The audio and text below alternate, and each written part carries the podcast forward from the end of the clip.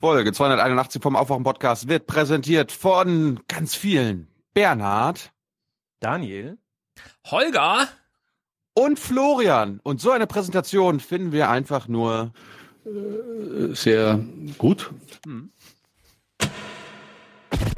Zunächst mal bin ich erleichtert. Ich gebe zu, ich war heute Morgen schon ein bisschen aufgeregt, weil es ein ganz besonderer Moment ist, nicht für einen persönlich nur, sondern ja auch für Bayern. Bayern ist ein sehr stolzes, ein starkes Bundesland. Aber wir zeigen natürlich, dass wir auch im Wettbewerb stehen wollen. Klar, wir wollen in Bayern die Besten bleiben. Also ich sehe mich mehr als äh, Macher und Kümmerer, wenn ich das so sagen darf. Fragen Sie bitte andere, warum ich in Bayern aufhören soll, aber in Berlin unverzichtbar sein soll.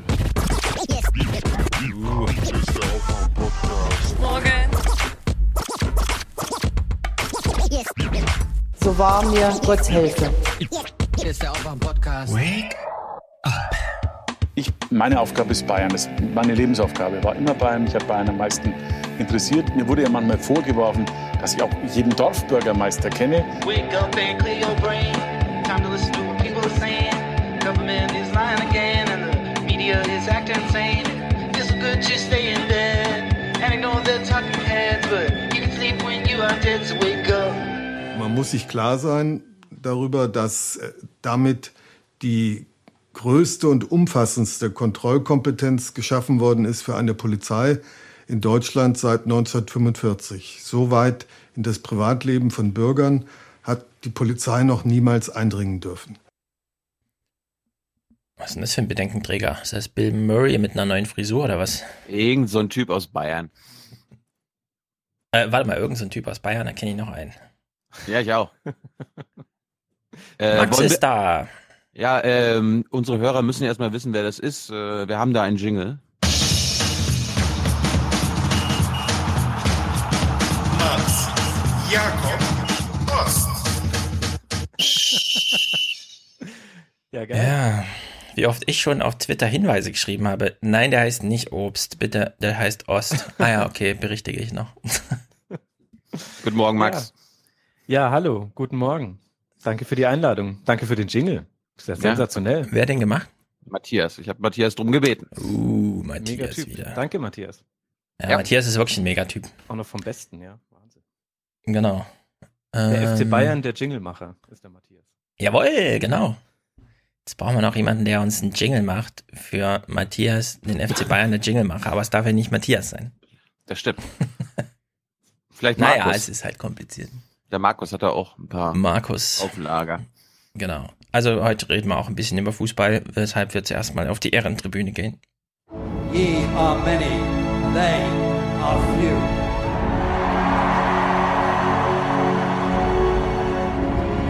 Willkommen im 1% Club. So, wir haben das alle gehört. Ich, ich, äh, sag mal. Er Spiel? Was wolltest du denn spielen? Irgendwas mit Fußball? Mm, fast. Also ich versuche keine Emotionen zu zeigen, mhm. dann, dann kommt immer noch genügend durch. Äh, wenn man anfängt, mhm. das mal steuern zu wollen, dann wird's fake und wir sind ja keine Schauspieler, was soll der Quatsch. Ich wollte nur prämieren, dass Klaus Kleber, der von uns auch sehr geschätzte Nachrichtenmann, jetzt als vertrauenswürdigster Nachrichtenmoderator der Welt gilt, oder? Vertrauenswürdigster Nachrichtenmoderator ist Klaus Kleber. Die Deutschen vertrauen der Tagesschau am meisten. Moderatorenmäßig liegt das CDF mit seinem Anchorman vorne. Und ich finde es ja sehr witzig. Also das ja, ist ja nicht viel Text, deswegen gucken wir nur mal kurz rein. Das Heute-Journal hat einen Zuspruch von 83 Prozent. Liegt damit nicht auf Platz 1 der Nachrichtensendungen. Klaus Kleber führt die Liste der Moderatoren an mit einem Zuspruch von 44 Prozent. Da gibt es also eine kleine Lücke. Die Leute vertrauen der Sendung mehr als ihrem Moderator. Und während RTL X, äh, nicht RTL exklusiv, sondern RTL Dingsabums hier, Klöppels Nachrichtensendung, RTL aktuell, ungefähr halb so viel Zuspruch hat, nämlich 43 Prozent, wie das äh, Heute-Journal mit äh, 83 Prozent, kommt Kla äh, Klöppel mit 43% persönlichen Zuspruch nur 1% hinter Klaus Kleber ins Ranking. Der hat also was diese sagt, Lücke nicht. Was sagt uns das? Ja, das heißt Klöppel. ist der eigentliche Supermann. Weil der schafft es, eine Nachrichtensendung, die nur halb so viel Zuspruch hat beim Publikum wie das Heute-Journal, trotzdem so zu präsentieren, dass ihn die Leute genauso mögen wie Klaus Kleber, der hinter seiner eigenen Sendung extrem, also Klaus Kleber soll froh sein, dass er beim Heute-Journal ist, weil das hat ihn hochgezogen. Ich, Ohne ich glaub- Heute-Journal wäre Klaus Kleber nicht mal eine 10. Das Außenministerium der Nachrichtensendung. Genau. Ja, ich glaube, das liegt daran, dass Peter Klöppel halt viel staatstragender ist und die Oma Erna sich da viel wohler bei ihm fühlt, wenn sie da die Nachrichten guckt, als bei Klaus Kleber. Klaus Kleber ist ja eher kritisch, staatskritisch, regierungskritisch. Ja. Könnte auch sein, dass Klaus Kleber einfach nicht zu seinen grauen Haaren steht. Während Peter Klöppel 30 Jahre auf dem Sender das auch zeigt. Lass uns das bitte verlinken, weil ich finde, allein für dieses Coverfoto dieses Artikels ist das wert. Das Pressebild von damals. Gut, wir sind ja eigentlich auf der Ehrentribüne und die ist heute voll besetzt.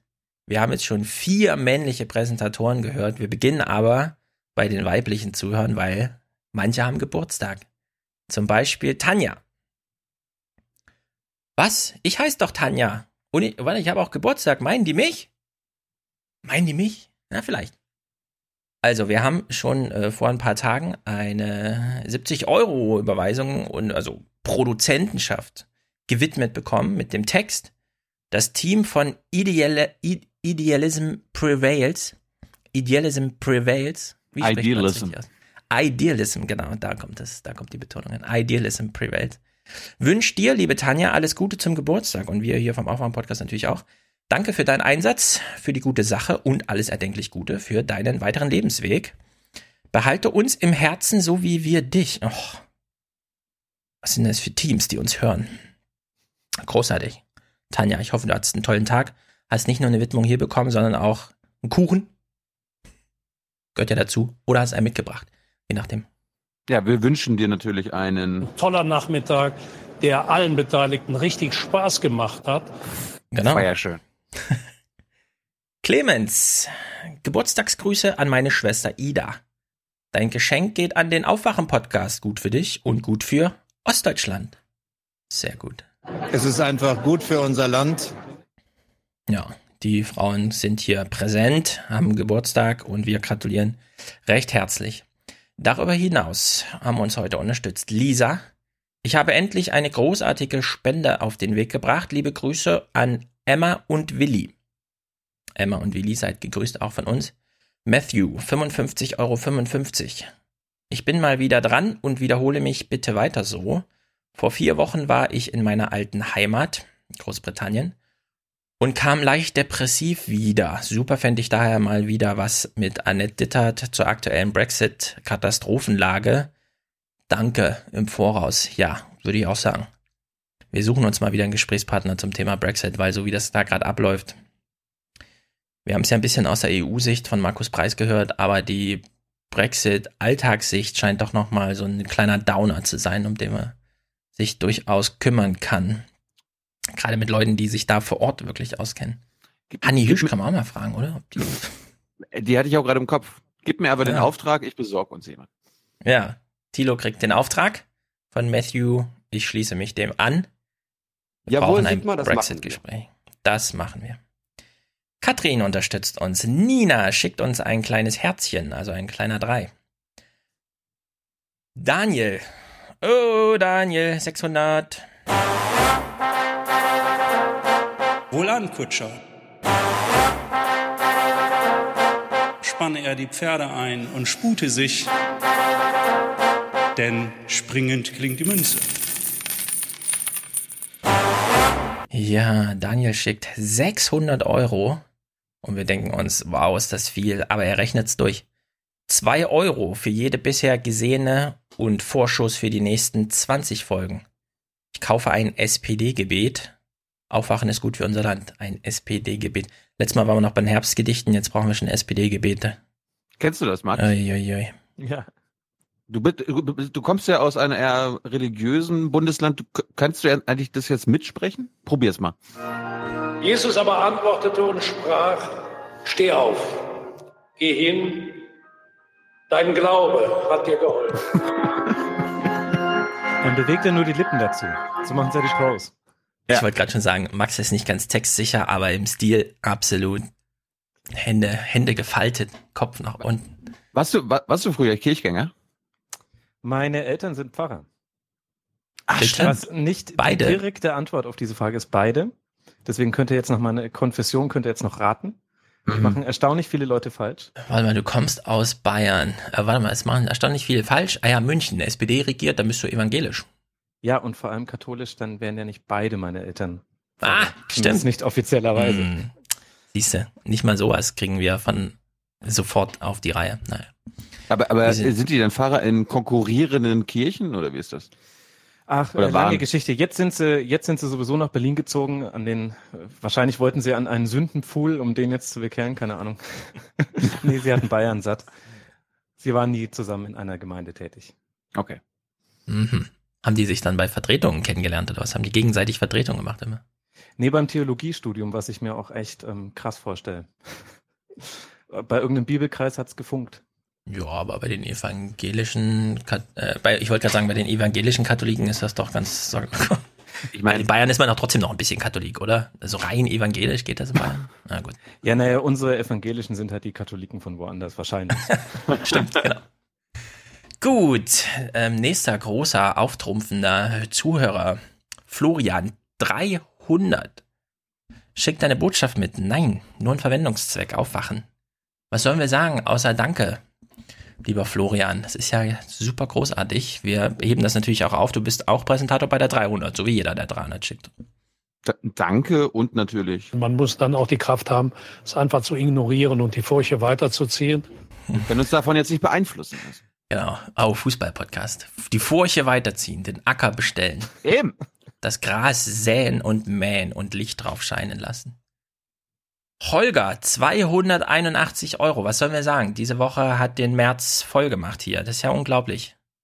Können den ganzen Server, das ganze Halbjahr Server bezahlen mit dem heute. Supi-dupi, Holger. Nikolai. Und Holger übrigens auch ohne Kommentar. Ich habe keine Mails übersehen, nichts. Einfach, einfach mal so ähm, Geld abgeworfen auf dem Aufwachen-Podcast. Und das ist gut für Deutschland, sage ich dazu nur. Absolut. Nikolai schickt 100. 1% Club. Endlich. Nach einem, nach einjährigem Schmarotzern, endlich auch offizieller Unterstützer. Und da Sogar Produzent. Und jetzt darfst du skandieren. I mean, who are we? We're the 1%. We're the 1%. Macht man das auch schon im, im FC Bayern Stadion, Max? we're, we're the 1%. Ja, aber auf Arabisch, sonst verstehen es ja die Leute da nicht mehr. Eben. Na, eigentlich, in, der- in der Also auf Bundesliga. der VIP-Tribüne, meine ich. Natürlich. Ja. aber in, im, im Bundesliga-Kontext müsste man ja äh, schreien, we are the 51%. We are the 51%. Und das stimmt. Nee, die 50 plus 1%. Ja, oder so, 50 plus 1%. Ja, schwieriges Geschäft. Wir haben eine weibliche, weibliche Produzentin, Heike, ohne weiteren Kommentar. Sehr, sehr gut. 50 Euro von Arne. Endlich auch das Gewissen beruhigt. Grüße an Kolbi, den Kobold. Na dann, Kolbi, wir grüßen dich auch. Wir vom Kobold-Podcast. Alexander, je 25 Aufwachen äh, für Aufwachen und Junge Naiv. Und er hat sehr gut gemacht. 25 hier überwiesen und 25 an Junge Naiv geschickt.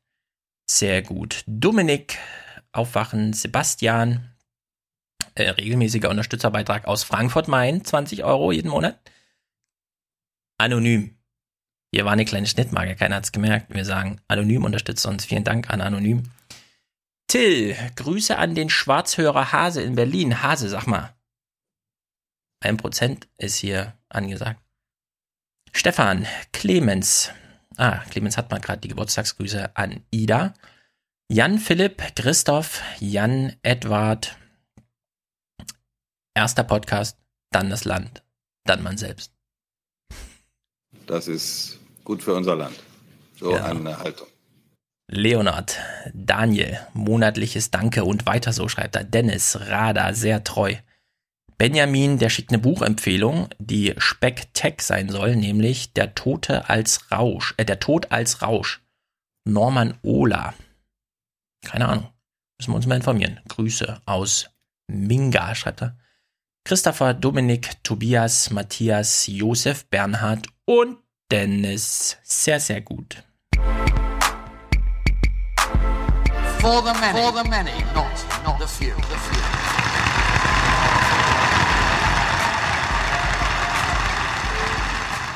Wir sind die Guten. Schön. Ja, wir sind die Guten. So ist es. Max, wie, wie, wie geht's euch in Bayern? Ihr habt jetzt ein paar Tage schon einen neuen Landesvater. Hat sich etwas geändert? So vom, Ja, vom ist- Feeling her. Ja, ich glaube, das ist wie immer, wenn ein neuer Vater reinkommt. So wirklich was verändert sich nicht, aber es fühlt sich sehr komisch an. Aber nein, wir sind alle noch behütet, die Straßen sind sicher. Man sieht ganz wenige brennende Mülltonnen auf den Straßen Münchens und alles in allem steht, steht Bayern noch. Unterm Strich. Hm.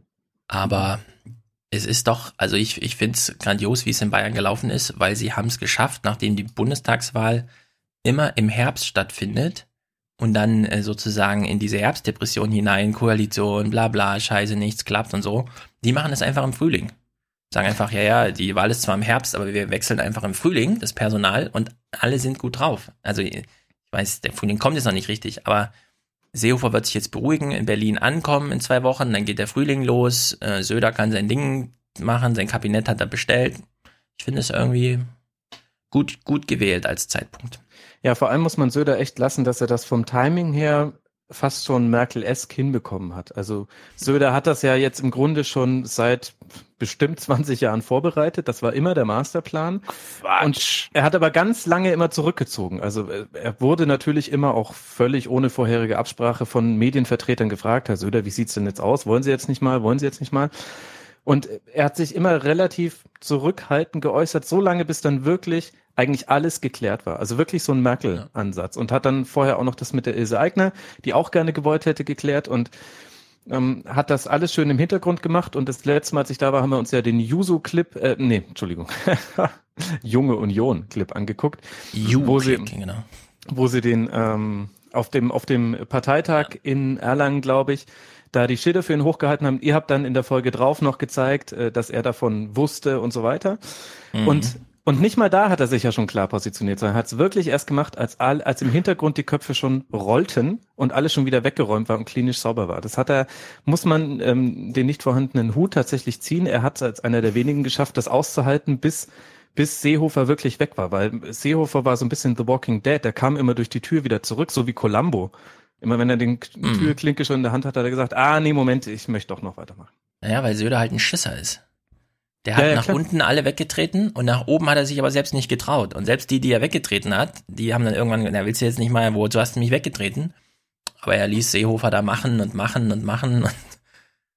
Ja, vor allem, weil wir es halt auch schon erlebt haben in Bayern, dass diejenigen, die nach oben weggetreten haben, halt krachend gescheitert sind.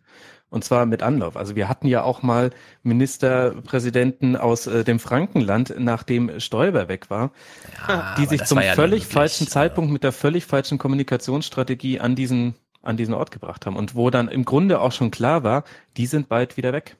Ja, aber Also hier alles. Beckstein und Huber, die waren auch zu alt, fand ich. Zu bayerisch. Ich finde, Söder kann man ganz Deutsch, in ganz Deutschland irgendwie vorzeigen. Also den kann man in eine Fernsehsendung setzen in Berlin und das funktioniert dann irgendwie im Vergleich zu, selbst bei Seehofer fand ich es schwierig. Also ich bin ja immer noch ähm, kleiner Söder-Fan, muss ich sagen. Ich finde, er hat das jetzt gut gemacht, sich da reinzubringen. Ich finde, er äußert sich irgendwie zurückhaltend im Vergleich zu. Er lässt halt Seehofer da jetzt noch so seine letzten, der Islam gehört nicht zu Deutschland, Gefechte irgendwie durchboxen, ohne sich da groß einzumischen. Und wird, glaube ich, einen etwas moderateren Ton anschlagen dann. Ja, Da das wäre ich mir nicht so sicher. Da wäre ich mir auch nicht so sicher. Da würde ich jetzt wirklich abwarten, wie jetzt dann äh, die Vorbereitung der Wahl verläuft. Weil Söder sich schon bisher dadurch ausgezeichnet hat, dass er sich halt in das, in den Wind reinstellt, der ihn dann auch ne- auf jeden Fall in die richtige Richtung treibt. Und wenn der Wind jetzt ihn sehr nach rechts treibt, dann könnte ich mir da auch eine Verschärfung vorstellen. Es kann sein, dass dann immer noch nicht seine Überzeugung, Überzeugung dementsprechend rechts sind.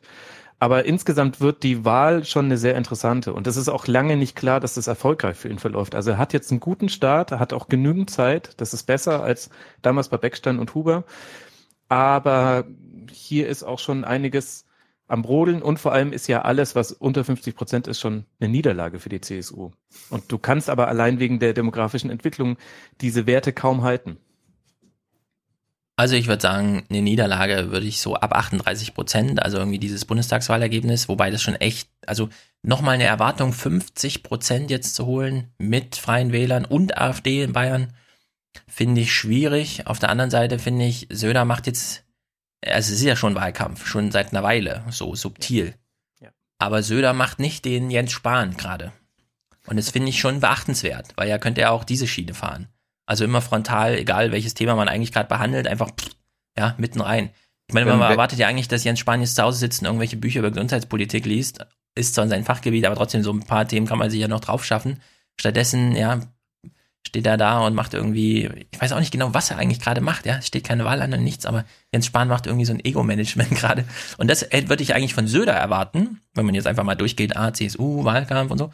Aber äh, nichts davon bis jetzt, ja. Und in der Hinsicht, Ich Ja, habe ja was das mit. hängt, Ich, das hängt natürlich vielleicht auch ganz kurz noch damit zusammen, dass Söder jetzt auch bewusst mal die Füße ein bisschen stillhält, weil da ja Korruptionsvorwürfe aufgetaucht sind. Hattet ihr ja auch schon im mit den Podcast Wohnungen, ja. genau angesprochen. Ich könnte mir gut vorstellen, dass das auch einer der Gründe ist. Und noch dazu hat er auch gar nicht die Notwendigkeit. Wir haben hier gerade keine brennenden Themen, sowas wie das Polizeigesetz, über das wir, ja, denke ich, heute auch noch kurz sprechen werden, wenn ich das Intro richtig verstehe.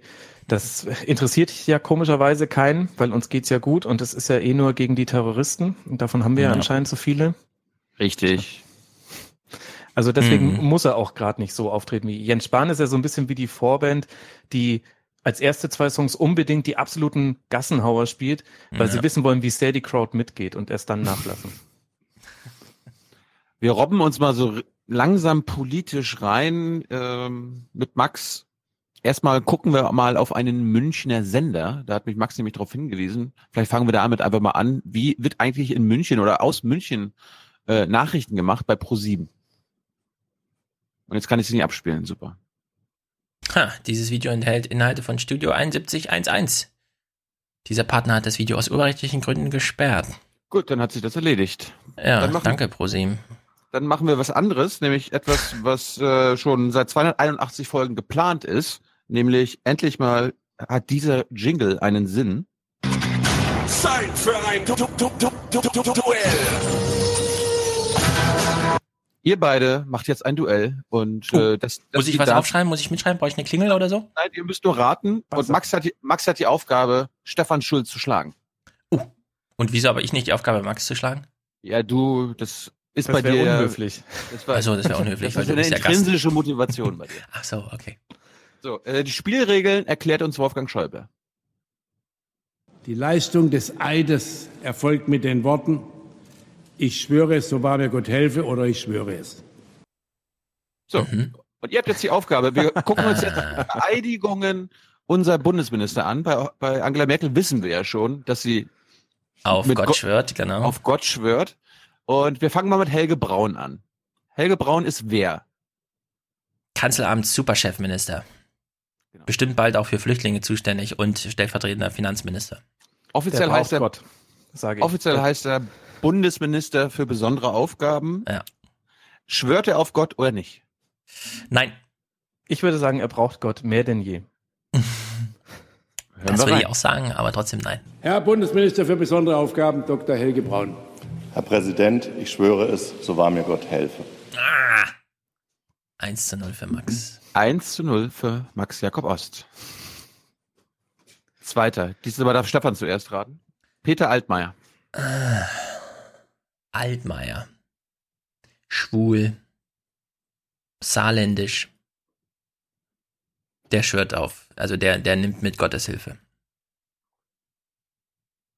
Max, äh, Max agrees.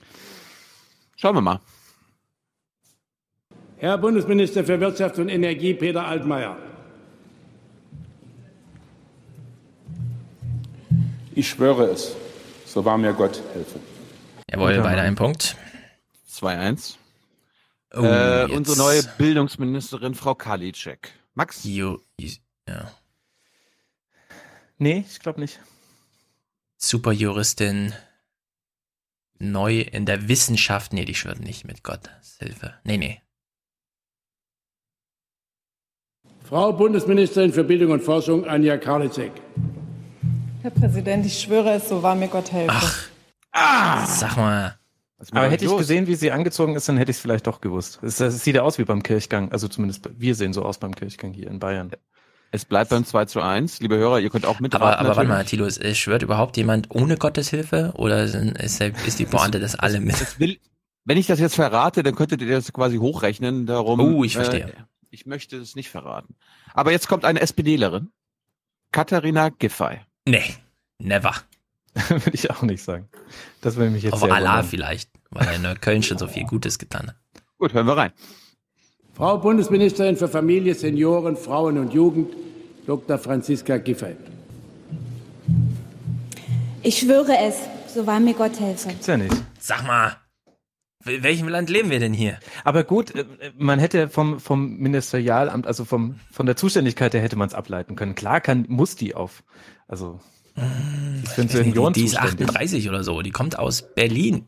Ja, aber die muss doch ihrem Zielpublikum, ihrer Zielgruppe eine Perspektive vermitteln über Glauben. Die ist für Senioren zuständig. Was, die haben ja sonst nichts, außer den nahenden Tod. Hunde. Okay. Jetzt bekommt ihr wieder was Einfaches. Ur Ursula von der Leyen. Ja, natürlich. Und auf ihre sieben Kinder. Frau Bundesministerin der Verteidigung, Dr. Der Ursula von der Verteidigung. Leyen. Herr Präsident, ich schwöre es, so wahr mir Gott helfe. Boah, die ist aber ich hab routiniert Punkt. beim Schwören. Ich habe das noch gar nicht gesehen. Also das war ja, Genau. so kaufe ich ja im Supermarkt ein. Ja. Nein, ich sammle Haben keine Sie, haben Sie Punkte. Payback? Ich schwöre, Ja, ich genau. habe kein Payback. Gibt's, äh, gibt's in Bayern schon Iris-Scanner, Max? Äh, äh, Wenn, dann sicherlich nur für Flüchtlinge, deswegen betrifft Ja, mich, würde mich das überhaupt nicht betreffen. In Passau im Zelt. Okay, es steht jetzt 3 zu 2 für Max. Hubertus Heil. Hm. Bei dem weiß ich gar nichts. Ich sag Ich ja. glaube, der, der ordnet sich gruppendruckmäßig unter und sagt, ich schwöre es, so haben mir Gott helfe, damit mich keiner verprügelt. Also ihr sagt beide Ja mit Gott. Ja. Mhm. Herr Bundesminister für Arbeit und Soziales, Hubertus Heil. Herr Präsident, ich schwöre, so wahr mir Gott helfe. Jawohl, endlich mal ein Punkt.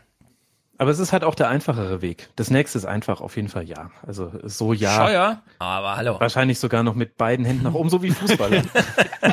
Genau, der kreuzigt sich noch und guckt nach oben und so. Okay, also beide pro Gott bei Andreas Scheuer. Herr Bundesminister für Verkehr und digitale Infrastruktur, Andreas Scheuer. Ich mache mir schon mal einen Strich. Herr Präsident, ich schwöre es, so wahr mir Gott helfe. Gerade, dass er nicht noch den Bundesadler auf dem Trikot geküsst hat. Hm. Gut, es steht 4 zu 3. Jetzt Heiko Maas. Heiko Maas, unser neuer Außenminister. Der muss ja auch ins Ausland fahren, wo die Götter anders heißen. Vielleicht nicht. Vielleicht ist er der Erste, der es nicht macht. Ich sag mal nee. War Obwohl, der er kommt auch aus dem Saarland. Der war, also ich sage ja, und der müsste doch auch da mit dabei gewesen sein, als Martin Schulz alle in die Kirche gezwungen hat. Das stimmt. Also ich würde sagen ja. Ich bleib mal bei Nein. Vielleicht habe ich Glück. Ich muss ja einen Punkt aufholen. Stefan legt alles auf den Tisch. Herr Bundesminister des Auswärtigen Heiko Maas. Ich schwöre es, so wahr mir Gott helfe.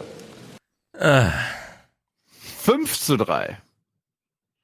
Okay, jetzt, äh, Stefan, du darfst wieder zuerst. Julia Klöckner. aber hallo. Die sagt zuerst, so, wenn mir Gott hilft, schwöre ich. Max, nur formalisch. Ja, ja definitiv. Frau Bundesministerin für Ernährung und Landwirtschaft, Julia Glöckner. Herr Präsident, ich schwöre es, so wahr mir Gott helfe. Okay, 5 zu 7. Da musste sie noch überlegen. Äh, Gott, ja, genau. so, Stefan darf jetzt zuerst. Olaf Schäuble. Naja, der schwimmt auch mit jedem Strom. Steht's im Koalitionsvertrag? Dann würde ich sagen, ja. Ich würde auch sagen, der kommt aus so einer ganz alten Hamburger Familie. Und nee, nee, der kommt nicht aus Hamburg, der kommt aus Wo kommt der her? Osnabrück, glaube ich. Ja, ist mir noch, ist mir noch religiös genug. Ich würde auch sagen, ja, sagt's. Ihr sagt beide mit Gott. Gut. Herrn Bundesminister der Finanzen, Olaf Scholz. Oder glaubt er nur an Zahlen? Oh nein, er glaubt nur an die Null. Ich schwöre es. Ah, das hätte man wissen können. Er, er glaubt ja nur an die schwarze Null. Was habe ich gesagt? Habe ich Ja oder Nein gesagt? Du ah, nee, wir haben beide ja, Ja beide gesagt, ne? mit- beide. Es, es bleibt sieben beim weiter. zwei Punkte Vorsprung für den Rasenfunk. Ja, jetzt wird's natürlich schwierig. Also Olaf ist der Einzige bisher ohne. Ich mache mir mal eine Notiz. Man weiß ja nicht, für wann man das man braucht. Horst Racehofer. So war mir Gott helfe und noch drei Ave Maria. Ja, wirklich. Der macht den ganzen Spruch. Herrn Bundesminister des Innern für Bau und Heimat, Horst Seehofer. Äh, Innenminister für Bauern und Heimat. Ja. Ich schwöre es, so wahr mir Oh, Gott da- helfe. Die Handposition war irgendwie ungünstig abgefilmt. Oder? Das, war ein Das ist unser Bauern- Winkel. und Heimatmuseumsdirektor. Wir kommen auf die Zielgerade. Jens Spahn. Nee. Der sagt, wir hören ja heute von Matthias Musik mit, wenn Gott will, dass du morgen erwachst und so. Diesen Gruselspruch. Mhm. Nur wenn Gott will, erwachst du wieder. Und deswegen, er glaubt nicht an Gott. Ich würde nee, nee, sagen- nee, nee, ich sag nein. Ich sage ja, weil es würde perfekt zu Jens Spahn passen, bei dem ja nichts zusammenpasst. Hören wir rein. Herr Bundesminister für Gesundheit Jens Spahn. Auf Englisch. Für alle gestimmt. Herr Präsident, ich schwöre es, so wahr mir Gott helfe. Er hätte es nur noch toppen können, wenn er es auf Englisch gesagt hätte. 5 zu 8, ja, in so einem Hippie-Englisch. Gut, wir sind fast durch. Jetzt kommt die neue Bundesumweltministerin Svenja Schulze. Die kenne ich überhaupt nicht. Ich sage, keine Ahnung, nein. Äh, ich sage ja, weil Gruppen, Gruppendruck. Komm, dann sage ich jetzt mal Nein, um es spannend zu machen. Uh, Drumroll. Frau Bundesministerin für Umwelt, Naturschutz und nukleare Sicherheit Svenja Schulze. Herr Präsident, ich schwöre es. Die ist für nukleare Sicherheit zuständig und sieht Gott nicht an ihrer Seite. Weißt du, wie wir das nennen bei mir im Rasenfunk? Ein Kantersieg. 5 zu 9, was ist denn das? War das die letzte? Oh, Gerd Müller kommt noch. Naja, Vorletzte. gut. Gerd Müller kommt jetzt. Das ist doch hier CSU. Max, Max Lager. Ja, Der sagt natürlich Hallo, definitiv, aber klar. der schwört. Herr Bundesminister für wirtschaftliche Zusammenarbeit und Entwicklung Dr. Gerd Müller. Herr Präsident, ich schwöre es, so wahr mir Gott helfe. 6 zu 10, okay. Die Und jetzt kommt Katharina Barley zum Schluss. Das ist so eine Hipsterin, die sagt natürlich mit. Mit. Ich, hätte gesagt, Hipster- sie, ich sag, sie sagt's nicht.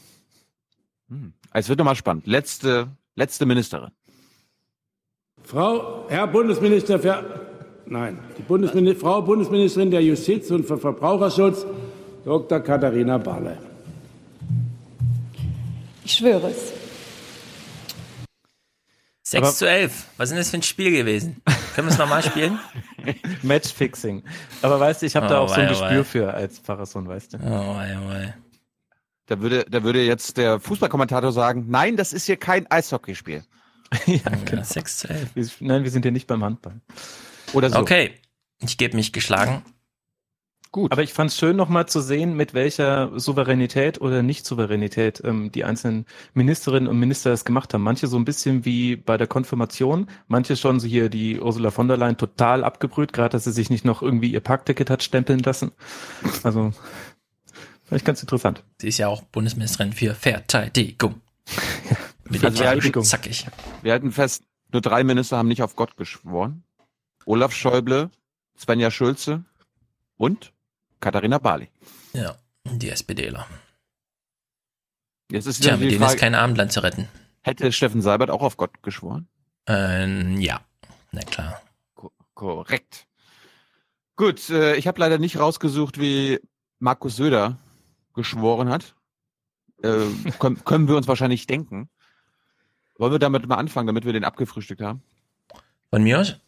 Gut, ähm, der war bei Was Nun letzte Woche an seinem Amtseinführungstag im Thilo Jung Gedächtnisstudio beim ZDF.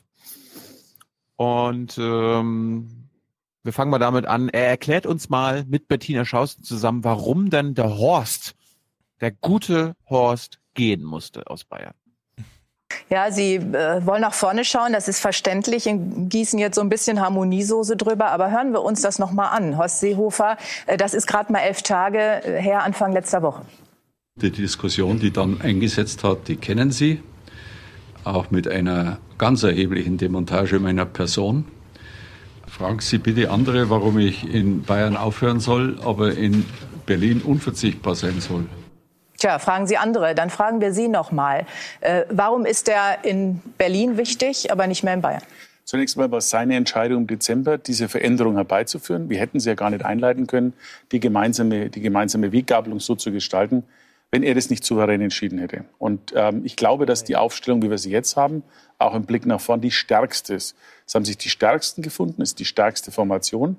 Als Parteivorsitzender und Bundesinnenminister kann er die Dinge, die uns sehr wichtig sind, also Begrenzung der Zuwanderung, kulturelle Identität, stark am Kabinettstisch platzieren.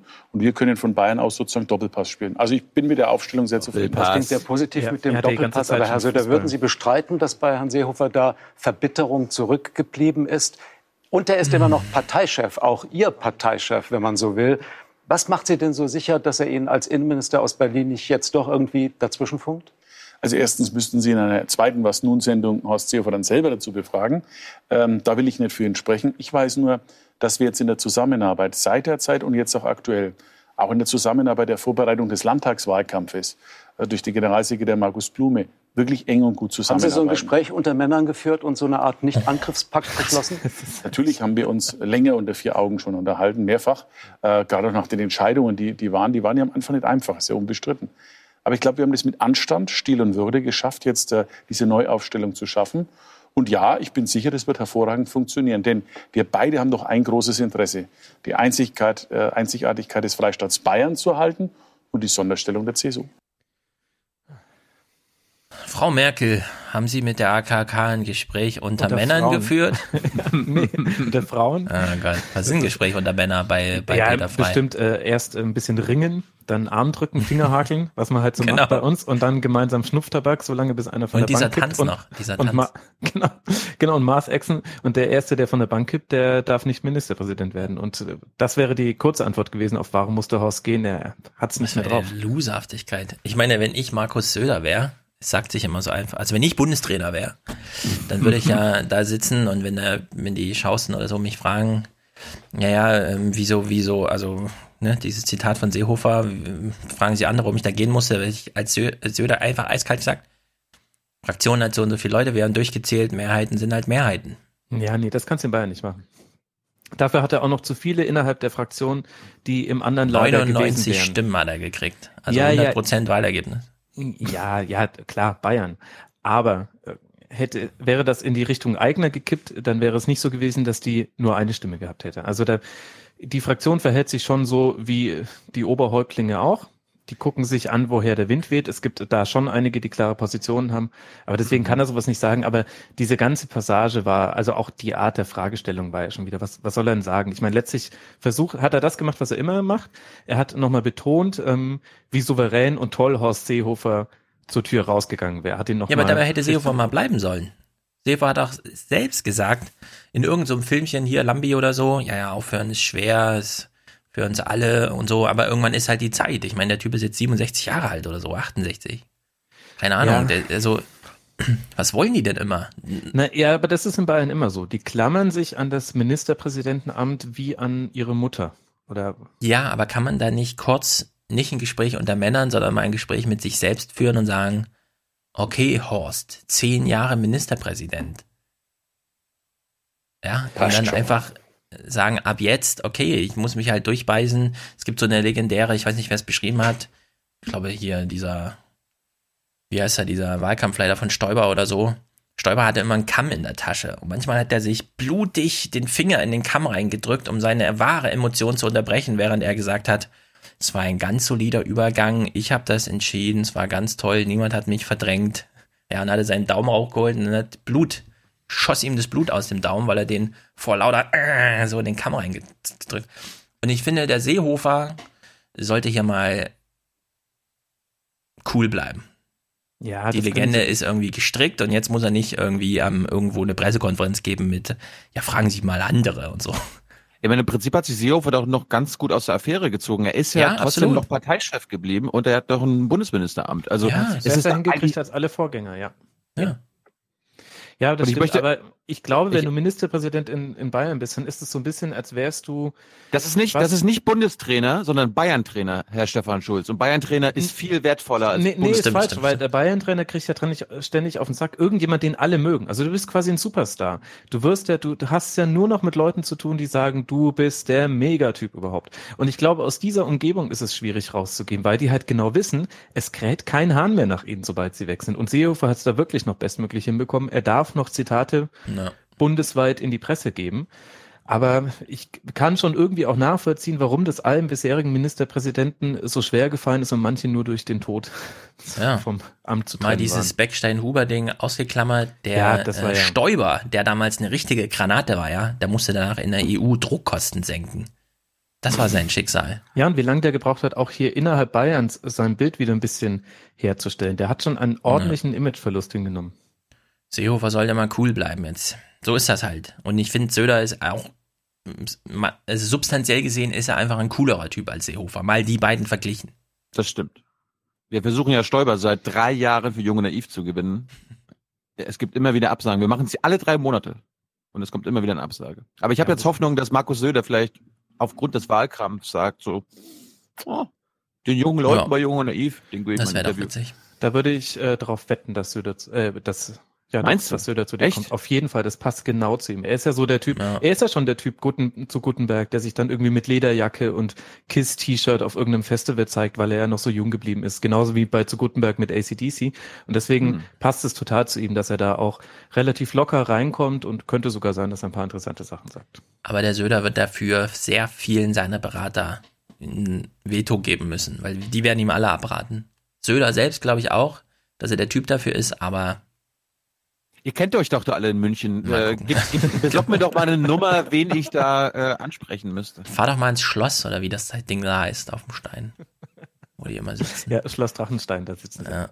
Gut, wir kommen mal zum nächsten Thema, zum ersten wirklichen Thema, die Wohnungsnot in Bayern. Und ihr habt ja schon den Skandal angesprochen. Den werden wir uns jetzt nicht äh, ausführlich geben. Wer sich für diesen Skandal interessiert, der springt jetzt ins Outro. Ich habe das in fünf Minuten zusammengefasst. Sehr gut. Und, also ähm, ich habe bei Dann Monitor gib der uns doch mal eine 5 Sekunden Zusammenfassung. München hatte mal ein paar Wohnungen und die wurden dann verkauft für Das war- Apfel und Ei, Das oder? war eine gemeinnützige Wohnungsgemeinschaft, die wurde verkauft an einen schattigen Investor und äh, Söder hat behauptet, das ist ein bayerische Investoren, das ist bayerisches Geld, stellt sich raus, dass das wahrscheinlich irgendwelche ukrainischen Geldwäscher waren. Hm. Und der Skandal ist, dass das Landeskriminalamt, der bayerische Zoll und die russischen Sicherheitsbehörden darauf hingewiesen haben, ihr müsst da mal was machen.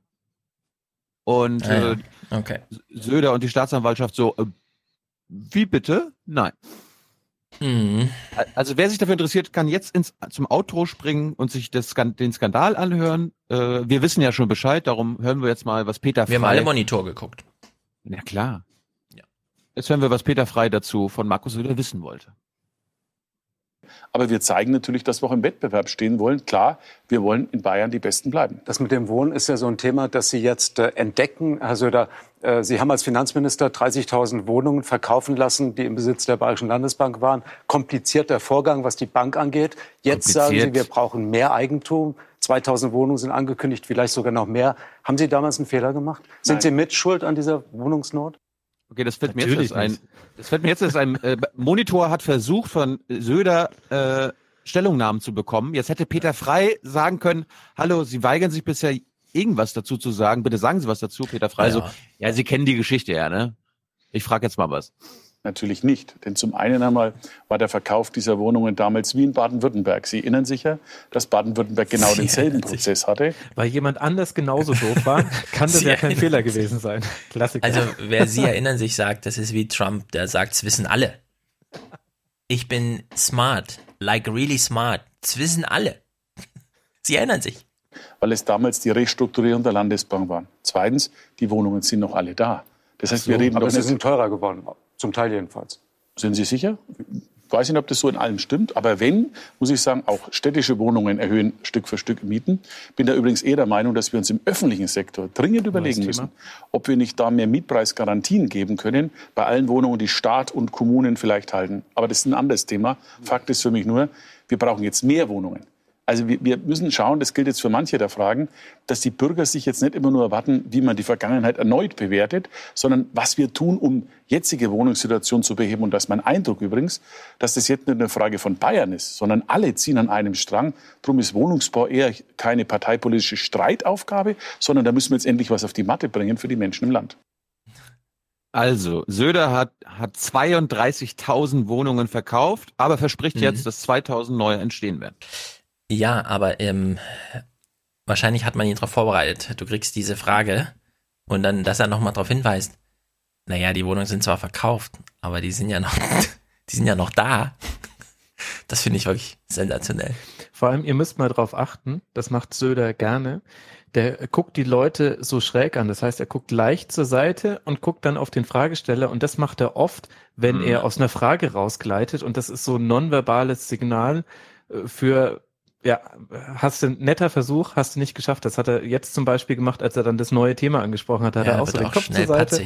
Mhm. Und ja, aber er kriegt das ganz gut hin. Man kriegt nonverbal bei Söder immer recht viel mit, ähm, weil er da auch seine Mimik ganz gut im Griff hat. Sind auch. Sie sicher? Rückfragen sind auch immer sehr gut. Sind Sie sicher? Max, bist du betroffen? Äh, hast du ein, eine dieser Wohnungen? Nee, ich habe nicht eine dieser Wohnungen. Das es gibt ja auch immer viel also das weiß ja jeder, dass die sehr, sehr, sehr ähm, weniger werden einfach in München. Nee.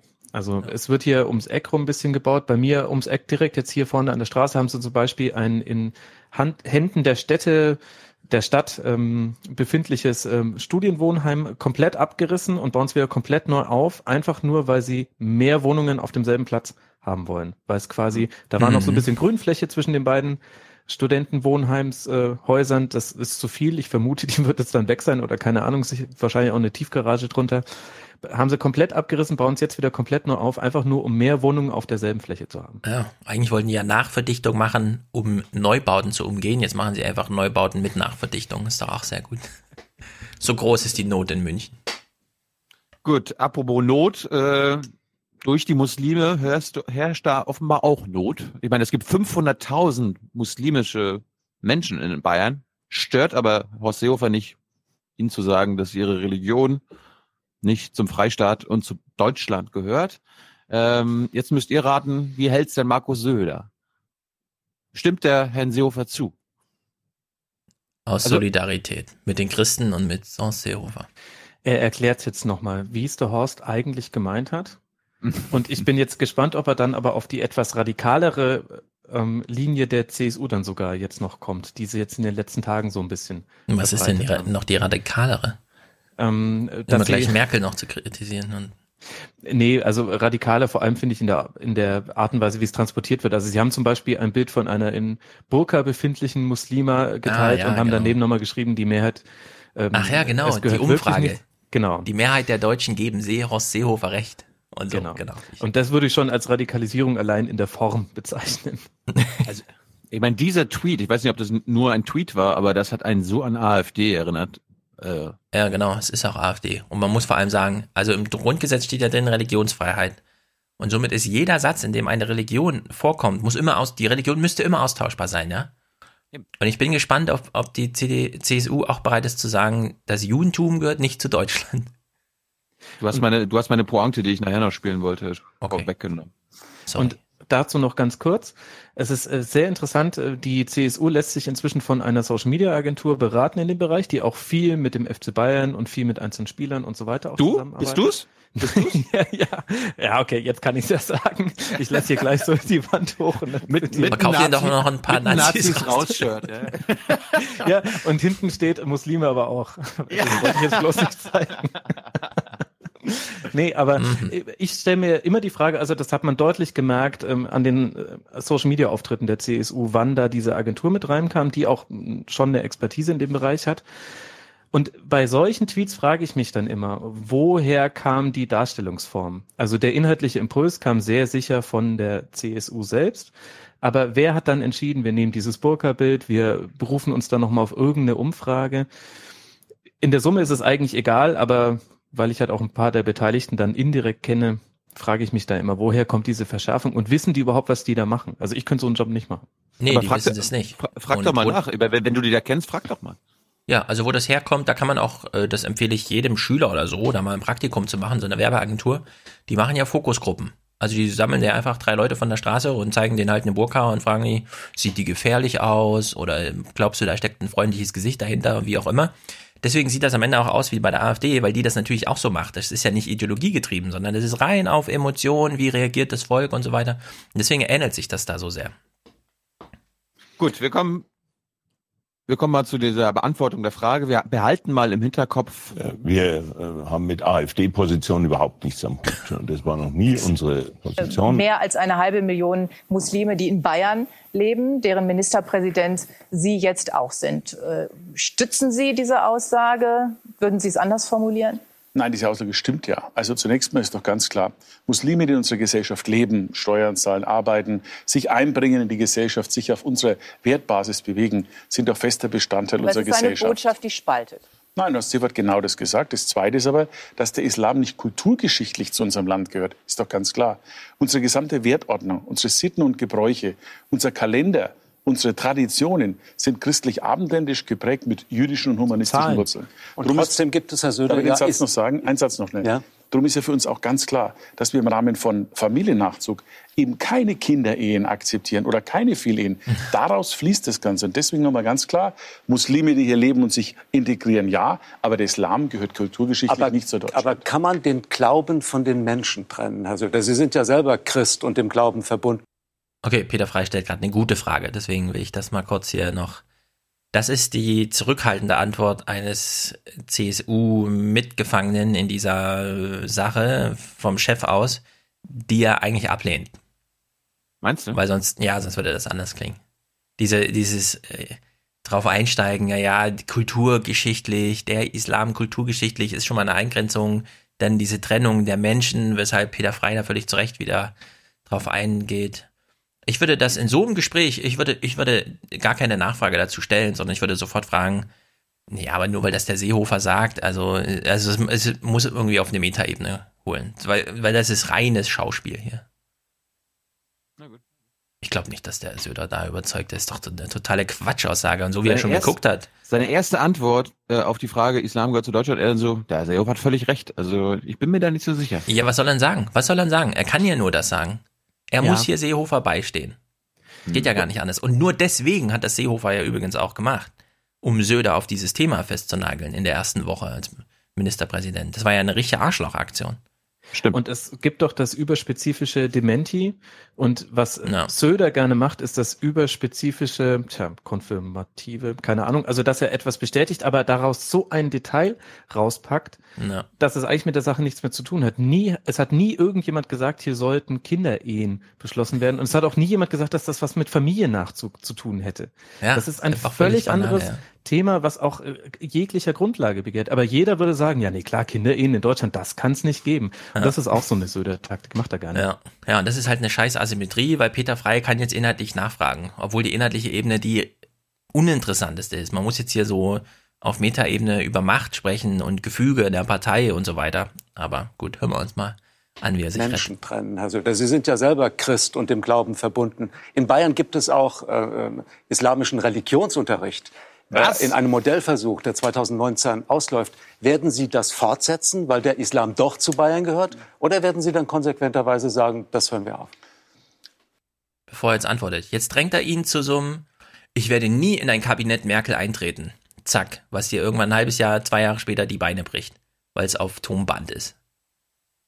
Weil jetzt kann er nicht sagen, nee, das, das Modell, das werde ich weiterführen, ist doch eine tolle Sache, weil Muslime kriegen dann auch mal ihren Unterricht und so. Das kann er ja nur sagen, nee und so.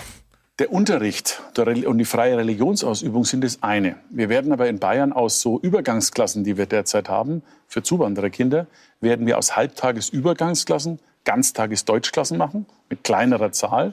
Und auch neben Sprache, die ganz wichtig ist, da glaube ich, sind wir uns einig, auch ein Stück weit Kultur- und Wertekunde vermitteln, was sozusagen das ist, was ein Land prägt.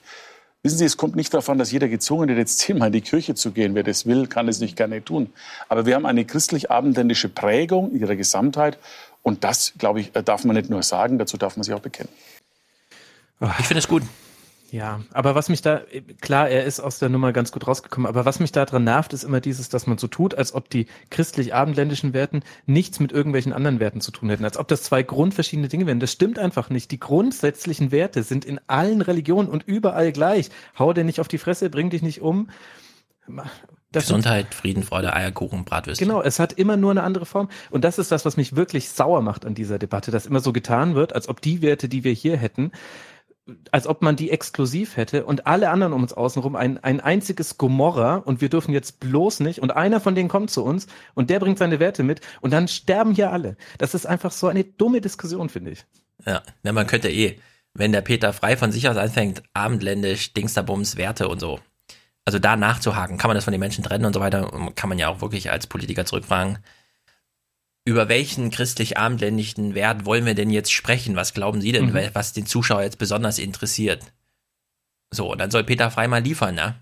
Und dann kann man ja überprüfen. Erstens, ist das überhaupt ein religiöser Wert? Zweitens, unterscheiden sich die Religionen da untereinander? Und dann ist man sehr schnell auf so einer Ebene, wo man sagt, ja gut, okay, Herr Frei, ähm, tapfer, aber der Herr Seehofer braucht keinen Anwalt hier in Berlin, nur weil Sie mit mir ein Interview führen. Ich meine, mich regt das ja auch seit ein paar Jahren auf, wenn ich immer höre hier christlich-jüdisches Abendland oder christlich ja. und jüdisch geprägtes Abendland. Und am Sonntag kommt eine neue Folge Junge Naiv mit Wolfgang Benz, Vorurteilsforscher und Antisemitismusforscher. Und dem, ja, wobei nochmal markiert, Seehofer hat, äh, Söder hat jetzt nicht von jüdisch und so weiter, er hat es nicht mit reingebracht, sondern. Doch, klar, hat er gerade gesagt. Christlich-jüdisch. Christlich-jüdisch, ich habe darauf geachtet. Nee, hat er nicht gesagt, mit Absicht nämlich. Genau wegen dem Grund. Spiel's mal.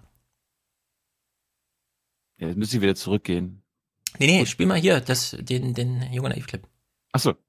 Also es geht um das Abendland und äh, warum es erstens Quatsch ist, vom Abendland zu reden und zweitens von einem christlichen beziehungsweise christlich-jüdischen Mandat und Diäten ausgestattet sind. Äh, Abendland hast du jetzt auch schon ein paar Mal verwendet. Ist das überhaupt ein, ein gängiger Begriff aus der Geschichte? Kannst du uns das mal definieren? Abendland ist ursprünglich ein Kampfbegriff. Es gibt gar kein Abendland. Beziehungsweise wo, im, wo liegt es? Das, neben, dem Morgenland.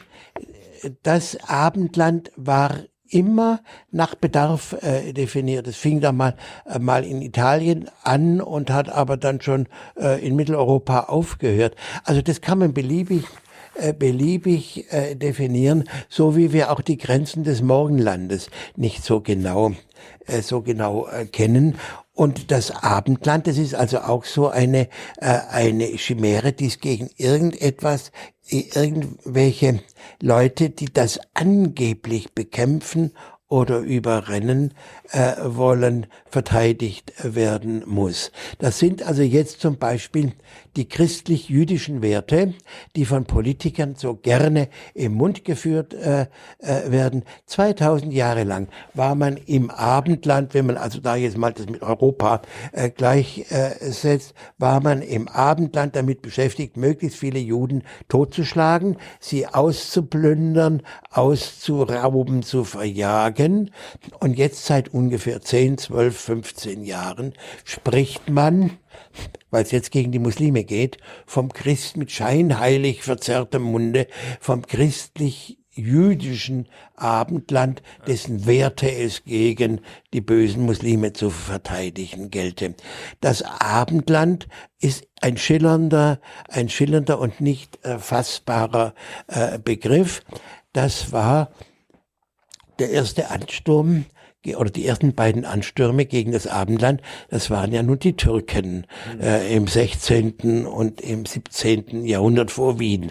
Die Türken vor Wien, die Türkengefahr, da hat man also Gott sei Dank mit polnischer Hilfe äh, den Ansturm der islamischen Horden, die das Abendland islamisieren wollten, abgewehrt. Und die NPD, das ist eine rechtsradikale Partei gewesen, die es bis vor ein paar Jahren hier in diesem Lande gab. Jetzt hört man, glaube ich, nichts mehr von ihr. Die hatte den, den Slogan, äh, der Kampf vor Wien darf nicht umsonst gewesen sein.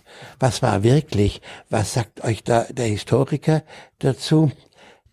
Der, der Kampf äh, um Wien oder die Schlacht um Wien, der Kampf ums Abendland, das war ein politischer Krieg so wie immer politische Kriege geführt worden sind. Da ging es um Territorium, um Macht, um Einfluss, nicht Europa zu islamisieren, denn äh, und da ging es um einen, einen Interessenkonflikt zwischen dem Osmanischen Reich, also der Türkei, und dem Habsburgerreich, also Österreich-Ungarn. Da ging es nicht um Religion. Das wird jetzt immer nur äh, schon seit langem, aber das wird äh, behauptet, dass man da der, äh, der islamischen Gefahr entronnen sei. Warum wären denn dann die katholischen Franzosen mit den Türken verbündet gewesen gegen die Österreich-Ungarn, hm. wenn es um die Islamisierung wirklich gegangen wäre? Ja, es geht, es geht natürlich noch weiter. Es ist einer meiner absoluten Lieblingsgespräche, wahrscheinlich eines der launigsten Jungen Wüste der letzten 100 Folgen. Empfehle ich später nochmal. Aber was er sagt, kommt später auch nochmal raus. Wer christliches Abendland sagt, ist eigentlich islamophob, beziehungsweise äh, äußert ein islamfeindliches Ressentiment. Und das sollte man im Hinterkopf behalten. Ja, man könnte auch immer zurückfragen, ob denn Religionen von Deutschland, also Religionsangehörige, immer erst so holocaustmäßig abgeschlachtet werden, bevor man sich nicht mehr traut zu sagen, die gehören nicht zu Deutschland. Ja, genau. Also darum geht's halt auch um dem Gespräch. Wir, äh, ja. wir kümmern uns um die Geschichte des Antisemitismus, des Judenhasses und welche Parallelen es heutzutage zu der Islamfeindlichkeit ja. gibt. Und er sagt, er, er zeigt zum Beispiel wunderbar auf, dass die wirklich selben Argumente, die vor 100 Jahren den Juden entgegengeworfen wurden, heutzutage im Mainstream in Deutschland äh, mit den also mit den Muslimen tragfähig ist. Ja, wobei die Muslime immer noch so was Animalisches angedichtet bekommen, während die Juden schon immer auch so als die Intelligenz ja, sie sozusagen von oben alles übernimmt. Ja, ja, das ist schon noch ein Unterschied. Und, und äh, es, ja. was, was super an dem Gespräch ist, du lernst wirklich, also diese ganzen äh, Signalworte, die die Rechten und Rechtsextremen benutzen. Also sie sagen ja nicht die Juden oder die, äh, ne, also ja. wirklich antisemitische Begriffe, sondern sie sprechen, sie nehmen Signal Words, also ja Ostküste, ne, hier äh, Hochfinanz und so weiter. Und da braucht man sich nee, dann gar nicht. Hochfinanz ist nicht so ein Begriff. Hochfinanz hat damit nichts zu tun. Hochfinanz ist Hochfinanz. Die Diskussion hatten wir auch im Forum. Aber, Ostküste. Ähm, ich sage sehr gerne Hochfinanz. Und im Forum haben wir das schon durchdiskutiert. Das kann man alles nachlesen. Das hat nichts, ist kein antisemitisches Wort. Er spricht auch nicht von Hochfinanz. Ich habe es jetzt quasi okay, spontan okay, hinzugefügt. Aber das ist ja schon mal eins, das zeigt ja schon eins der Grundprobleme dieser Debatte, die ja total richtig ist, dass man sich mit der Herkunft von Begriffen und mit dem, was da drin vielleicht mit gemeint ist, kulturell beschäftigt. Aber dass man. Weiß ich nicht so. Es gibt halt auch kein Wörterbuch, wo du nachschlagen könntest, okay, dieses Wort hat äh, diesen, also vielleicht gibt's dieses Wörterbuch, aber jetzt nicht im kollektiven Gedächtnis, äh, das hat diesen Anklang und das hat diesen Anklang. Ich finde, für eine bestimmte Art von Sprache gilt das schon, für, für die Worte, die auch ja, wo man im Geschichtsunterricht, in, in sonstigen Gegebenheiten, wo man sich einfach mal mit der Vergangenheit auseinandersetzt, äh, deutlich erkennen kann, okay, so wurde damals gesprochen. Aber ich finde es wirklich schwierig, über so einzelne Worte, wenn wir jetzt nicht äh, über die, ja, fast schon gesagt, Evergreens äh, sprechen wollen oder Everbrowns, dann in dem Fall wahrscheinlich eher.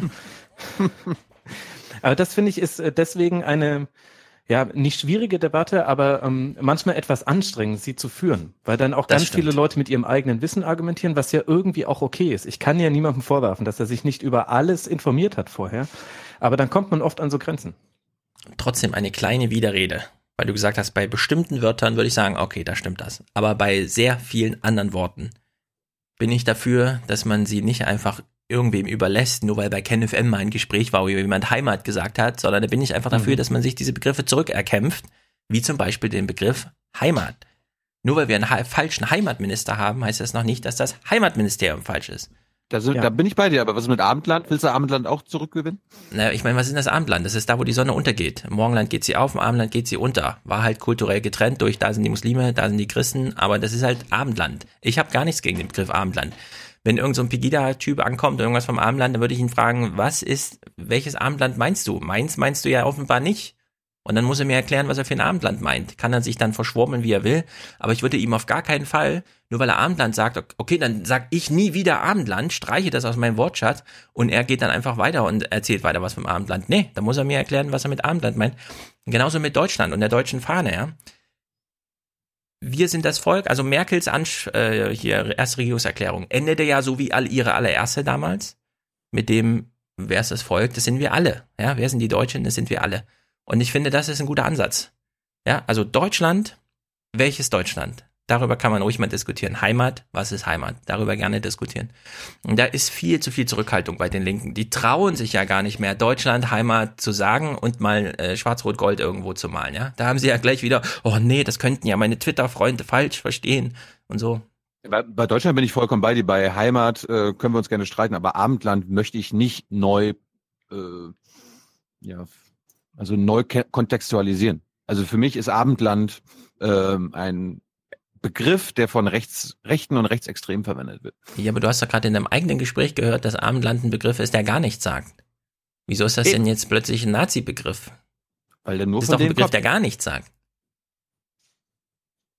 Das Problem ist ja, dass wenn man solche Worte verwendet, man einen Kontext mitverwendet, von dem nicht für jeden klar ist, welcher dieser Kontext ist. Und wenn jetzt jemand Abendland zum Beispiel als ein Signalwort hätte, so wie Chilo, dann kann er für sich eigentlich Abendland nicht mehr verwenden, während du, Stefan, Abendland mhm. neu besetzen wollen würdest. Aber du hast dann die, also entweder du musst es dann aushalten, dass Leute dich missverstehen, oder du musst immer diese Neubesetzung, diesen neuen Kontext, den du schaffen, schaffen willst, mitliefern. Und weil da eben einfach oft nicht die Zeit für ist, also ich glaube, das ist tatsächlich auch ein diskussionstechnischer Grund, dass man nicht immer alles nochmal neu kontextualisieren kann, mhm. schifft man dann, umschifft man bestimmte Begriffe, weil man damit eigentlich den Kontext zu seiner ähm, eigentlichen Aussage nicht verfälscht für Leute, die es falsch interpretieren. Oh. Aber ich meine, auch umschiffen. Armland ist halt ein echt sinnloser Begriff, ja. Also wozu braucht man den? Niemand braucht den. Aber ich also. finde nicht, dass man den jetzt nicht benutzen sollte, weil es ein Nazi-Begriff ist. Ja, also Armland heißt halt gar nichts. Wenn jemand Armland sagt, ja, Armland kriegt, braucht man dann Visum oder wie ist denn das? Wenn jemand das Armland retten will, weil ich fragen, äh, erstens, was heißt retten? Zweitens, Armland, wieso und wie und was? Kann man die Zeit nicht besser verbringen? Gibt es nicht eine Serie auf Netflix oder so? Statt irgendwie in so einen Nazi-Diskurs einzutreten. Aber andererseits ist doch die Frage, was ist verloren? Also wenn man jetzt aus so einem Schnipsel zum Beispiel lernt, Abendland ist ein vorbelasteter Begriff, was verlierst du dann, wenn du sagst, ich verzichte drauf? Du, du sagst dann vielleicht, ja, wir überlassen ihn da denjenigen. Ja, genau, aber dann kann man es doch auch, da muss man doch diese, Gefechte ist jetzt fast zu viel, aber diese Diskussionen muss man ja nicht an jeder Stelle führen. Bei solchen Begriffen wie Heimat, Deutschland bin ich voll auf deiner Seite. Das finde ich auch richtig, das auch zu thematisieren, dass man da nicht einfach, dass jetzt nicht auf einmal Heimat so ein Begriff sein kann, wo, wo man, ja, also dem man einfach der Deutungshoheit von bestimmten politischen Gruppen überlässt. Aber bei ja. solch weniger gebräuchlichen Worten wie Abendland, da sage ich ja, dann äh, nenne ich es nicht mehr so, also habe ich jetzt bisher auch nicht ja, eben, gesagt, eben. kannte den Kontext nicht, aber da glaube ich, ist die Diskussion weniger wichtig. Ja. Gut, lass uns mal endlich hier mit Söder fertig werden. Äh, es gab natürlich dieses berühmte uh. Schaustensche und Freische Satzvervollständigungsspiel. Und äh, das war ganz lustig, hören wir mal rein. Ein Mindestlohn von 8,84 Euro pro Stunde ist in einem teuren Land wie Bayern? Genauso gesetzlich geregelt wie woanders. Mein größter politischer Fehler? Hm. Ich ah, bin manchmal ähm, ähm, in meiner Jugend etwas zu temperamentvoll gewesen. Das ist An Angela Merkel bewundere ich. Ihre Coolness. Ich habe sie während den Verhandlungen erlebt und während die SPD sehr aufgeregt war, übrigens dauernd erkältet war, war sie immer gesund und äh, Unhygienisch sind sie auch noch. Dass man die Amtszeit auch für Kanzler begrenzen sollte? Ist nicht mein Ding, aber ich möchte sie in Bayern begrenzen für den Ministerpräsidenten als klares Signal auch, ähm, dass man Macht begrenzen muss in einer Demokratie. Bayern ist damit Trendsetter für Demokratie in Deutschland. Wer wie Präsident Macron in Frankreich einen europäischen Finanzminister fordert, wahrscheinlich heute Abend darum Gespräch mit der Kanzlerin. Da bin ich skeptisch, ob der europäische Finanzminister eine gute Idee ist. Ähm, äh, gleichwohl Macron ein, glaube ich, guter Beitrag ist für Frankreich, um Europa zu steigen. Äh, dass mir der Laptop wichtiger ist als die Lederhose? Beides gehört zusammen. Das unterscheidet Nach Bayern vor anderen. Ja, wobei es nicht nur der Laptop ist, es ist das Tablet, es ist das äh, iPhone, alles, was dazugehört. Das ist so ein bisschen das, was Bayern ausmacht. Beides zusammen. Das Außer der iPhone Islam. macht Bayern aus. Außer der Islam. iPhone ja, Islam nein. Darf ich euch noch ein äh, Körpersignal von Markus Söder verraten? Wenn er Spaß hat an einer Interviewsituation, dann sieht man die Zunge. Hier hatte er keinen Spaß, obwohl das charmant rausgekommen ist, aber wenn er richtig Bock hat, dann, dann kommt die Zunge aus dem Mhm. Mundwinkel. Ja, ach, das so. Müsste man, müsste man wirklich drauf achten, da gibt's auch viele Fotos von. Dann, dann hat er Okay. auch, dann hat er Freude an der Situation. Hier Ja, nicht. wir, wir achten mal auf die letzte Frage, weil was kann es anderes sein bei Bettina Schaus und Peter Frei? Wo, worum kann es zum Schluss gehen? Natürlich um die Kanzlerschaft.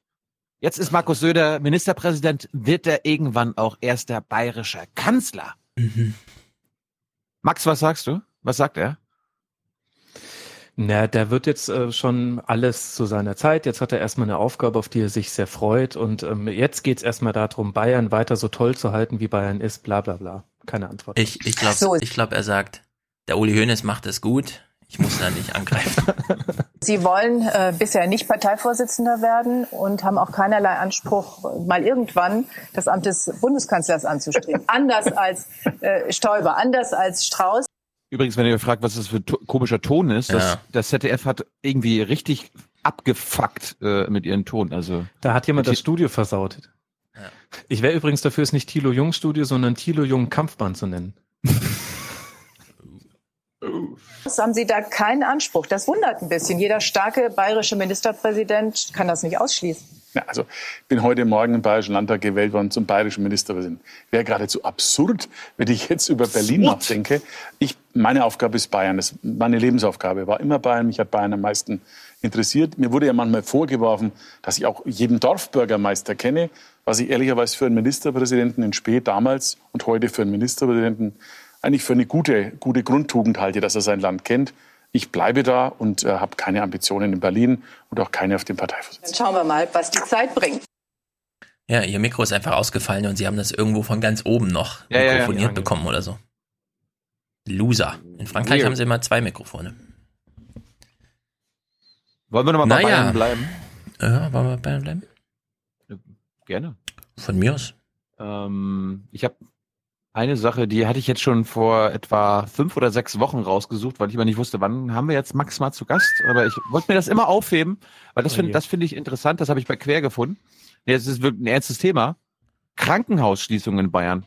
Das ist äh, in Bayern werden so viele Krankenhäuser geschlossen wie nirgendwo anders in Deutschland. Offenbar sind die Bayern einfach die gesündesten Menschen Nie der erkältet. Welt. Nee, das kann ja eigentlich nur daran liegen. Oder? Das ist, weil die Lederhose die Laptop-Strahlung abhält. Siehst du? Genau. Genau, genau deshalb. Aber wir gucken mal kurz den Beitrag an. Hoch oben im bayerischen Wald wird im Dezember ein jahrzehntelanger Begleiter zu Grabe getragen. Genauer gesagt hier in Waldkirchen. Scheiße. Entschuldigung, kannst du das mal sagen? Muss das sein, das rauskriegen, unser Krankenhaus? Was? Ich verstehe es nicht. Und wenn sie reingehe und gucke im Wartezimmer, die sind immer ausgelastet. Es geht um das geliebte Krankenhaus am Ort. Der Kreistag hat beschlossen, Ende des Jahres ist Schluss. Trotz Bürgerprotests und über 20.000 Unterschriften. Das ist Kommunalpolitik, höhere Politik. Da glaube ich, steige ich nicht durch. Auch Chefarzt Anton Schmidt kann es noch nicht richtig glauben. Das Krankenhaus zu, obwohl die Patienten zufrieden sind? Das ist eine rein politische Entscheidung gewesen. Das ist auch immer offiziell so vertreten worden. Es hat nie jemand gesagt, dass wir hier schlecht gewirtschaftet hätten. Und mein Einfluss Stattdessen lässt das Landratsamt das Krankenhaus in Freyung erweitern. Zwölf Kilometer weg von Waldkirchen und somit schwerer zu erreichen.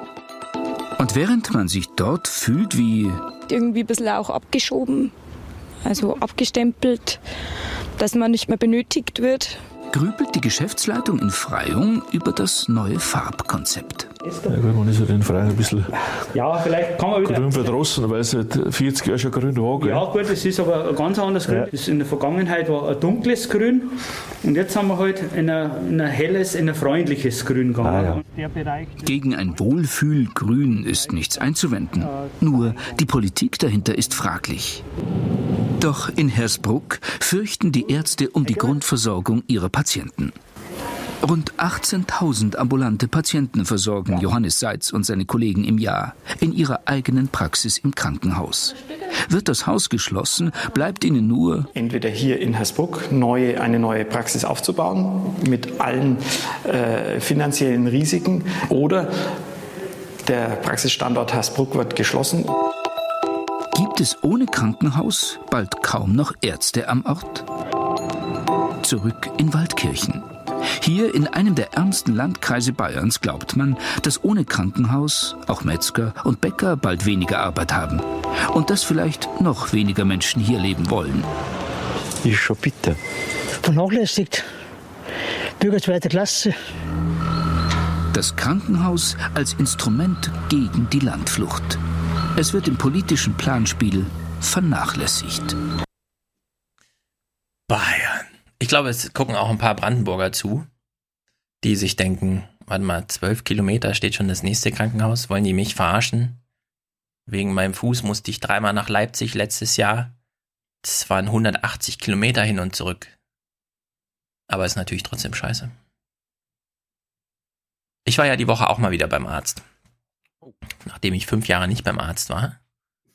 Und weshalb ich auch keinen hatte. Man hat ja einen Hausarzt, wusste ich gar nicht. Ich dachte, man geht einfach zum Arzt, wenn man irgendwas hat und sagt, hallo, offene Sprechstunde und so. So war das jedenfalls der eine Arzt gemacht, vor dem ich vor fünf Jahren mal war. Äh, der hat einfach, was weiß ich, mittwochs, während alle anderen ihre Rechnung schreiben, hat der offene Sprechstunde gehabt. Nee, gehe ich hier zum Arzt. Ja, wir nehmen leider keine neuen Patienten mehr aus. Hm, naja, aber ich brauche doch hier nur, guck mal, selbst Sie können doch sehen, dass ich eine Bindehautentzündung habe. Können Sie mir nicht einfach hier Augentropfen geben? Nee, nee, das muss der Arzt machen und wir nehmen leider keine neuen auf. Also hat sie mich dann vermittelt an eine andere.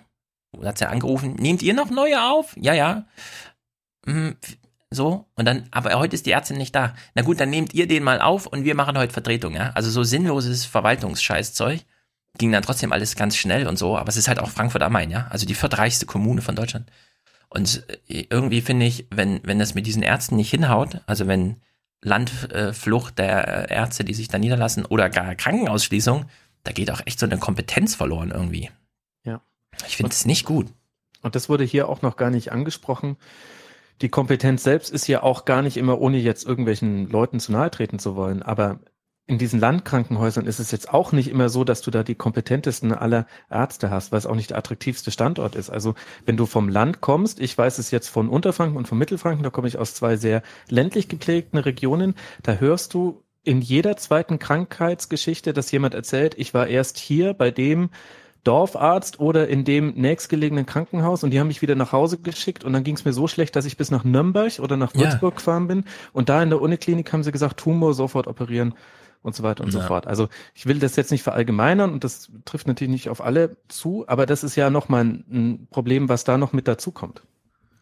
Ja, also äh, genau, ich sehe das auch unter so einer hm, also Versorgung von Oma Erna, okay, dieses Problem wird überall behandelt, aber es gibt so einen etwas größeren Blick da irgendwie drauf. Das gehört irgendwie, also diese Form von Grundversorgung, und ich finde, zwölf Kilometer zum nächsten Krankenhaus ist schon eine Zumutung, diese ganzen niedergelassenen Ärzte mit ihren Hausarztpraxen finde ich auch so ein bisschen schwierig. In der DDR gab es so schöne Polikliniken. Da gab es Synergieeffekte, da ist man einfach hin, egal was man hatte, dann wollte man, ja, dann gehen Sie mal in Stock 3 und nicht fahren Sie nach Leipzig. Sowas irgendwie, ja. Und es muss irgendwie auch flächendeckend funktionieren. Ihr habt ja beide Kinder. Wie, wie, wie viel, wie viel Kilometer müsst ihr fahren, um eure Mädchen zum Arzt zu bringen? Also hier in Frankfurt ist das kein Ding. Fünf Minuten Fahrrad. Okay. Bei mir ist es auch hier in der Nähe. Wir mussten aber damals, äh, da musste die Chefin der, der Neonatologie musste einen äh, Brief an die Ärztin schreiben, dass sie bitte, bitte unsere Zwillinge noch mit aufnimmt, weil sie eigentlich voll war. Aber aus verschiedenen Gründen war es wichtig, dass wir eine Ärztin haben, die in bestimmten Bereichen gewisse Vorerfahrung hat. Und die wollten uns irgendwo ans andere Ende von München schicken. Und das war gerade am Anfang, als die Zwillinge noch sehr, sehr, sehr, sehr klein waren äh, wäre das auch für die Kinder echt eine Belastung gewesen. Und da musste dann wirklich von der Chefärztin da am Klinikum per Brief äh, wurden wir da dann noch reingedrückt. Aber jetzt ja. habe ich was in der Nähe dadurch. Ja, auch in Großstädten funktioniert das schon irgendwie, aber es ist halt trotzdem so, weiß auch nicht. Vor allem, was mir bei dieser Situation auf dem Land als letztes dazu noch einfach negativ aufstößt, ist, dass aus meiner Erfahrung raus, also jetzt einfach nur meine persönliche Lebenserfahrung, die Leute, die es da trifft auf dem Land, meistens auch diejenigen sind, die so Zeichen, die wir vielleicht gleich gedeutet hätten, gar nicht so erkennen. Also was ich schon Geschichten gehört habe von, von Rentnern, die Blut spucken über Wochen und einfach nicht zum Arzt gehen, weil sie denken, naja, ist halt so. Oder die andere Dinge haben, wo mit einem anderen Hintergrund oder vielleicht auch einem anderen sozialen Umfeld wir, ihr sofort zu einem Arzt gegangen wären, weil wir gesehen hätten, okay, hier stimmt einfach fundamental etwas nicht. Das kommt auch noch mit dazu. Das heißt, es trifft auch noch diejenigen, die sich selbst vielleicht auch zumindest zum Teil, meiner Erfahrung nach, selber gar nicht so gut helfen können. Ja, aber da gibt's jetzt alle Geschichten zu erzählen. Beispielsweise in den Großstädten die Notaufnahmen. Voll, immer stundenlang. Ja, Warum? Weil die Leute irgendwas, was man auch am Montag mit seinem Hausarzt ja. klären könnte, ja, ja alles stimmt. voll. Und, das hatten wir letztens auch im heute, nee, im Sozialtouristen-Podcast hatten wir es, äh, hier in Hessen, also hier beim HR oder so, gab es so eine Sendung über Einsamkeit im Alter. Und da war eine Ärztin, die meinte, ja, also die Hälfte meiner Patienten sind im Grunde Oma Ernas, die hier nochmal vorbeikommen und sich, ja, also das Wehwehchen war eigentlich schon längst abgeklärt und es war auch nur ein Wehwehchen, aber sie kommen trotzdem nochmal, ja. weil sie einfach einmal in der Woche mit einem Menschen ein Wort wechseln wollen und der Arzt kann sich dem halt nicht entziehen. Ja, mhm. dann sitzen sie lieber stundenlang im Wartezimmer, weil die Ärztin schon, ja, ich muss ja, ich muss, ich mache jetzt erstmal die wichtigen, ja, und so, und das, das ist halt auch ein Problem. Ja, das stimmt. Bei uns im Ort, da wo ich herkomme, hat der Arzt seine Praxis verlegt in die Nachbargemeinde, sechs Kilometer entfernt, weil die Nachbargemeinde sehr, sehr, sehr reich ist im Vergleich äh, zu dem Ort, aus dem ich komme. Ja, ja Reichtum so. hilft. Reichtum ähm, hilft. Ja. ja, da ist halt ein großer Betrieb, Knauf Gips, Welt, Weltmarktführer.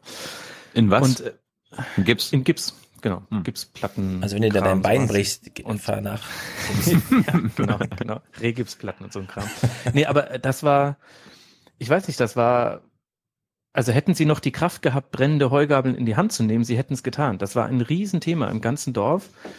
Und auch eben vor allem aus dem Grund, nicht weil man das Gefühl hatte, wir sterben jetzt alle, sondern es fehlt dieser Bezugspunkt, der halt vielleicht so neben dem Pfarrer und dem Supermarktinhaber der ja. zweite Bezugspunkt, mit dem man mal ein Wort reden kann.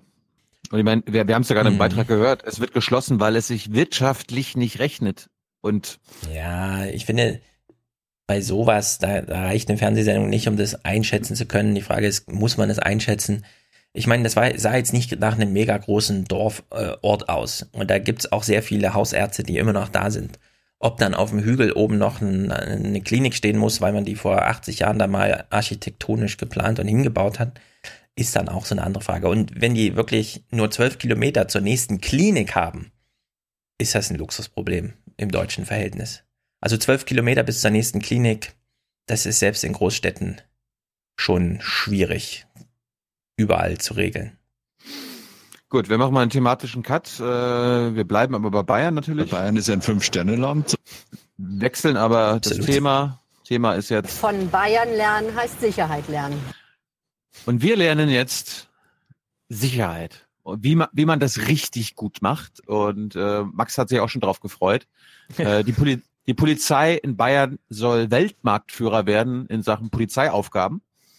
Und äh, folgendes. Was die Polizei will aufgeben in Bayern?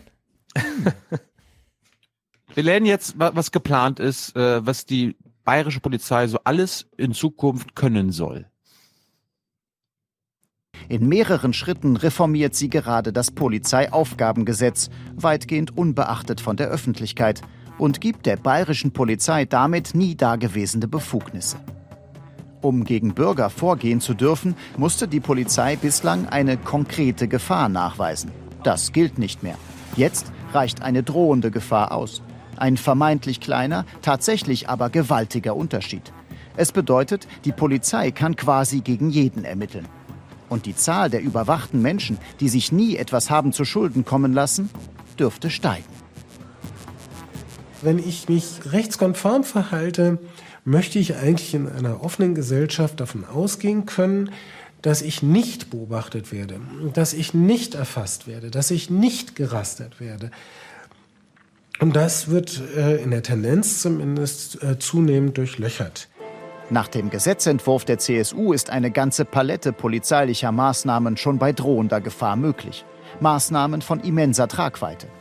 Die Überwachung von Telekommunikation etwa oder Kontopfändungen, elektronische Fußfessel, die Durchsuchung von Daten online. Alles ohne konkrete Hinweise auf eine Straftat. Man muss sich klar sein darüber, dass äh, damit die größte und umfassendste Kontrollkompetenz geschaffen worden ist für eine Polizei in Deutschland seit 1945. So weit in das Privatleben von Bürgern hat die Polizei noch niemals eindringen dürfen.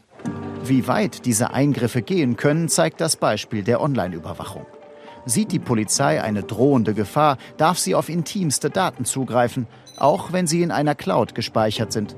Sie dürfte die Daten durchsuchen, speichern, löschen und sogar verändern. Auch die Kommunikation. Das Recht einzudringen in den Computer und die Nachrichten, die dort geschickt werden, zu verändern, ist meiner Ansicht nach eine neue Qualität. Nicht? Da geht eine E-Mail von A nach B und die Polizei schreibt ihm was rein, was er gar nicht geschrieben hat. Das ist Daten verändern. Und da sträuben sich doch die Haare, wenn man das hört. Ja, ich frage mich so ein bisschen, hm, ist, also ist das eine Werbemaßnahme für Bitcoin und iPhone-Nutzung? Weil wenn du deine Tat mit einem iPhone planst und mit Bitcoin finanzierst, dann hat er relativ wenig Probleme von dieser Form des Zugriffs, der nur Oma Erna wieder betrifft. Und irgendwelche Studenten, die nicht aufpassen, was sie mit ihrem Computer machen. Ich meine, das ist doch eigentlich, ich weiß nicht, wie man das äh, äh, bei der Polizei nennt, aber Be Beweisfälschung. Also die können auf, de, auf deinen Sachen Dinge verändern. Ja, jede Spionage digital ist automatisch auch Sabotage. Kann man gar nicht ja. unterscheiden. Ja. Also wenn, wenn jetzt demnächst von äh, Max Jakob Ost, wenn ich dann eine WhatsApp-Nachricht bekomme, wo es heißt, oh geil, BVB ist so geil, dann weiß ich, das war jetzt die Polizei. Ja, oder ich bin betrunken. Ja, aber die haben doch die Kapazitäten gar nicht. Die ja, Kompetenzen genau. zur Durchsetzung dieses Gesetzes haben die überhaupt nicht. Wichtiger Punkt, genau. Kontopfändung, okay, das schaffen sie natürlich. Solange du nicht mit Bitcoin, du kannst dein Leben auch schon mit Bitcoin gestalten. Und auf deine technischen Geräte zugreifen, schwierig. Aber selbst wenn sie es schaffen, in Einzelfällen, bei denen man sich wieder rechtfertigen muss, wenn dann wieder mal jemand irgendwie und so, und der dann nicht ordentlich beobachtet wurde. Also ich verstehe das nicht. Das ist so, wir hören es ja nachher auch bei Cambridge Analytica an Facebook.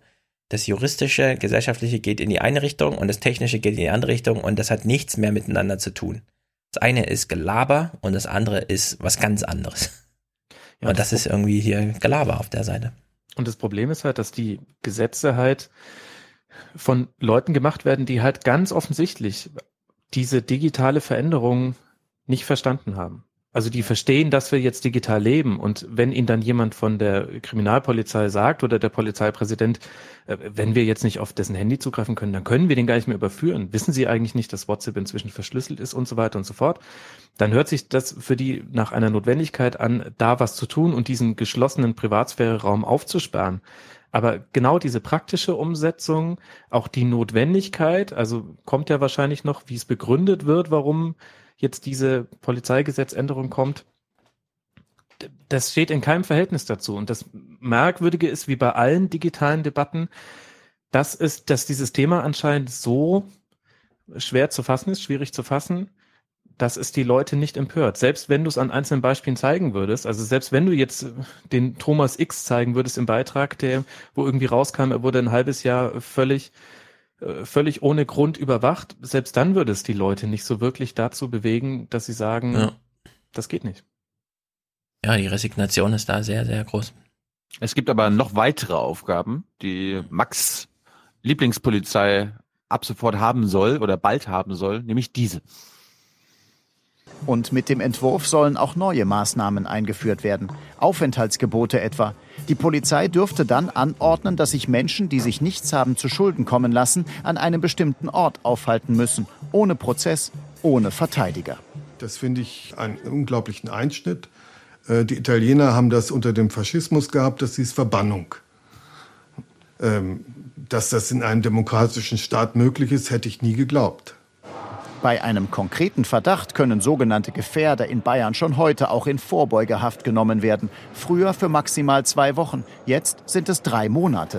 Und es darf immer wieder verlängert werden, unbegrenzt, ohne dass es je eine Straftat gab.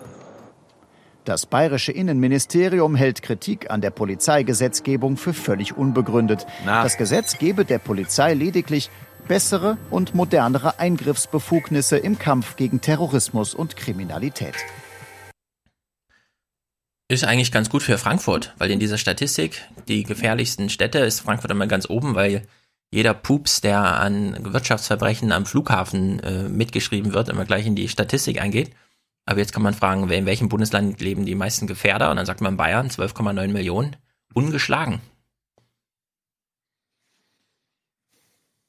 Wenn jetzt jeder verdächtig ist und überall Bannmeilen, ich frage mich so ein bisschen, bei einem Vorfall, bei einer Silvesternacht, wird danach gesagt, nein, wir hätten halt tausend mehr Polizisten gebraucht. Und wenn die jetzt jeden Bürger irgendwo hin verbannen wollen, muss, also muss jetzt jeder zweite Bürger Polizist werden, damit das aufgeht oder was? Also das ist wirklich auf jeder Ebene ist das total banane. Oder bereiten die sich auf irgendwelche Härtefälle vor? Vielleicht wissen die irgendwas. Es liegen einfach neue Instrumente im, im Werkzeugkoffer, die dann schon dann rausgeholt ja. werden, wenn man es braucht. Dann wird bei der nächsten Sicherheitskonferenz in München, ist ja auch toll für die Bürger, brauchst du weniger Straßensperren, weil du allen Gefährdern gesagt hast, bleib in deinem Zimmer. Dein ja, Zimmer gilt als sicheres Herkunftsland. ja, dann vorbeugehaft, das nächste Mal. Und angenommen, du hast ein Fußballspiel, ne? Und du sagst, hey, ihr seid jetzt verbannt hier. Das sind aber irgendwie 50 Busse Fußballfans. Und die kommen dann trotzdem. Und dann stehen da so drei Polizisten. Ja gut, das, das ist, ist ja nochmal ein ganz anderes Thema. Wollen wir das an der Stelle aufmachen? Polizisten Gleich. bei Fußballspielen? Lass uns so einen, äh, den letzten Clip gucken, ja. weil das ist, wir sind ja ein Service-Podcast und ich möchte, dass Max Jakob Ost in Freiheit bleibt. Max, ich auch. Danke, du musst danke. dir merken, dass du nicht falsch aussehen darfst, wenn du in München rumläufst. Äh, ja. Und das bedeutet jetzt nicht, dass du ein Kopftuch trägst oder irgendwie äh, und so weiter, sondern am besten färbst du dir zum Beispiel nicht die Haare, weil dann kann dir sowas passieren. Dabei kann es heute schon ausreichen, auffällig auszusehen, um ins Visier zu geraten, wie Ricarda aus Rosenheim. Was es heißt, grundlos verfolgt zu werden, hat sie am eigenen Leib erfahren. Eigentlich wollte sie nur zu einer Theaterprobe in einem Kulturcafé. Dann wollte ich mein Fahrrad abschließen und dann kam halt gleich ein Polizeibeamter und wollte einen Ausweis sehen. Hattest du irgendeine Ahnung, warum? Nee, gar keine Ahnung. Ich war ja zur Theaterprobe da und ich wusste auch nicht, was hier jetzt los ist. Was sie nicht wusste, parallel zum Treffen ihrer Theatergruppe trafen sich auf dem Gelände auch ein paar Linksaktivisten aus der Stadt. Die Polizei fuhr richtig auf. 55 Beamte, ein Polizeihubschrauber filmte, weil man hier Gewalttäter am Werk sah. Alles Unsinn, wie ein Gericht später feststellte. Die Aktivisten spielten einen Polizeieinsatz mit Knüppeln aus Zeitungspapier. Ricarda hatte mit all dem überhaupt nichts zu tun. Sie dachte, mit der Überprüfung ihrer Personalien wäre die Sache erledigt. Von wegen. Für die Polizei galt sie nun offenbar als eine Gefahr für die Sicherheit. Über Monate wurde sie verfolgt. Sie bekam Meldeauflagen. Es wurde sogar gegen sie ermittelt, wegen angeblicher Bildung bewaffneter Gruppen. Beides erwies sich als haltlos. Trotzdem leiteten die Behörden ihre Daten an den Verfassungsschutz weiter. Ich habe Lehramt studiert zu der Zeit und als ich dann gehört habe, dass meine Daten jetzt beim Verfassungsschutz sind, war das natürlich für mich ein fataler Gedanke, weil wenn, die, äh, wenn man in einen Akteneintrag als Gefährder hat, dann kann man natürlich nicht mehr Lehramt studieren. Also man kann es studieren, aber halt nicht als Beruf später ausüben. Das ist halt schon so, dass man sich dann da große Sorgen macht. Die Polizei in Bayern spinnt. Nicht alle, aber ja. Ja, also das ist einfach das spinnt vom Kopfe her. Ja, wie sehr musst du musst du Teile deiner eigenen Bevölkerung eigentlich hassen, um so solche Dinge zu machen? Das ja. denke ich mir ganz oft bei solchen bei solchen Dingen und das ist jetzt nicht immer vielleicht eine übergeordnete Frage, das ist jetzt aber mit dem Polizeiaufgabengesetz wird jetzt zwar nicht entschieden, dass man jetzt solche Dinge tut, aber es wird damit weiter ermöglicht und allein deswegen mhm. dürfte man es nicht tun, weil es eben einzelne Leute, Individuen auch auf Seiten der Polizei gibt, sowie in allen Gesellschaftsbereichen, die es für krassen Scheiß missbrauchen werden. Das ist unglaublich. Und, und jetzt haben wir wahrscheinlich, jetzt haben wir Hörer, die sagen, ah, ist er nur in Bayern, ich wohne nicht in Bayern. Leute, wir haben jetzt einen bayerischen Innenminister und der hat schon angekündigt, dass das, was in Bayern gut ist, auch für Deutschland gut sein muss. Ja, wir wollen keine Berliner Verhältnisse, wir wollen es lieber bayerisch machen, Hardcore und so weiter. Max, du warst doch letztens beim, beim Champions League-Spiel da äh, mit oh. Besiktas bei den Bayern. Da gab es ja. doch auch besondere Einlasskontrollen. Kannst du das mal alles erklären? Ja, also Besiktas hat, äh, steht auf Bewährung der UEFA, die die Champions League veranstaltet und darf sich äh, keinerlei Ausschreitungen mehr seiner Fans äh, zu Schulden kommen lassen, wobei Ausschreitung dann auch definiert ist von ganz groß mit richtiger Ausschreitung und das kann aber halt auch, also es ist dann eine Definitionsfrage, was man da dann auch schon als Ausschreitung sähe und unter anderem deshalb hat Besiktas selbst alle Gegner in der Champions League gebeten, dass sie keine Fans von Besiktas bei sich ins Stadion lassen würden, weil Besiktas einfach Angst davon hat, davor hat, dass es doch zu irgendwelchen Vorfällen kommt und man dann einfach nicht mehr an der Champions League teilnehmen darf in der nächsten Saison. Und beim Kur kurze, ja. kurze Zwischenfrage. Bist du registriert als Bayern-Fan? ich bin mir ganz sicher, dass es eine Bayern-Fan-Kartei gibt und ich bin auch ziemlich sicher, dass die mich davor schützt, dass ich einfach an den Verfassungsschutz gemeldet werde. Also okay. da, da müsste ich mir die Haare schon blau färben. Dann, dann wahrscheinlich hätte ich einen Gefährdereintrag. Ja, aber erklär mir nochmal die in Istanbul dann, ne? Besiktas mhm. und äh, wie heißen die anderen? Fenerbahce, Galatasaray. Fenerbahce, genau. Gibt's ganz viele. Die, äh, äh, also bei den Derbys scheint es ja irgendwie zuletzt in den letzten elf Derbys 101 rote Karten, 720 gelbe Karten und 15 verbannte Trainer oder so gegeben haben. Das scheint mega, also das brutalste Fußballstadt der Welt zu sein. Auf dem Feld schon, nicht nur im Stadion selbst. Also es ist zumindest eine extreme Fußballstadt. Es gibt schon auch in Südamerika und jetzt gerade in Athen hatten wir es beim Athener Derbys, einer der Präsidenten mit einer Waffe ja. am Gürtel auf den Spiel, aufs Spielfeld gelaufen, weil er mit einer Schiedsrichterentscheidung nicht einverstanden war. Die Ultras haben einen Fernsehmoderator gezwungen, eine mehrseitige Erklärung zu verlesen. Also in Sachen krasse Dinge, die im Fußballkontext passieren, ist äh, Istanbul nicht allein beherrschend. Aber ja, die türkischen Fußballfans haben einen ganz eigenen Bezug zum Fußball, der auch schwieriger nachzuvollziehen ist, wenn man es, glaube ich, nicht erlebt hat. Und ich habe es noch nicht erlebt, deswegen will ich da jetzt auch nicht zu viel reindeuten. Ich habe nur Bücher dazu gelesen und kenne ein paar Journalisten, auch äh, türkischstämmige Journalisten, die viel drüben sind.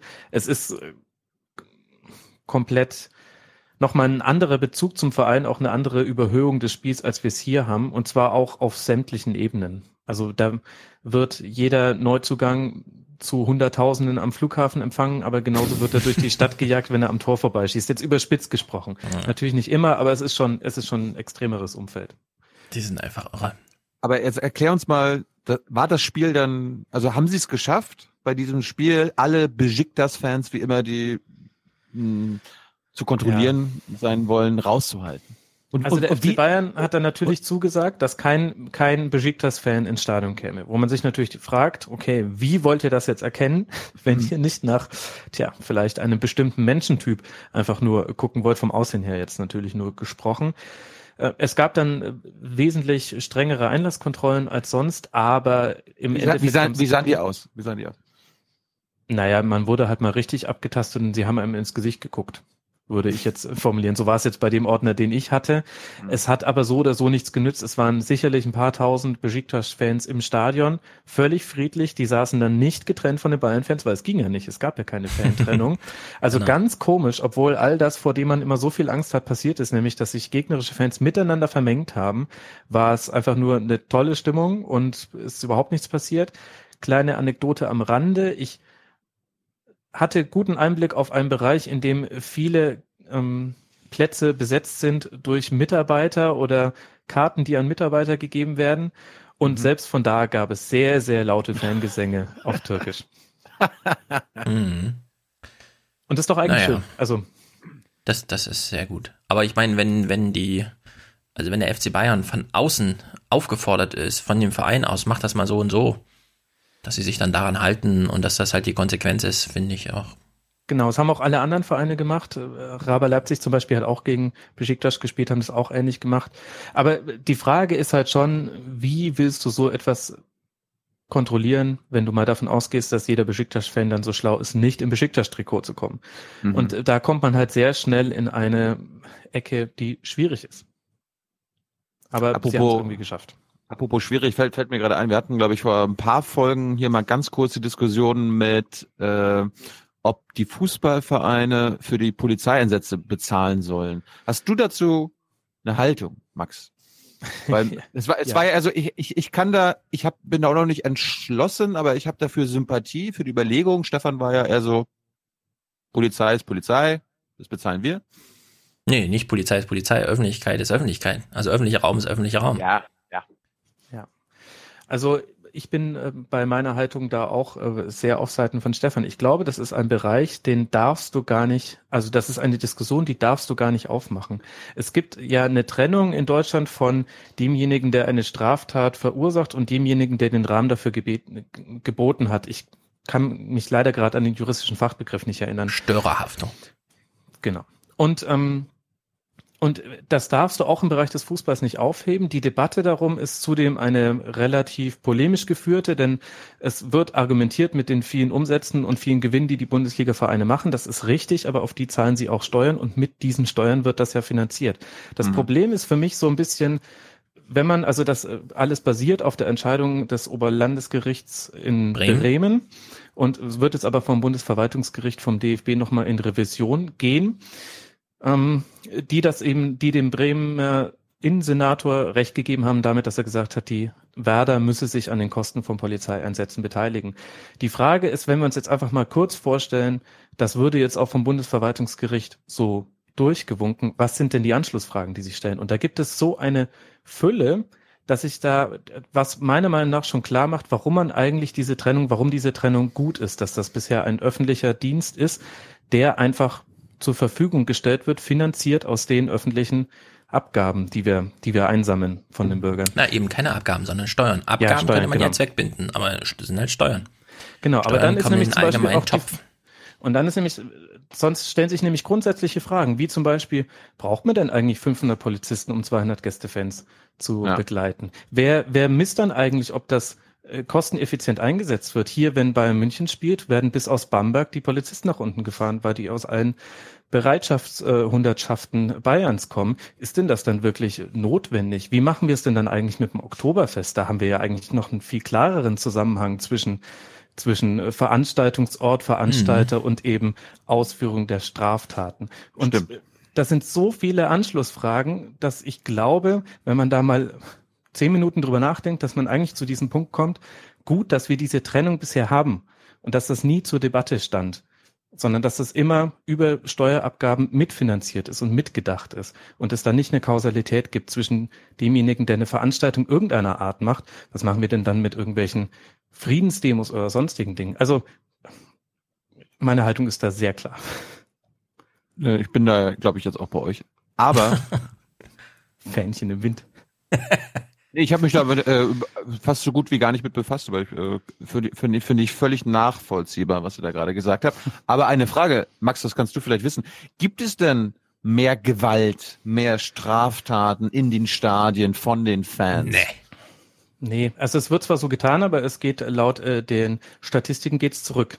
Es wird jetzt bald eine Doku erscheinen, die die hat ein bisschen unglücklichen Spin. Die sagt nämlich, äh, nie war die Gewalt größer und wir begleiten jetzt mal Polizisten bei ihrer Arbeit im Bundesliga-Stadion und dann hat man den Autor dieser Doku gegoogelt und konnte herausfinden, ah, der hatte schon mal eine, eine Doku gemacht, wo er gezeigt hat, wie hart es Bundesbeamte haben im Austausch mit Flüchtlingen und wie schlimm die Arbeitsbedingungen ja. hier und hier wären. Ja, ja, äh, das ist bestimmt Rainer Wenz Bruder gewesen.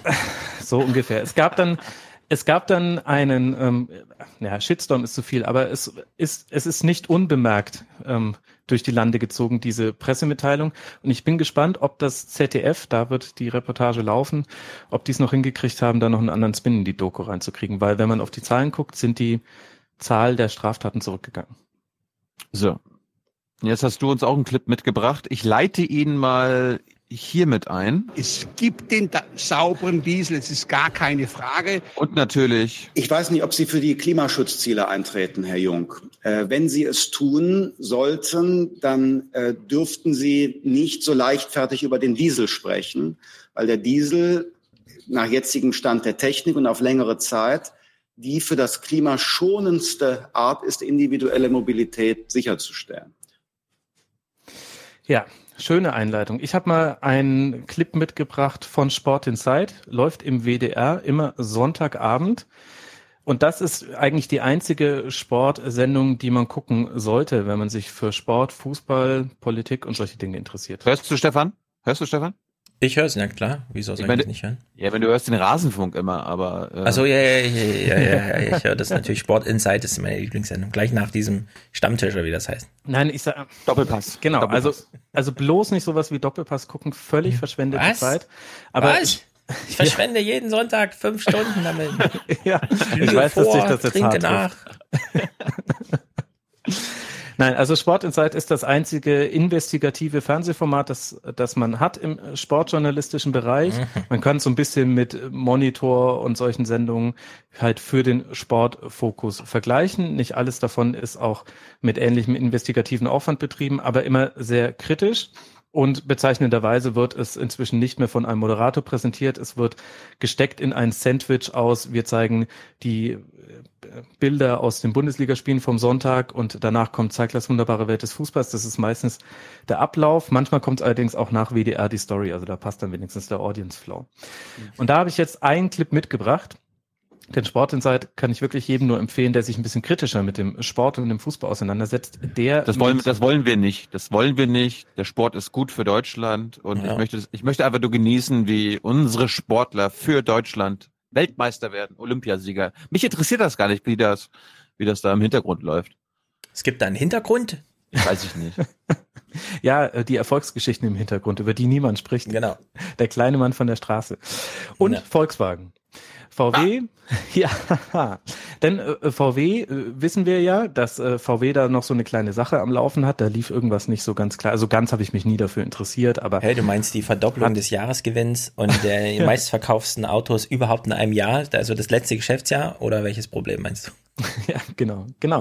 Äh, Im Grunde äh, tangiert das auch das, worum es hier geht. Denn VW ist auch ein großer Sponsor in der Bundesliga. Also unter anderem gehört über Audi ähm, ist äh, VW Teilhaber am FC Bayern. VW ist Hauptsponsor von vom VfL Wolfsburg. Dort steht auch die entsprechende Arena und es gibt noch viele andere Engagements. Und als diese ganze Dieselgate-Affäre hochkam, gab es die Vermutung und auch die Ankündigung von VW, okay, jetzt wird auch jedes Sport-Sponsoring-Projekt auf den Prüfstand gestellt und wir wollen jetzt natürlich uns demütig zeigen, wir ziehen da Geld raus, denn jetzt ist erstmal wichtig, dass wir unseren eigentlich sauberen Diesel an Mann und Frau bringen. Ja, lass mich noch kurz sagen. Woher kommt es, dass VW jetzt plötzlich eine Verdopplung des Jahresgewinns hat? Das sind Effizienzgewinne durch diese Disziplinierung nach innen. So wie die Vereine das geschockt hat, dass plötzlich so ein Sport, Sportsponsoring auf dem Prüfstand steht, die ganze Forschungsabteilung, das ganze Mittelmanagement, alle oh oh oh oh. Ärmel hochkrempeln, sonntags die Schicht und so. Ja, aber dann werde ich jetzt ein bisschen deinen Mind blowen müssen. Denn, Oh! Denn was tatsächlich passiert ist, ist nämlich genau das Gegenteil. Jetzt schauen wir mal in den Beitrag von Matthias Wolf rein. Fußball ist für uns wichtiger denn je, äh, ist eine perfekte Verbindung zwischen dem, was wir als Marke Volkswagen darstellen, äh, wirklich ein, eine Marke zu sein, die erreichbar ist für alle, aber eben halt auch im Spitzensport und im Spitzenangebot äh, zu Hause zu sein und passt perfekt zu uns. Das war jetzt der Markenvorstand Vertrieb. Trotzdem, Äh, dieser Ausschnitt ist nicht von 2016. Und Nein, das ist jetzt 2016 aktuell. stand da sehr viel auf der Kippe. Da war die Vereine, für die Vereine noch nicht klar, es betrifft ja nicht nur Wolfsburg, sondern ich meine, wie viel hauptamtliche Trainerstellen in Deutschland hängen davon ab, dass VW gut läuft. Und die, die standen alle so ein bisschen, die haben gezittert. Bis dann bei VW die Marktforschung ergeben hat, pampert die mal ein bisschen. Das findet das Volk gut. Dann, ja, blühte das wieder auf. Ja, wir lassen es mal durchlaufen. Es kommt da jetzt dann gleich noch eine intern, ein internes Dokument aus dem Jahr 2015 zu tragen, was dem so ein bisschen widerspricht. Ich Oh, habe ich bin gespannt. ich hab sehr viel geschnitten in dem äh, Clip. Ich werde dann vielleicht im Nachhinein noch ein paar Sachen erklären. Wir lassen es mal laufen. So wirkt die Sparankündigung nach Bekanntwerden des Dieselskandals heute wie ein PR-Trick. Auch zur Beruhigung von Angestellten und Betriebsräten. Für Marketing-Experten wie Peter Rohlmann, der seit Jahren die VW-Strategie analysiert, rechnet sich die Kehrtwende. Nehmen wir nur die Schadenszahlungen, die ja bei rund, äh, was weiß ich, knapp 25 Milliarden äh, liegen sollen, ähm, dann sieht man, dass dieses Sponsorship, was sie ausgeben, nämlich insgesamt um die 500 Millionen, davon die Hälfte ungefähr im Fußball, dass das wirklich Peanuts sind. Und man bekommt eine enorme mediale Aufmerksamkeit, man erreicht Milliarden äh, von Menschen damit und man kann vor allen Dingen damit natürlich gut ablenken von Dingen, die vielleicht das sonstige Unternehmen noch belasten. Schon lange ist VW dem DFB verbunden, als Sponsor des DFB-Pokals. Jetzt wird der Konzern darüber hinaus auch Generalsponsor beim DFB. von 2019 bis Mitte 2024, mögliche Heim-EM inklusive. Wie bei der UEFA stach VW auch beim DFB einen renommierten langjährigen Autopartner aus. Zahlt dem DFB künftig 25 bis 30 Millionen im Jahr, heißt es. Rund viermal so viel wie Ex-Sponsor Mercedes. So, da muss ich nochmal kurz anhalten, um zwei Dinge zu sagen. Zum einen viermal so viel wie der Sponsor davor. Boah. Und gleichzeitig Sponsoren sind sie jetzt noch Sponsor der UEFA geworden, bis eben zu dieser HMEM mit 80 Millionen Euro im Jahr. Und ich muss hier aber auch anhalten, um noch einen kleinen Disclaimer ähm, zu machen. Ich war mal mit zuständig für Sportsponsoring Mercedes-Benz Nationalmannschaft, bevor ich mich dafür entschieden habe, wieder auf die journalistische, auf die gute Seite zu wechseln, dann habe ich das Ganze beendet. Deswegen könnte man mir jetzt auch vorwerfen, dass ich das nur mache aus Hass auf diesen ehemaligen ja, Konkurrenten und weil dieser Etat verloren ging und so weiter. Aber deswegen habe ich auf der anderen Seite auch noch einen ganz guten Einblick in so manche Hintergründe dieser Ausschreibung des äh, DFB-Sponsoring-Vertrags und nicht nur, dass VW da viermal mehr zahlt, sondern sie haben auch noch weniger Rechte als im aktuellen Sponsoring-Vertrag. Was heißt das? Sind. Ja, ins Detail kann ich da nicht gehen, weil ich das natürlich alles auch gar nicht weiß.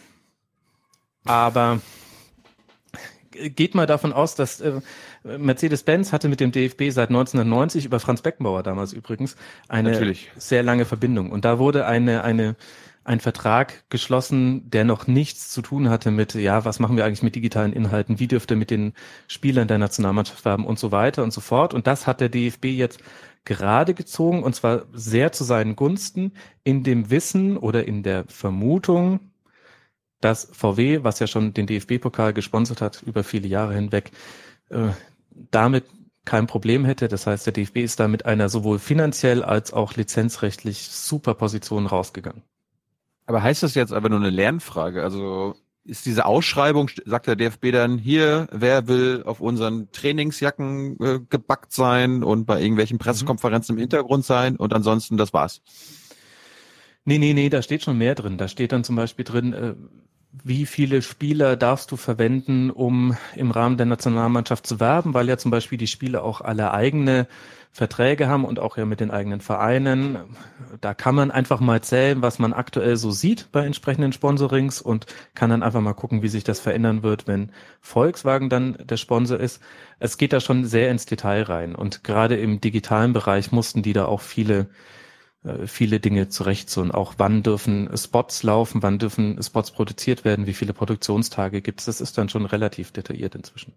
Ja, VW war das aber alles egal. Die wollten einfach genau. nur ihren Anker in die Gesellschaft werfen. Hauptsache, wir sind wichtig. Hauptsache, wir sind überall präsent.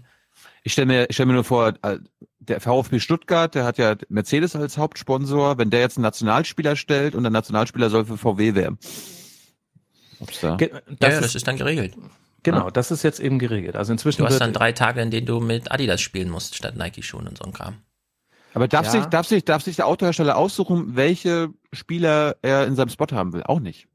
Ja, doch, er darf sich aussuchen, aber es gibt da so gewisse, oder es gab immer gewisse Regeln und die werden jetzt für VW noch viel, viel konsequenter sein. Also nicht, es mussten immer mindestens fünf Spieler sein und es durften nicht mehr als eine bestimmte Anzahl von bestimmten Vereinen sein, die von anderen Autoherstellern gesponsert werden. Ja, das war früher noch so einfach, als Thomas Gottschalk Wetten das moderiert hat, dann kam da Mercedes reingefahren, dann stiegen da drei Nationalspieler aus und die Sendung war fertig, ja.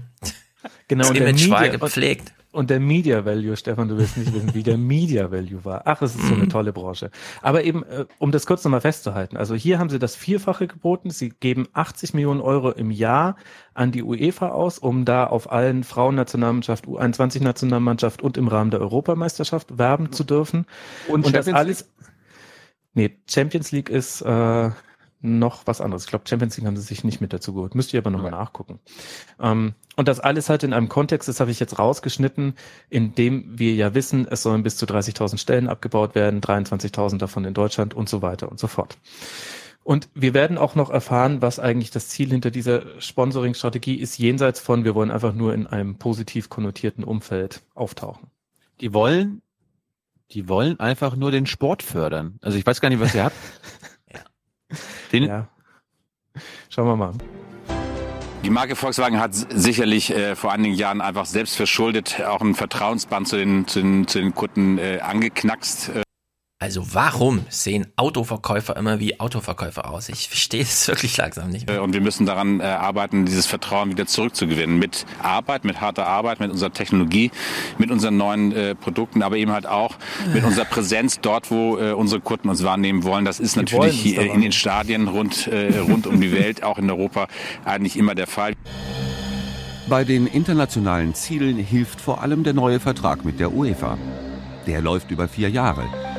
Die Futsal-EM aus dem Februar nur der Anfang. VW füllt die Werbebanden der Frauen-EM, der U21-EM, der neuen Nations League und vor allem bei der Männer-EM 2020, die erstmals verteilt auf zwölf Länder stattfinden wird. Allesamt wichtige VW-Märkte. Autobauer will dauerhaft noch höher hinaus. Auch so steht es in dem internen Strategiepapier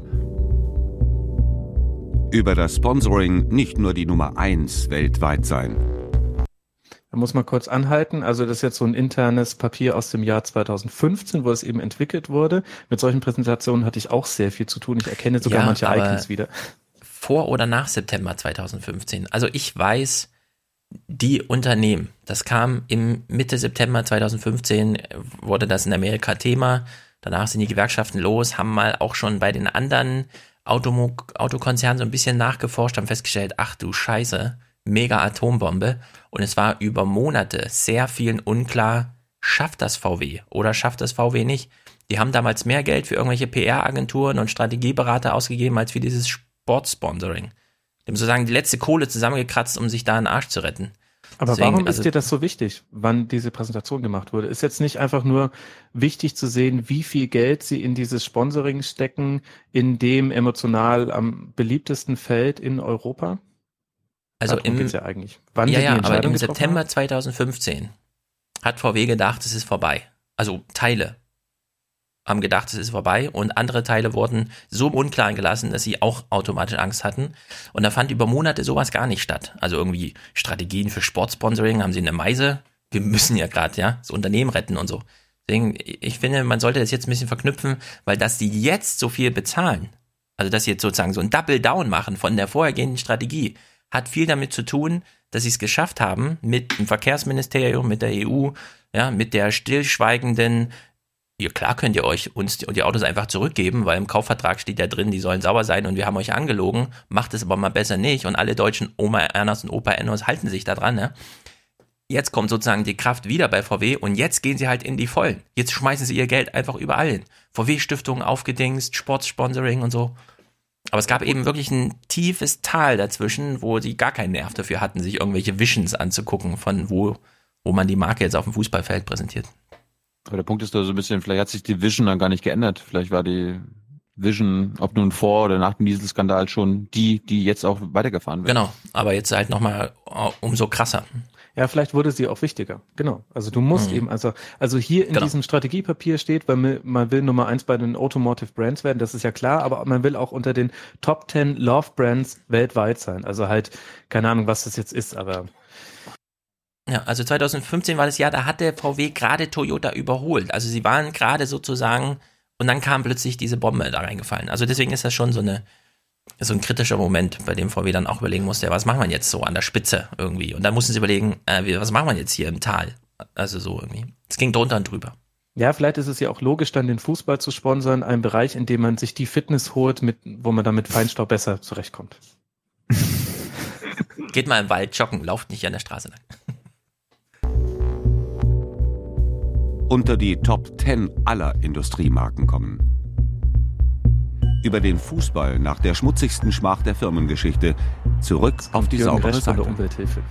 Ich würde Volkswagen als den König des Greenwashings in Deutschland bezeichnen. Kein Unternehmen hat einen solch großen Unterschied zwischen dem, was sie in ihren Produkten oder in ihrem auch Unternehmenshandeln tun und das, was sie im Sport, im Fußball oder auch im Bereich der gesellschaftlichen äh, Gruppen an dann äh, Umwelt- und Nachhaltigkeitsaktivitäten äh, betreiben. Also Volkswagen ist einfach vollkommen unglaubwürdig, wenn sie Produkte auf den Markt bringen, die äh, mit besonders äh, heimtückischer Schadsoftware ausgestattet sind und dann auf der anderen Seite sich als Wohltäter und äh, Sportsponsoren. Ja, aber ist das nicht so eine Legende, die man eh, ich meine Sportsponsoring, ja? Das heißt Nutella, brauner Zucker, Cola, brauner Zucker, Nike, Kinderarbeit und halt Autos, also Verbrennungsmotoren. Da wäscht sich niemand grün, sondern das sind, äh, also ich würde sagen, nur noch Verblendete lassen sich irgendwie mitreißen von so einem VW, der über die Bande fährt. Ja, wobei da bin ich, da bin ich mir eben nicht so sicher, weil ich es bei Mercedes-Benz schon gesehen habe, die Wirksamkeit von Sportsponsoring, wenn es darum geht, die Wahrnehmung deiner Marke zu formen, die ist schon immer noch da. Es ist nicht mehr so wichtig wie früher, ob du auf einer Bande bist. Das ist nur für irgendwelche Zahlenfüchse wichtig, weil du dann in Reportings immer einen hohen, eine hohe Reichweite hast. Aber du kannst darüber schon die Attribute einfach holen, die der Sport bietet, die du auf deine Marke transferierst. Und das ist zwar so ein bisschen Marketing, bla bla, aber wenn du siehst, dass es bei Fokusgruppen, Befragungen und bei großen Umfragen mit einer Nullmessung vor einem äh, gestarteten Sponsoring und einer Messung danach dann tatsächlich so ist, dass auf einmal die Leute dich als sportlicher, als attraktiver, als aktiver, positiver wahrnehmen all in all, dann hat das schon eine, schon eine Beeinflussung und ja, find, aber das meine ich ja mit verblendet. Das heißt ja nicht, dass ich deswegen nicht 80 Prozent der Gesellschaft meine. Ja, okay, gut. naja, auf jeden Fall kann man da mal kann man da mal drauf achten, wie VW das dann jetzt vor allem dann ab dem nächsten Jahr nutzen wird. Dieses Jahr ist noch ja ähm, Mercedes-Benz beim DFB und äh, VW hat nur so kleinere Dinge, aber mit der Nations League nächstes Jahr wird es groß losgehen. Ich bin auch gespannt, ob dann wirklich die E-Mobil-Offensive ähm, 2020 so groß wird, wie sie jetzt gerade schon angekündigt wurde.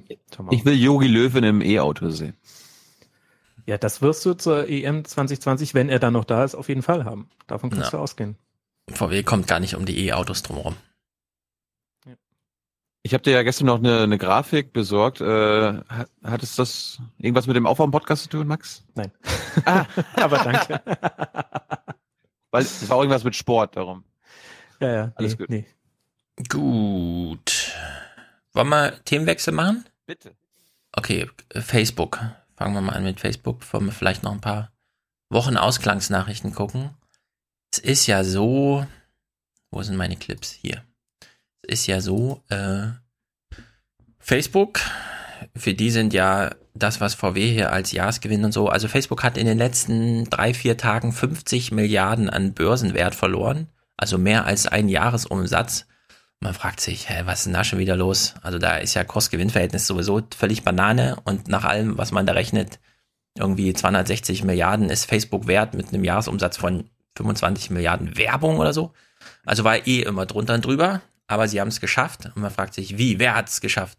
Naja, der eine Typ, der halt losgezogen ist, um äh, über Cambridge Analytica aufzuklären, also das Unternehmen, was hier eh immer schon in der Kritik stand, weil sie zuerst Ted Cruz und dann Trump und dann Obama, äh, Brexit und den ganzen Kram, überall hatten sie angeblich ihre Finger mit drin. Wir haben das ja in Aufwachen 160 besprochen. Alle inhaltlichen Sachen kann man da nochmal nachhören. Wir schließen sozusagen daran an, ja ich wollte auch nochmal hinweisen, also das US-Außenministerium hat immer noch einen bestehenden Vertrag mit Cambridge Analytica.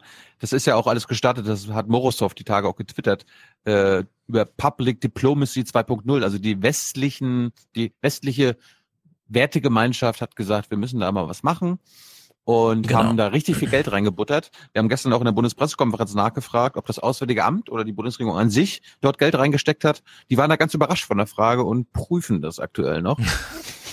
Ja, Aber ich halte, ich, ich halte das für möglich.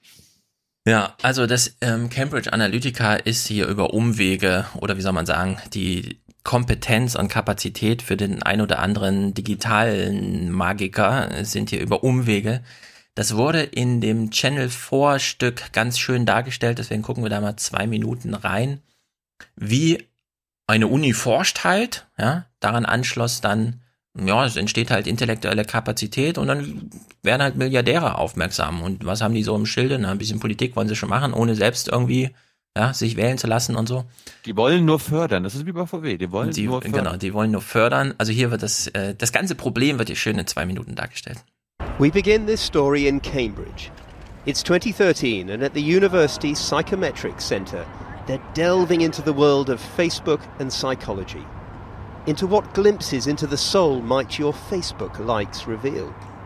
Cutting edge research, which Chris Wiley was quick to spot and now helps explain. On social media, you curate yourself. You put so much information about who you are in one single place. Um, so whenever you go and you like something, you are giving me a clue as to who you are as a person. And so all of this can be captured very easily and run through an algorithm that learns who you are. When you go to work, right? Your coworkers only see one side of you. Your friends only see one side of you. But a computer sees all kinds of sides of you. And so we can get better than human level accuracy at predicting your behavior. Really? Ja, really? Fragt man sich immer noch 2018. Ich würde mal sagen, der bayerischen No Polizei. way, man. Ja, genau. Also der bayerischen Polizei, ja, selbst der ist mittlerweile völlig egal, was du in deinem echten Leben machst. Denen geht's nur Die darum, was deine digitalen Spuren so hinterlassen. Und dann greifen die in dein Leben ein. Ich würde diesem jungen Mann empfehlen, nicht in München auf der Straße rumzulaufen. Das auch. Der sieht nämlich, der hat bunte Haare und so. Genau. Ja, also äh, gut, okay, der Journalist fragt immer, ja, echt, wirklich, ja, mein digitaler Zwilling ist wichtiger als ich und so. Also äh, deswegen entspinnt sich das Gespräch noch ein bisschen weiter. Yes, absolutely.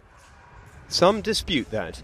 But for Chris Wiley, then just 23, the notion was as seductive as it was potentially lucrative. The company he worked for, Strategic Communications Laboratories, or SCL, specialized in psychological operations for the military. And for him, Facebook was now the richest of canvases on which to not only read minds, but change them. Which is what brought Chris Wiley to the attention of SCL client Steve Bannon, then boss of the online magazine Breitbart, later Donald Trump's chief strategist. What did Steve Bannon want? Steve wanted weapons for his culture war. That's what he wanted, and that's that. We we, we offered him a way to accomplish what he wanted to do, which In- was which in- was change the culture of America. Bannon's big idea, says Wiley, was this. Could they replicate the academics' work profiling people's personalities on Facebook on a massive scale across the American electorate? They had the money from billionaire Republican backer Robert Mercer and his daughter Rebecca. Ja, also äh, die Geschichte ist kurz erzählt. Äh, jemand geht halt studieren, macht da tolle Forschung, weil er nicht nur Psychologie, sondern auch irgendwas mit Technik macht. Plötzlich kommt ein Algorithmus raus. Das Militär denkt so, hm, ist ja geil, was diesmal wieder an unserer Uni, die wir eh schon seit Jahrzehnten mitfinanzieren, gemacht wird. Also entsteht da so ein gewisses Kompetenzzentrum. Stephen Bannon wird dann über Unternehmensverwicklung darauf aufmerksam. Dann kommt da Mercer mit seinen Milliarden und zack, hat, ist die Soße gerührt. Ja, so geht das übrigens immer. Das ist hier kein Einzelfall sondern amerikanische Unis, gerade so wie in Harvard, die jahrzehntelang am Finanzmarkt spekulieren und dann feststellen, ach so, wir investieren noch bescheuerter als Trump. Wenn wir unser Geld einfach nur in Indexzertifikaten gelegt hätten, hätten wir 6% und so. Wir haben nur 4%. Wie peinlich ist das? Und können wir das mal verheimlichen und so? Die suchen natürlich ja, nach Investitionsmöglichkeiten und schaffen sich die, indem sie Unternehmen in die Unis reinholen, die dann so, ach, sie arbeiten mit Mil- Militär, das sagen wir den Studenten mal nicht, ja. Und irgendwann steht dann so ein Whistleblower auf und denkt, äh, warte mal, ich habe jetzt fürs Militär Stephen Bannon, das kenne ich doch alles aus der Zeitung. Ich, ich war das und so, ja, so Zeitung. ungefähr. Oder aus, was weiß ich, hat, hat sie in eng geguckt und John sich dann. Oliver. Äh, John Oliver, genau. Also wie auch immer. Er hat dann irgendwann mitbekommen, warte mal, Stephen Bannon, Mercer, die kommen immer in diesen Kontext, das sind doch eigentlich und so. Deswegen hat er gedacht, er klärt uns mal auf. Gut, das ist aber wirklich äh, kein besonderer Fall, das ist Standard bei Facebook. Und ich habe, also ich habe mein, mein Buch 2015 geschrieben, seitenlang darüber, wie die Forschungseinrichtungen bei Facebook äh, ein- und ausgingen und man selber schon gar nicht mehr wusste, ja, wenn wir jetzt diese Testgruppe bilden aus den 50.000 Accounts, äh, greift dann eigentlich gerade eine Forschung von anderen rein, also überlappen sich hier Testgruppen und so weiter, ja. Unsere Algorithmenqualität, ach, ist doch egal. Unser, unser Datensatz ist so groß, wir können die Algorithmen live daran anpassen und so, ja. Also es war Forschung außer Rand und Band. Das hat nichts mit irgendwelchen ethischen Standards, nichts zu tun. Ja, Facebook hatte, hm?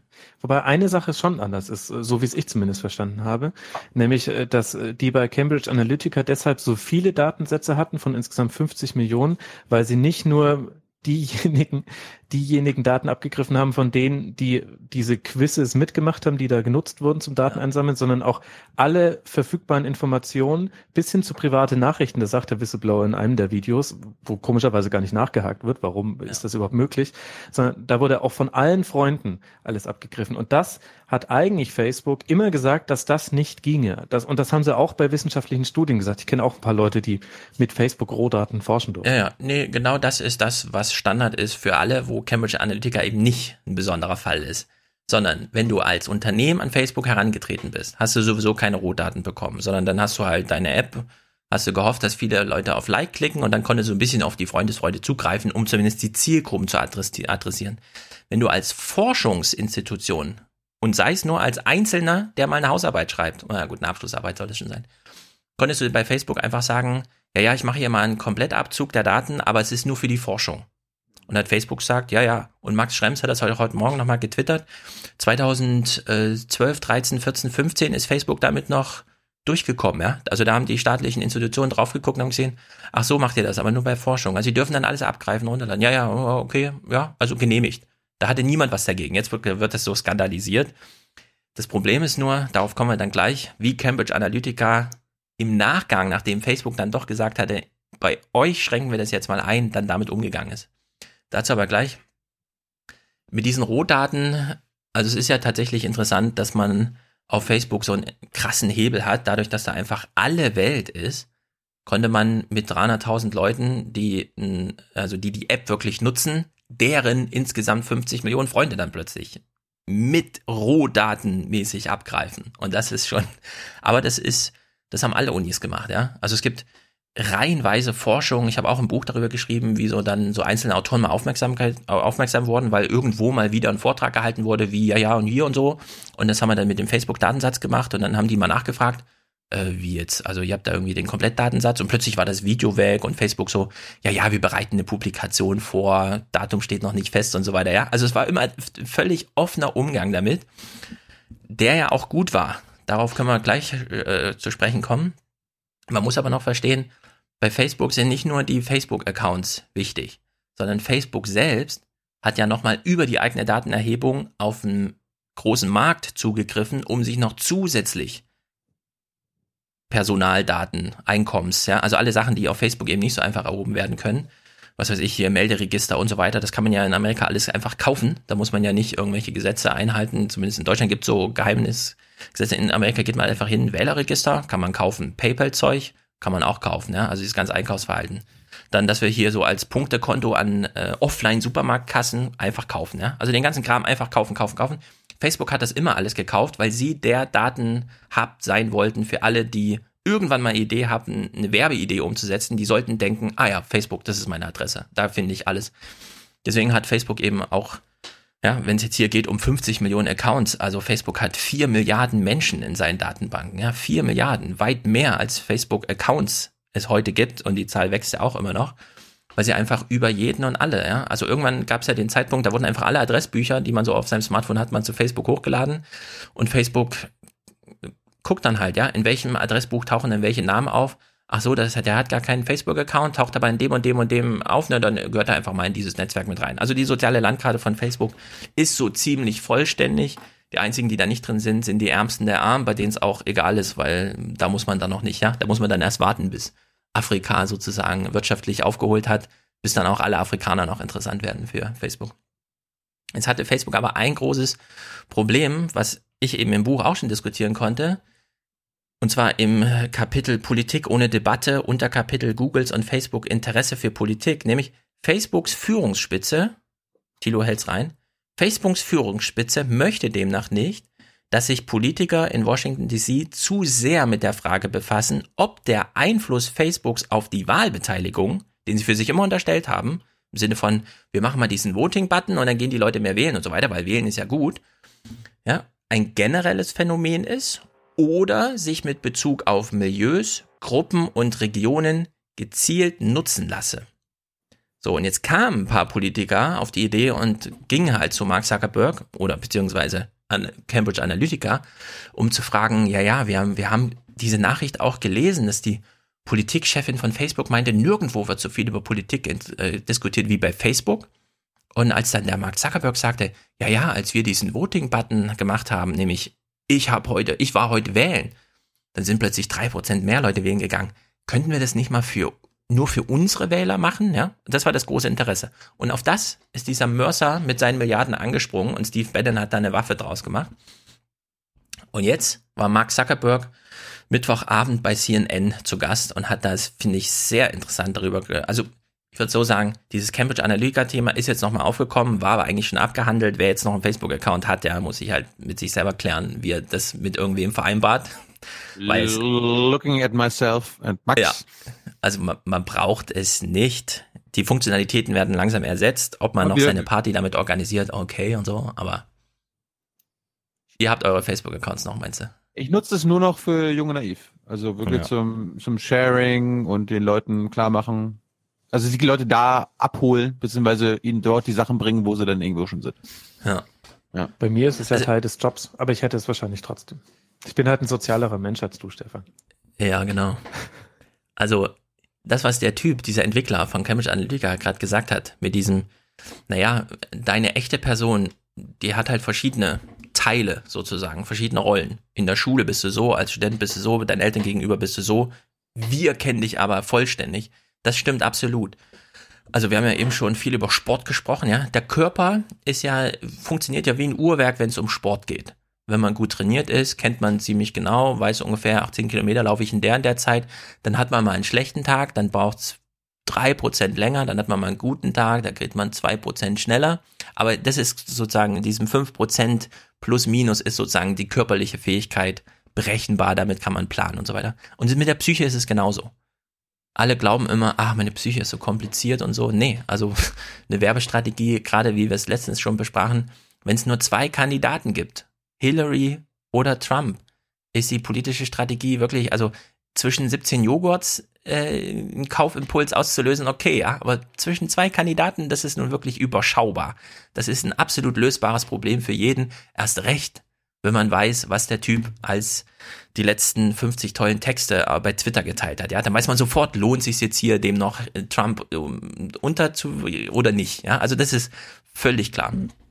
So, Zuckerberg war also jetzt bei CNN und hat mal über dieses schwierige Geschäft der Politik gesprochen. Erstmal stellt er da, was ist jetzt eigentlich passiert? Also die erste Frage, die sich stellt, ist eine sehr gute journalistische, nämlich, was ist da eigentlich passiert? Und er erklärt jetzt mal, und daran erkennen wir dann auch, naja, mit Cambridge Analytica, das war halt kein technisches Versagen, es war auch kein menschliches Versagen, sondern das war halt so ein, unter vielen, die das machen, hat halt einer mal nicht die Regeln eingehalten, auf die man sich so freundschaftlich geeinigt hatte. I want to start with just a basic question. Mark, what happened? What went wrong? So this was a major breach of trust. And, and I'm really sorry that this happened.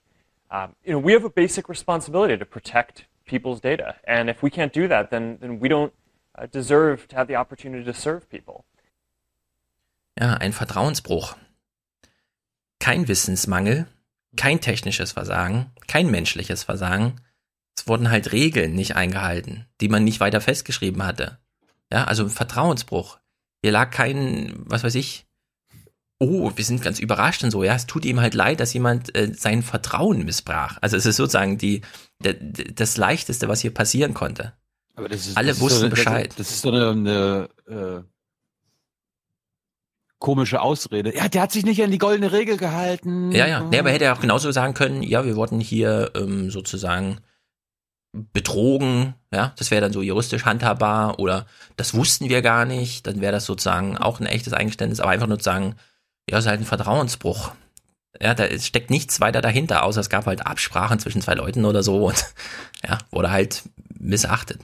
Und was ich noch sehr interessant finde, ist, sagt ihr ja auch immer, in der ersten Antwort bringen die Gäste ihren Talking Point unter. Hat er hier auch gemacht, aber Talking Points bei US-Amerikanern sind oft ein Satz. Hier war es halt, if we, if we don't serve you, we don't deserve to serve you oder irgendwie sowas. ja, genau, Gefühl. genau. Aber das ist schon typisch US. Ja, ja, das ist äh, auch wirklich sehr verdreht. So, und was will er jetzt machen? Er stellt mal klar. Our responsibility now is to make sure that this doesn't happen again. And there are a few basic things that I think we need to do to ensure that. One is uh, making sure that uh, developers uh, like uh, Alexander Kogan, who uh, got access to a lot of information and then um, improperly used it, just don't get access to as much information going forward. So we are, are doing a set of things to, um, to restrict the amount of access that, that, um, that developers can get going forward. But The other is we need to make sure that there aren't uh, any other Cambridge Analyticas out there. Ja, also er Aha. muss jetzt erstmal nachgucken. Also er spricht dann so von Tausenden übrigens, ja, von Tausenden. Ich wollte gerade sagen, wollen wir wetten, dass das ein Einzelfall war? Ja, ist das jetzt eigentlich ein Einzelfall oder weil tun konnten das ja erstmal alle bis so letztes Jahr, also bis dann so die Trump Panik losging und so. Wer hat, es kann ja nur ein Einzelfall sein. Wer kann, wer traut sich denn, das Vertrauen von Mark Zuckerberg zu brechen? Ja. Ja, vor allem, welche Forscher haben denn kein Interesse an Facebooks Datensatz? Alle. Es sind zehntausende äh, Forschungsprogramme, die da laufen. Also.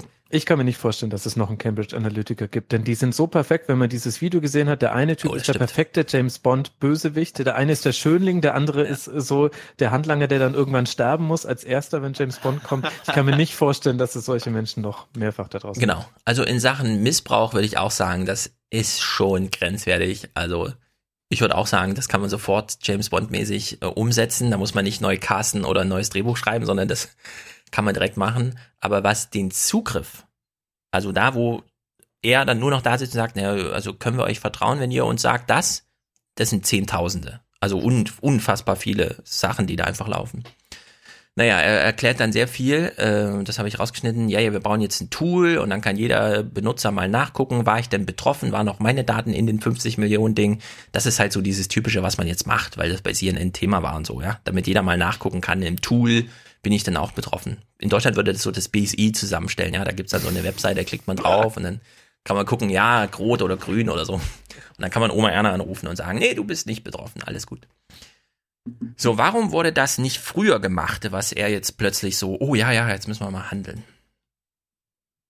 Well, I want to ask you about that because when this came to light, you guys knew this uh, a long time ago that uh, that this data was out there. Why didn't you tell users? Don't you think users have the right to know that their data is being used for different purposes? So yes, and let, let me tell you what we what actions we took. So in 2015, uh, some journalists from the Guardian told us that that they uh, had had seen or had some evidence that uh, data that this uh, app developer Alexander Kogan, who built this personality quiz app, and a bunch of people used it and shared data with it, um, had had sold that data to Cambridge Analytica and a few other firms. And when we heard that, and that's against the policies, right? I mean, you, you can't share data in a way that um, that uh, people don't. Ja, also widerspricht den Nutzungsding. Und wann äh, war das schon mal, also ja. Ja, aber das ist ja auch eigentlich ein ganz interessanter Punkt, weil da wurde es für Facebook wichtig, weil sie wollen ja wirklich nicht, dass jemand ihre Daten weiterverkauft. Mhm. Das darf auf gar keinen Fall passieren. Das Und wollen klar sie haben nur sie selbst da dann, äh, Genau, sie selbstverständlich haben sie da dann Took Actions. Also ja klar. Genau, und er erklärt jetzt mal, was sie für eine Action gemacht haben. Also wie, also wie würden wir vorgehen, wenn plötzlich, ähm, warte mal, der hat uns vor drei Jahren informiert, dass 50 Millionen Nutzeraccounts vollständig an Cambridge Analytica, die ja, von dem wir damals schon wussten, was sie so machen und so weiter. Was würde man so tun? Und jetzt erklärt Zuckerberg, was er getan hat. don't know or don't consent to, um, we immediately banned Kogan's app. And, and further, uh, we made it so that Kogan and uh, Cambridge Analytica and the other folks who, with whom we shared the data, um, we asked for a, a formal certification that they had none of the data from anyone in the Facebook community, um, that they deleted it if they had it, and that they weren't using it. And, and they all provided that certification. So, as, as far as, as we understood um, around the time of that episode, uh, there was no data uh, out, out there. So why didn't Facebook follow up? You know, you say you certified it. I think Ja, also bis hierhin. Sie sind halt, haben gesagt, löscht mal eure Daten und dann lasst mal euren Rechtsanwalt drauf gucken, dass sie auch wirklich gelöscht sind und schickt uns den Brief mit dessen Unterschrift. Okay? Ja, okay. Also das war die, das hat, das hat Facebook gemacht, ja, um den Einhalt zu gebieten. Und naja, da gab es halt den, den Vertrauensbruch. uh, why wasn't there more of a follow up? Why wasn't there an audit then? Why does it take a, a big media report to, to get that proactive approach? Well, I mean, I don't know about you, but I, I, I was I'm used to when people legally certify that they're going to do something, um, that they do it. But I think that this was clearly a mistake in retrospect. Was it putting too much trust in I, developers? I, I mean, I think it, it did. Um, and that's why, you know, we need to make sure that we don't make Ja, da müssen wir uns alle an die eigene Nase greifen. Wir vertrauen Facebook auch zu viel, ja. Wir lassen uns Sie auch haben, mir, nicht. Sie haben mir einen Brief geschrieben, Max Stefan. Ja. Sie haben mir einen Brief geschrieben, wo, wo Sie das anwaltlich bestätigt haben. Also Ist das gelöscht, ist ja, so tölpelhaft, bürokratisch, beamtenhaft, dass ich fast glauben könnte, er würde in der bayerischen Verwaltung arbeiten irgendwo. Ja, ehrlich gesagt, ich war auch ein bisschen erschüttert. Jetzt, jetzt hören wir mal weiter. Unter der Maßgabe, die auch beim CCC sehr beliebt ist, naja, es gibt jetzt keine technische Lösung für soziale Probleme. Wenn es echte soziale Probleme sind, dann braucht man nämlich eine soziale Lösung und so, ja. Er erklärt hier mal so ein bisschen. make that mistake ever again, which is why uh, one of the things that I announced today is that we're going to do a full investigation into every app that had access to a large amount of data um, from around this time before we locked down the platform. Ja, also er macht jetzt das, was Apple von Anfang an, da haben sich alle noch gewundert. Ihr wollt jetzt jede einzelne App im App Store untersuchen und das dauert zwei Wochen und da sitzen echte Menschen da und die gucken sich die App an und schicken dann noch eine Mail an den Hersteller und seid ihr denn bescheuert? Google so, in unserem App Store kann man alles machen, alle Apps reinstellen, sofort online, ja. Mittlerweile hat Google schon nachgezogen. Alles wird irgendwie protective äh, analysiert und so weiter, immer schön mit so einem Schildchen, wurde auch untersucht. Facebook 2018 kommen sie jetzt auch auf die Idee, jede App sich einzeln anzugucken. Warum? Weil es dieses soziale Vertrauen, na, irgendwer, der was herstellt, wird das doch schon und so. Nee, gibt's nicht. Also hier wird ein soziales Problem, niemand vertraut irgendwem, jeder will den anderen ausnutzen, einfach technisch gelöst. Jede einzelne App wird jetzt angeguckt, die ganze äh, Facebook-Plattform wird abgeriegelt für neue Apps, ja, alles kriegt so einen Review-Prozess und dauert dann wahrscheinlich immer zwei Wochen, bis man so ein neues Update von irgendwas bekommt. Da ist dann zwar die Konferenz, für die man die App geschrieben hat, immer schon vorbei und so, aber ist dann auch egal, ja. Hauptsache ist alles sicher. Naja, bisschen weiter immer. If you told me in 2004, when I was getting started with Facebook, that a big part of my responsibility today would be to help protect the integrity of elections against interference by other governments, um, you know, I, I wouldn't have really believed that that was going to be something that, that I would have to work on 14 years later. So, jetzt fragen wir uns, warte mal, hat er eben gemeint, ja, ja, wir lösen das technisch, das Problem, das wir hier haben, weil wir ja den ähm, Legal Certific äh, Certifications nicht mehr trauen können. Fragen wir sich, warte mal, welche sozialen Probleme willst du jetzt technisch lösen? Ach, die Integrität der Präsidentenwahl. Aha. Also damals 2004, 2004 hat er ja sowas wie Tinder erfunden. Ja? Also so hat Facebook ja, äh, Ja, ja, genau. angefangen. Auch äh, hot or not? Mm, Not. Äh, hot. Und jetzt muss er Demokratie retten. Äh, Ja, also der, der inkrementelle Fortlauf der technischen Welt ist so entkoppelt von den juristischen, gesetzgeberischen, sozialen Prozessen, die nebenher laufen, dass Mark Zuckerberg 14 Jahre nachdem er, ach, die würde ich gerne mal daten, kann die sich mal ein Profil bei mir anlegen, jetzt plötzlich da, sich dafür zuständig hält, weil die Welt findet, er sei das, die Präsidentenwahl abzusichern. Wie krass ist denn das eigentlich so insgesamt, wenn man da mal drüber nachdenkt? Und ich finde auch die Antworttechnik so genial, weil er ja damit impliziert, vor zehn Jahren hätte ich das nicht voraussehen können und deswegen müsste er jetzt auch verstehen, dass ich damit nicht zurechtkomme. Das ist so, als würde ich sagen, hätte mir jemand vor zehn Jahren gesagt, dass ich heute hier im Aufwachen-Podcast stünde, das hätte ich nicht für möglich gehalten. Und dann Klammer auf und deswegen habe ich heute nur Scheiße gelabert, Klammer zu. Also es ist ja so ein Ja, ganz ja, komischer, genau. ja, naja. Ja, also das ist von der Einrichtung genau, aber dass es überhaupt dazu kommt, dass er hier in diesem CNN-Gespräch sagt, ja, ich bin dafür zuständig, dass die Präsidentenwahlen integer ablaufen. Und alle so, ja, ja, das fordern wir auch von dir. Und die Journalistin da nicht in Gelächter ausbricht oder so, sondern das ist einfach, ja, ja, genau, endlich hast du es mal erkannt, dass du zuständig bist für die Integrität der Präsidentenwahl. in, in, Also- Deutschland, ha- in Deutschland haben wir einen Bundeswahlleiter und er ist dann quasi der globale Wahlleiter. Ne? Ja, also es ist völlig absurd, ja. CNN erklärt sich ja eigentlich zuständig für alles Politische und so weiter, ja. Die haben das hier völlig aus der Hand gegeben. Da gab's keine Nachfrage zu nichts. Das Gespräch ging einfach so in diese Richtung weiter. Denn ähm, ist es denn nur die amerikanische Präsidentenwahl oder? You know, a number of months later, there was a major French election, and there we deployed some AI tools uh, that did a much better job of identifying um, Russian bots and, and basically Russian um, potential interference and, and weeding that out of the platform ahead of the election. And we were, we were much happier with how that went. In 2017, last year, uh, during the special election uh, in the Senate seat in Alabama, uh, we deployed some new AI tools that we'd built to detect uh, fake accounts that were trying to spread false news. And we, we found Ganz kurz. Er hört sich an wie so ein, so, wie so ein Militär, also wie äh, General Nicholson, ja. We deployed some troops, we Ja, ja, aber bla, bla, so reden die Techniker halt. Ja, vor allem, wenn er immer von AI spricht, äh, frage ich mich, wann so ein Tool mal selbstständig wird und dann einfach einen komplett anderen Ja, darüber reden wir gleich mal, wenn wir wir hören das mal zu Ende und dann. Ja. To detect uh, fake accounts that were trying to spread false news, and we we found a lot of different uh, accounts coming from Macedonia.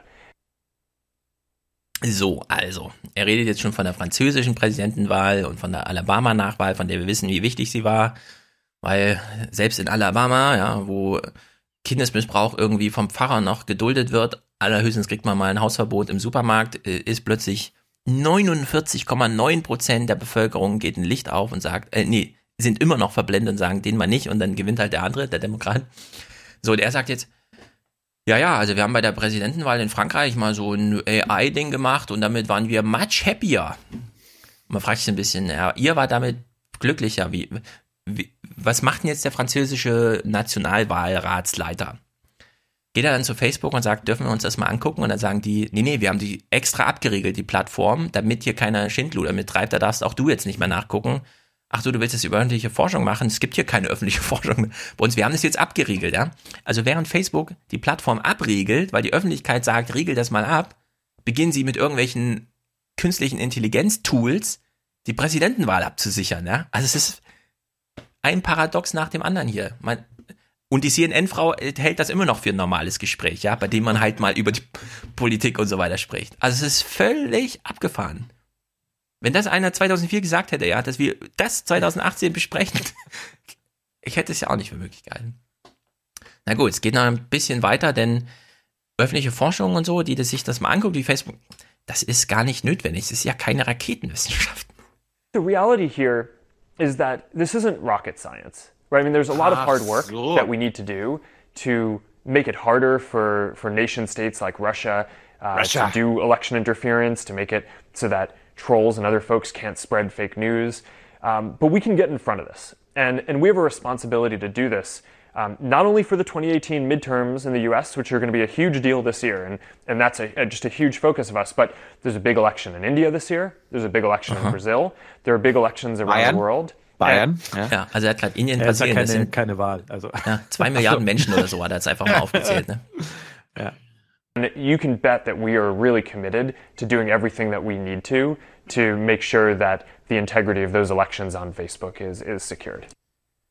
Ja, also die Plattform ist abgeriegelt, kein öffentlicher Forscher wird nochmal Zugriff darauf bekommen. Währenddessen organisiert er irgendwie den Wahlkampf in Brasilien, Indien, Frankreich, in Alabama und auf der ganzen Welt. Nicht er und sagt, ne, es, ist, es ist ja keine Raketenwissenschaft, das schaffen wir schon, es ist halt viel Arbeit, aber das schaffe ich mit meinen Buddies schon. Vor allem, was ich immer so mag an Zuckerberg, das ist aber auch so typisch für so Leute in seiner Position, ist immer, wenn sie sich für etwas entschuldigen, dann sagen sie immer, dass sie irgendwas nicht deserven und we don't deserve ja. you.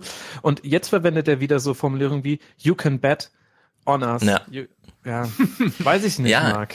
Bin ich mir nicht so ganz Wie viel sicher. wollen wir denn drauf wetten, dass Facebook weiß, was es tut?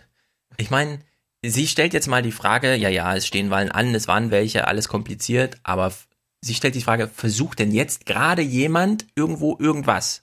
Und dann hören wir mal, wie er darauf antwortet. Weil wir wissen ja, die Amerikaner kommen ja eben in diesen to meddle with, bei dem wir aber nicht wissen, ja, was heißt denn das, ja, wenn man das auf Deutsch übersetzt, so rumdoktoren oder was? Also ist das jetzt eine Beeinflussung oder keine Ahnung, worum, worum geht's überhaupt bei dem Ganzen, bei dem Facebook jetzt, also Mark Zuckerberg alleine die Welt retten soll? Ich finde, die Antwort, die er hier gibt, ist sehr ehrlich. Also ich habe es sehr kurz geschnitten, aber dieser erste Impuls von ihm ist auch sehr ehrlich. Are you specifically seeing bad actors try to meddle with the, the US election now? Um, I'm, I'm not 100% sure what that means. Ja, ich weiß gar nicht, was es bedeuten soll. Ich weiß ehrlich gesagt auch nicht, was es bedeuten soll. Niemand weiß, was es bedeuten soll. Ich er ich, gesteht das offen ein und ja, gut, okay. Aber redet sie jetzt von den, von den Kongresswahlen im Herbst oder was? Ja, das weiß ich nicht, was das bedeuten soll. ja, also es ist einfach, es ist verdreht, es ist unglaublich. Das erinnert mich an Alexander Gauland letzte Woche. Äh, Vetternwirtschaft, was, wovon reden Sie? Was ist ja, das? genau. Äh, was ist das?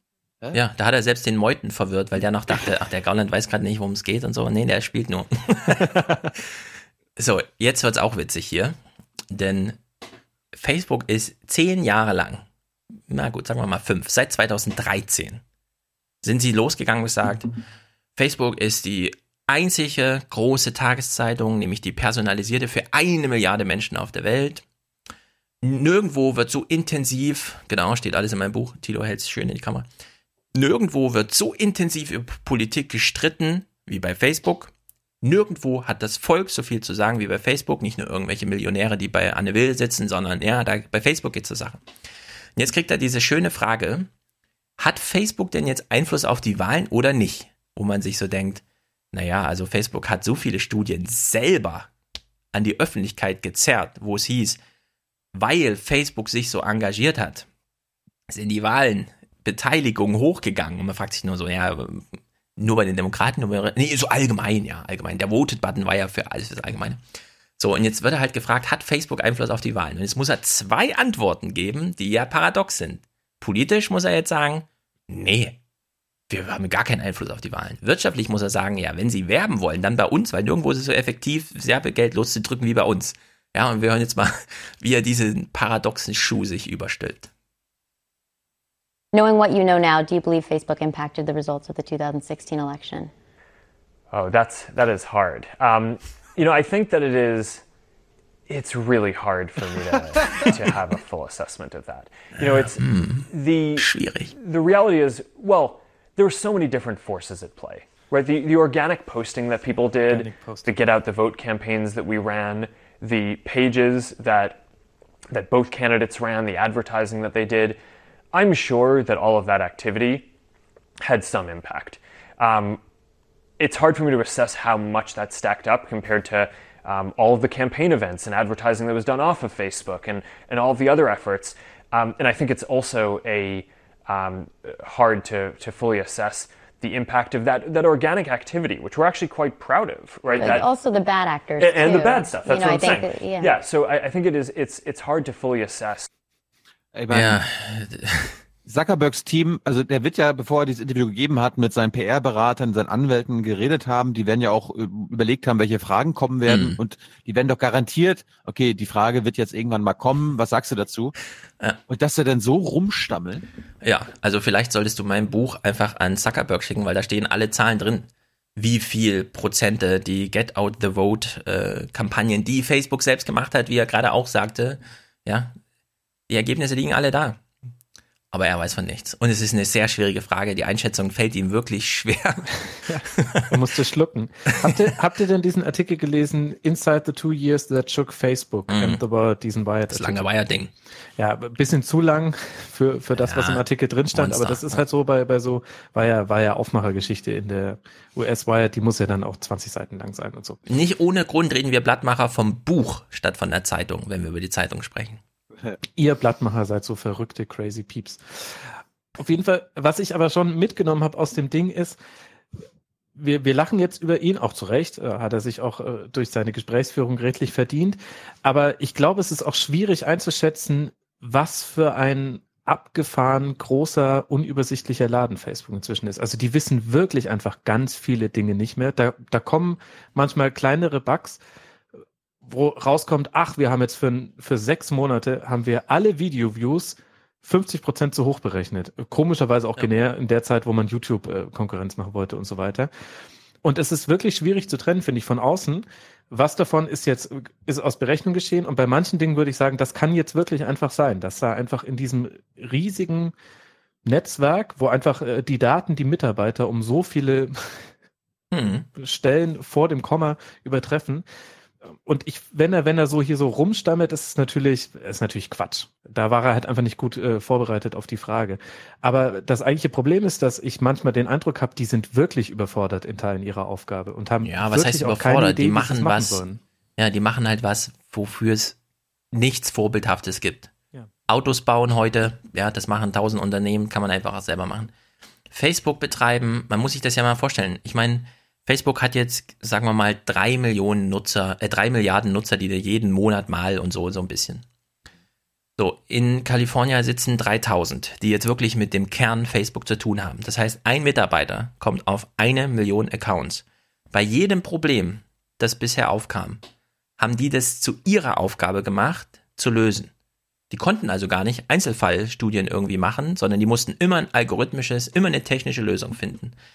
Als sie dann anfingen mit diesem, ja, ja, ähm, Facebook soll mal seriöser werden, dann haben sie irgendwie ihren Topic News Dings, ja, immer wenn Menschen eingeschaltet wurden, im Sinne von, ihr Journalisten könnt ja mal die Topics schreiben, also die Top 10 meistgescherten Themen und so weiter. Es ging immer in die Hose, immer ein Riesenskandal.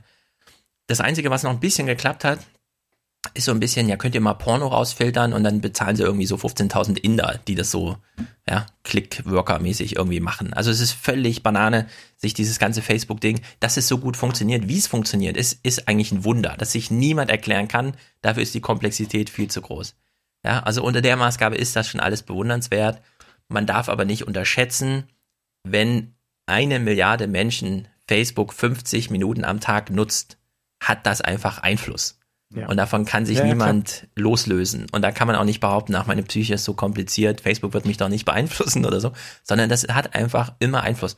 Und wenn dann irgendwelche Cambridge Analyticas mit Milliardären im Hintergrund und dann, oh, wir haben hier Zugriff, Komplettzugriff und so, die wissen ja auch nicht genau, was sie damit machen sollen, bauen dann ihr Psychographics-Dings da Bums auf.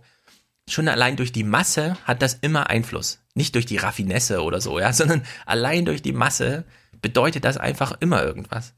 Und das ist einfach, aber im Fernsehen, bei CNN, kann man die Komplexität wahnsinnig gut reduzieren. Vielleicht waren alle Fragen bisher für Mark Zuckerberg unerwartet, beziehungsweise, oh, jetzt wird sie wirklich gestellt, was wollte ich nochmal sagen dazu und so. Zum Ausklang hören wir allerdings die allerletzte Frage, die ihm gestellt wurde. Ich würde sagen, von dem ohnehin kurzen Interview, das ging ja nur 15 Minuten. Ah, echt? Wurde, hm? Ja, das war ganz kurz, 15 Minuten, wurde ihm hier nochmal schöne 30 Sekunden serviert. How has being a father changed? Um, changed your commitment to users, changed your commitment to their future, and, and what a kinder Facebook looks like? Well, I think well, having kids changes a lot. And, like what? Da fragt well, auf einmal nach. you know, I used to think that the, the most important thing to me by far was, uh, you know, my having the greatest positive impact across the world that I can. And now, um, you know, I really just care about building something that my, my girls are going to grow up and be proud of me for. And I mean, that's what, what is kind of my guiding philosophy at this point is, you know, when I, you know, come and work on a lot of hard things during the day and I go home and just ask, will my girls be proud of what I did today? Ich meine, also ehrlich gesagt, vor einem Jahr hieß ja irgendwie, könnte Zuckerberg Präsident werden. Die letzten zwei, drei Monate haben das alles versaut. Das äh, ja, würde ich auch sagen. Es ist, war ohnehin schwierig und ist auch hier schwierig. Aber könnt ihr mir erklären, woher dieser Drang bei Interviewern kommt, dass man on a positive note abschließt? Fernsehen. Du willst deine Zuschauer behalten. Okay, und deswegen macht man das. Oder ich habe mir es bisher oft so erklärt, dass, dass es so eine psychologische Entschuldigung dafür ist, dass man vorher vielleicht auch die eine oder andere unangenehme Frage gestellt hat und ein harmoniesüchtiger Mensch dann ja eher so auseinandergehen will, dass man sich noch. Das auch. Aber, also, weil es ist ja eigentlich nicht zu erklären, was soll diese verdammte Frage? Sie hat keinen Sinn, sie hat keine Berechtigung, sie hat eigentlich auch keinen Platz. Du nimmst dir dafür ein paar Sekunden.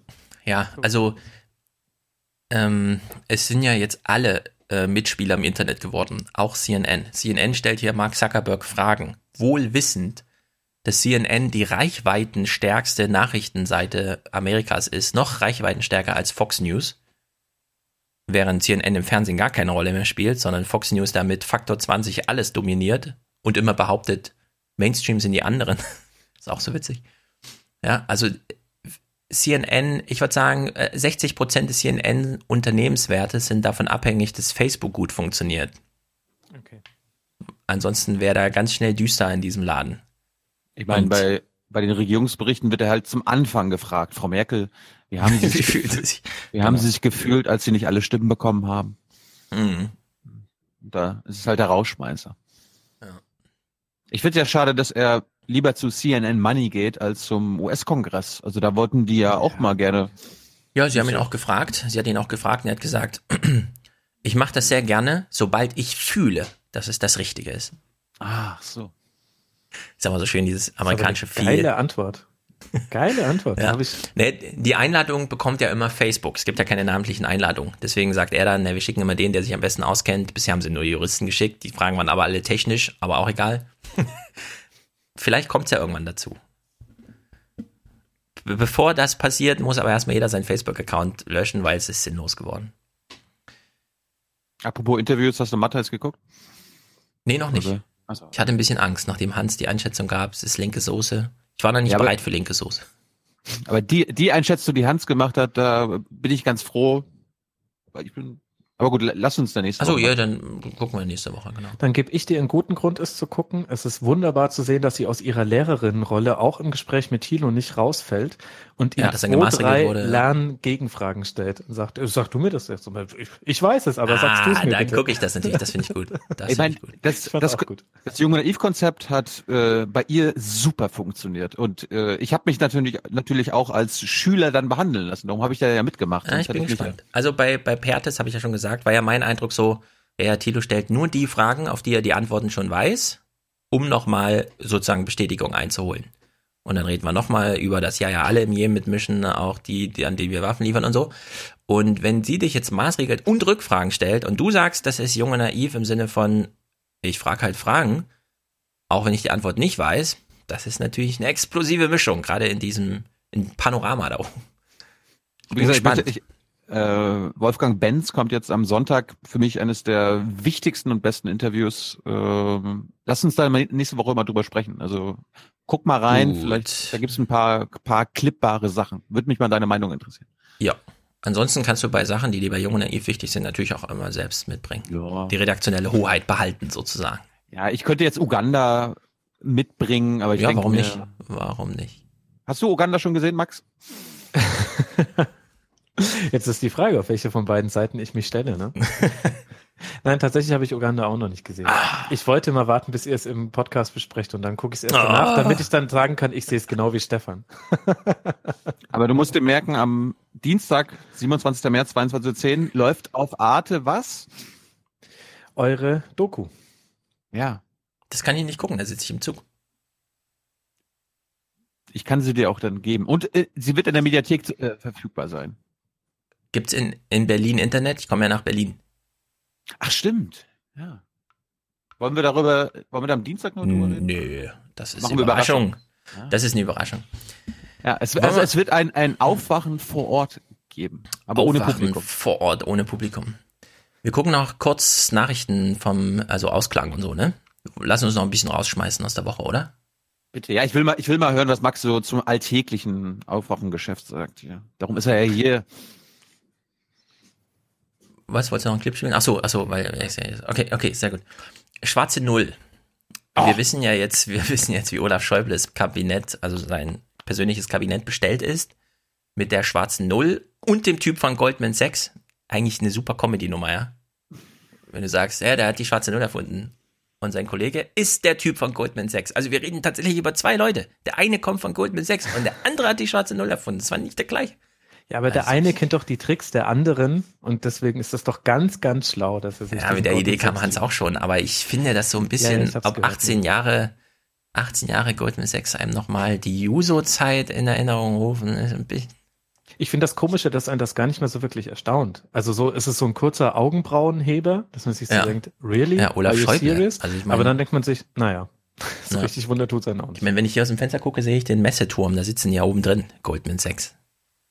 Das ist wirklich, also, Man kann es ihnen ja jeden Morgen drohen. das ist die Dekadenz schlechthin. besorg uns doch mal ein Interview. Da machen wir mal ja, Aufwachen vor Ort mit Na, der ist ja jetzt in Berlin. Achso, mit Goldman Sachs. Ja, gut, ich kann mal anfragen. Ich klingel unten mal. Mach mal. Gut, die schwarze Null also. Die Verdi gibt's ja hat auch, mal, die gibt's ja auch in Ja. Bayern. Die gibt's ja auch in Bayern. In Berlin Ja, die nicht. gibt's auch in Bayern. Genau, wir reden jetzt quasi über ganz Deutschland. Bayern ist betroffen wahrscheinlich, alle möglichen. Die schwarze Null ist und bleibt knallhart einbetoniert. In der zweiten Verhandlungsrunde für die Beschäftigten des öffentlichen Dienstes des Bundes und der Kommunen haben sich Arbeitgebervertreter und Gewerkschaften nicht einigen können. Damit dürfte Mhm. es noch vor Ostern weitere Warnstreiks geben, sagte Verdi-Chef Bsirske in Potsdam. Unter anderem solle in Flughäfen, Sparkassen und Kitas die Arbeit niedergelegt werden. Verdi fordert 6 Prozent mehr Lohn, mindestens aber 200 Euro im Monat. Ja, das auch als Antwort auf viele Fragen im Forum. Hä, Stefan, du sagst immer Lohnzurückhaltung in Deutschland. Die Bundesregierung hat doch gar keinen Einfluss auf den Lohn. Nein. Nein. Das, Nee. Insbesondere das Bundesinnenministerium nicht. Das bisschen öffentlicher Dienst, also wirklich. Die 6% Bei Prozent. mir ist der Kindergarten zu am Donnerstag. Ah! Und was machst du? Ah, bist du selbstständig. Oder bist du auch am Donnerstag selbstständig? Oder Das ist das Problem, oder nicht? Musst du was organisieren? Äh, nee, läuft schon. Krieg ich mal hin. Ja, also ehrlich gesagt, wenn man festangestellt ist in der Kindergarten dazu, na, hat man halt einen Tag frei. Wenn man selbstständig ist in der Kindergarten dazu, scheiße, man kotzt den ganzen Tag. Ja, Man, darf das nicht halt unter... Und, äh, genau, man arbeitet halt nachts, deswegen kotzt man dann nachts auch noch. Qualcomm, der Trump, der böse, böse Trump. Wir haben Hinweise bekommen. Ich empfehle das mal blind. Wieso nicht? Am 15. März war Hans-Werner Sinn bei Markus Lanz und hat gesagt, Protektionismus, das machen wir doch auch. Was erzählt denn die Bundesregierung da und so? Fand ich ein bisschen überraschend, das zu lesen. Ich habe aber noch nicht nachgeguckt. Ja, Moment. Wir glauben, dass Abschottung uns nicht weiterführt. Wir glauben, dass wir kooperieren müssen, dass Protektionismus nicht die richtige Antwort ist. Ja. Trumps eiserne Protektionismusfaust hat mal wieder zugeschlagen. US-Präsident Trump hat eine geplante Übernahme des amerikanischen Handy-Chip-Herstellers Qualcomm durch den in Singapur ansässigen Rivalen Broadcom blockiert. Einen Broadcom. entsprechenden Erlass begründete er mit nationalen Sicherheitsinteressen der USA. Qualcomm ist führend in der Entwicklung der nächsten Mobilfunkgeneration. Eine Übernahme hätte dies gefährden können. Der Zusammenschluss der Chip-Unternehmen hätte eine Größenordnung von 117 Milliarden Dollar umfasst. Nur wenige Fusionen waren größer, die der beiden US-Medienriesen AOL und Time Warner beispielsweise. US-Präsident Trump führt Sicherheitsbedenken ins Feld. Chips von Qualcomm fänden sich in Millionen mobilen Geräten, Smart Millionen. Ich finde, wenn es Milliarden sind, kann man auch mal Milliarden sagen, oder? Ist doch irgendwie totaler Quatsch. Smartphones, Modems, selbstfahrenden Autos. Damit wären US-Know-how und sensible Daten in asiatische Hände gelangt. Qualcomm-Aktionäre reagierten enttäuscht auf die überraschende Absage per Präsidentenerlass. Die von Broadcom fanden es weniger schlimm. Der Deal wäre für das Unternehmen sehr teuer geworden. Lachender Dritter ist der US-Konzern Intel, denn ein neuer Megakonkurrent auf dem Chipmarkt wird nun doch nicht entstehen. Gegen das Veto des US-Präsidenten in so einer Angelegenheit kann niemand Einspruch einlegen. Trump hat Fakten geschaffen. Wow. Fakten Gibt's- geschaffen. Kurze Aber ich bin Lernfrage. Froh, dass es, äh, dass Ja. es von der Börse nochmal einsortiert wurde, weil ich weiß auch Ja. gar nicht, wie ich mich zu solchen Nachrichten verhalten soll, Ich bis auch ich dann nicht. weiß, wie die Märkte reagiert haben und dann habe ich ein Gefühl dafür. Finde ich gut. Ja. Ich bin auch immer noch durcheinander, weil Qualcomm hat dadurch Börsenverlust gemacht und die anderen, es klang wie mehr so nach einem Deal, ah, lass mal die Asiaten und so, wir haben gerade hier ein kleines, eine kleine Blase und so, lass die mal rein finanzieren und Trump dann so, ne, nee und so. Und alle so, hä, bist bescheuert? Die wollten ihr Geld überweisen. Ja. Konzerne und Fusionen, das ist halt sowas wie Kommunalpolitik. Das ist Kommunalpolitik, höhere Politik. Da glaube ich, steige ich nicht durch. Ja, Aber selten hat ein Clip so gut gepasst. Ku- Kurze Lernfrage. Gibt es Infineon noch, Max? Infineon ist auch ein bayerisches Unternehmen. Ja, lass mich das mal bitte überhaupt gar nicht googeln. Okay. Nee, nee, hätte sagen können. dass du- Von Ja, Infineon also- hört man eben gar nichts. Die sitzen sogar noch hier in Neubiberg, aber zu wem die gehören, weiß ich inzwischen nicht mehr. Also war ja Die, früher- selbst, die sind ja selbst, Siemens hat die ja Siemens hat die raus und dann, ja, weiß ich nicht. Aber es gibt sie noch. Die große Wette ging jedenfalls nicht auf, das kann man sagen. Jedenfalls hat noch keiner ein Android-Telefon vorgestellt und dann gefragt, und wie viel Horsepower hat der Chip von Infineon da drin? Sondern es war immer Qualcomm. Gut, letzte Nachricht aus Amerika. Proteste. Ich bin ja ein bisschen überrascht, warum auch nicht. Wobei, ist es jetzt viel oder nicht? Keine Ahnung. In den USA haben Schüler für schärfere Waffengesetze demonstriert. Es war der erste landesweite Protest dieser Art. An mehr als 3000 Schulen verließen sie den Unterricht. Genau zu dem Zeitpunkt, als vor einem Monat an einer Schule in Florida ein junger Mann 17 Menschen tötete. Auch in Washington demonstrierten Schüler und Studenten. Sie forderten Präsident Trump und den Kongress auf, den relativ leichten Erwerb von Waffen zu erschweren. Ja, 3000 Schulen. Ich glaube, selbst der kleinste Bundesstaat bekäme das noch hin, selbstständig zu machen, oder? Mit 3000 Schulen. Ich habe da, äh, es gibt fast 100.000 öffentliche Schulen, nur öffentliche Schulen in Mhm. Amerika. Das sind aktuellen Zahlen vom Bildungsministerium. Und mich hat das ja auch interessiert. Ich habe es auch in den Nachrichten gesehen. Ich bin ja auch zur Schule gegangen. Wo, ge- wo bin ich zur Schule gegangen in Amerika? In Texas. Texas ist ja ein sehr waffenkritischer Staat. Und dann habe und dann hab ich mal äh, unsere, also damals die lokalen Newspaper mal geguckt, ob denn auch meine Schule auf die Straße gegangen ist. Mhm. Nee.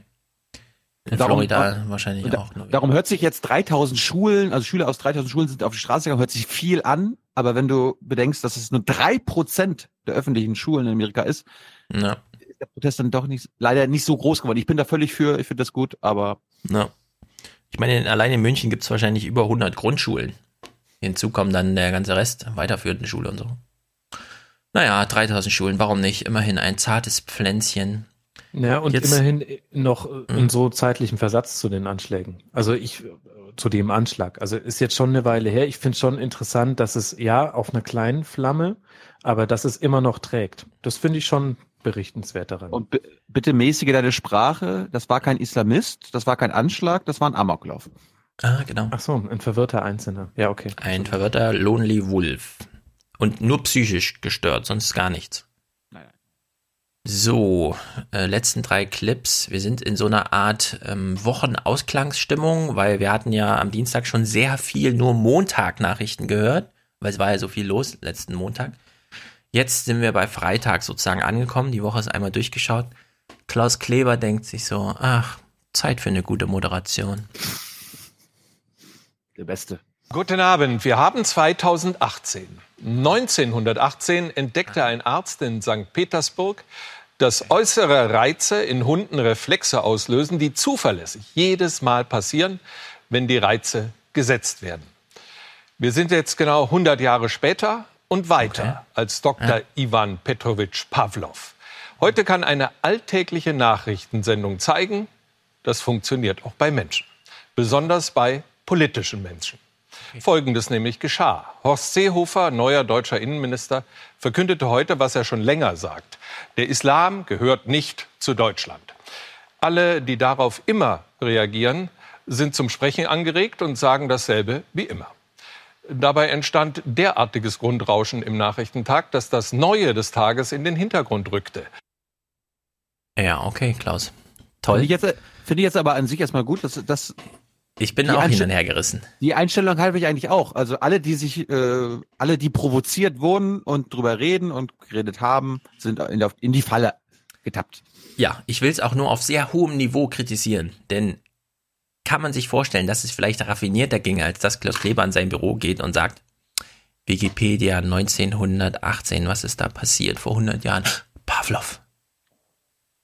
Dann geht er zur Aussprachedatenbank, guckt nach, wie war der Mittelname von Pavlov, wie wird er ausgesprochen, dann schreibt er seine Moderation. Und zwar mit dem 100 Jahre später geht es auch noch, auch bei Menschen, vor allem bei politischen Menschen. Das wiederum finde ich absolut richtig, weil das passt zu diesem Cambridge Analytica. Ja, wir sind sehr einfach gestrickt. Nur weil wir über Politik reden, heißt das noch nicht, dass es irgendwie hochtrabend in unserem Kopf zugeht, sondern ja, wir könnten genauso gut über Hühnersuppe sprechen. Die Raffinesse nimmt deswegen nicht zu, nur weil wir über die Märkte sprechen.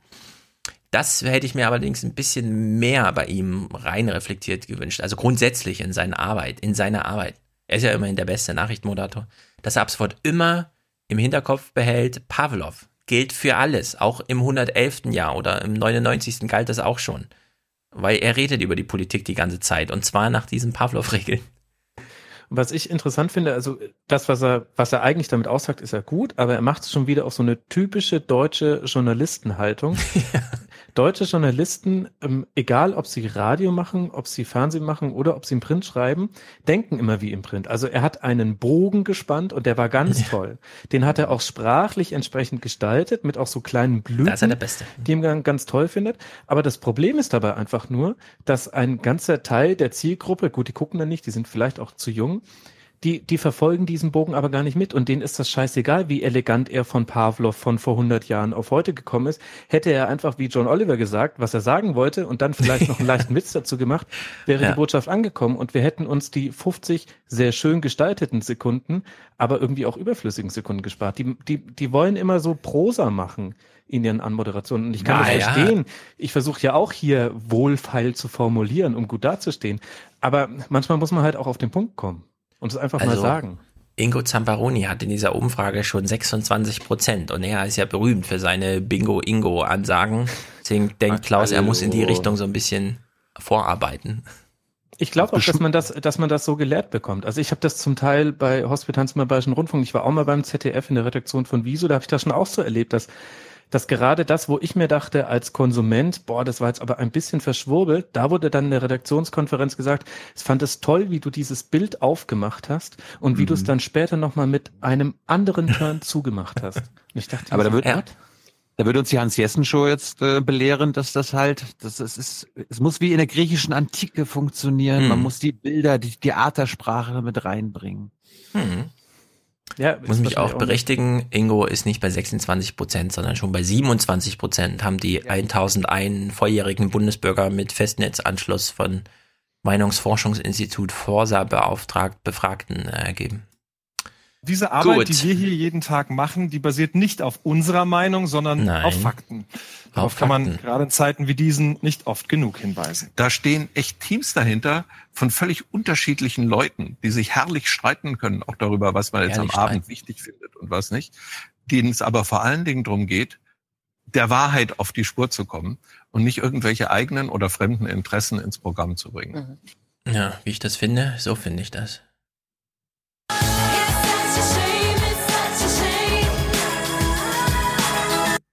Hat uns Juve vorhin geschickt als Antwort. Ich glaube, ich mache einen Clip draus. Für später.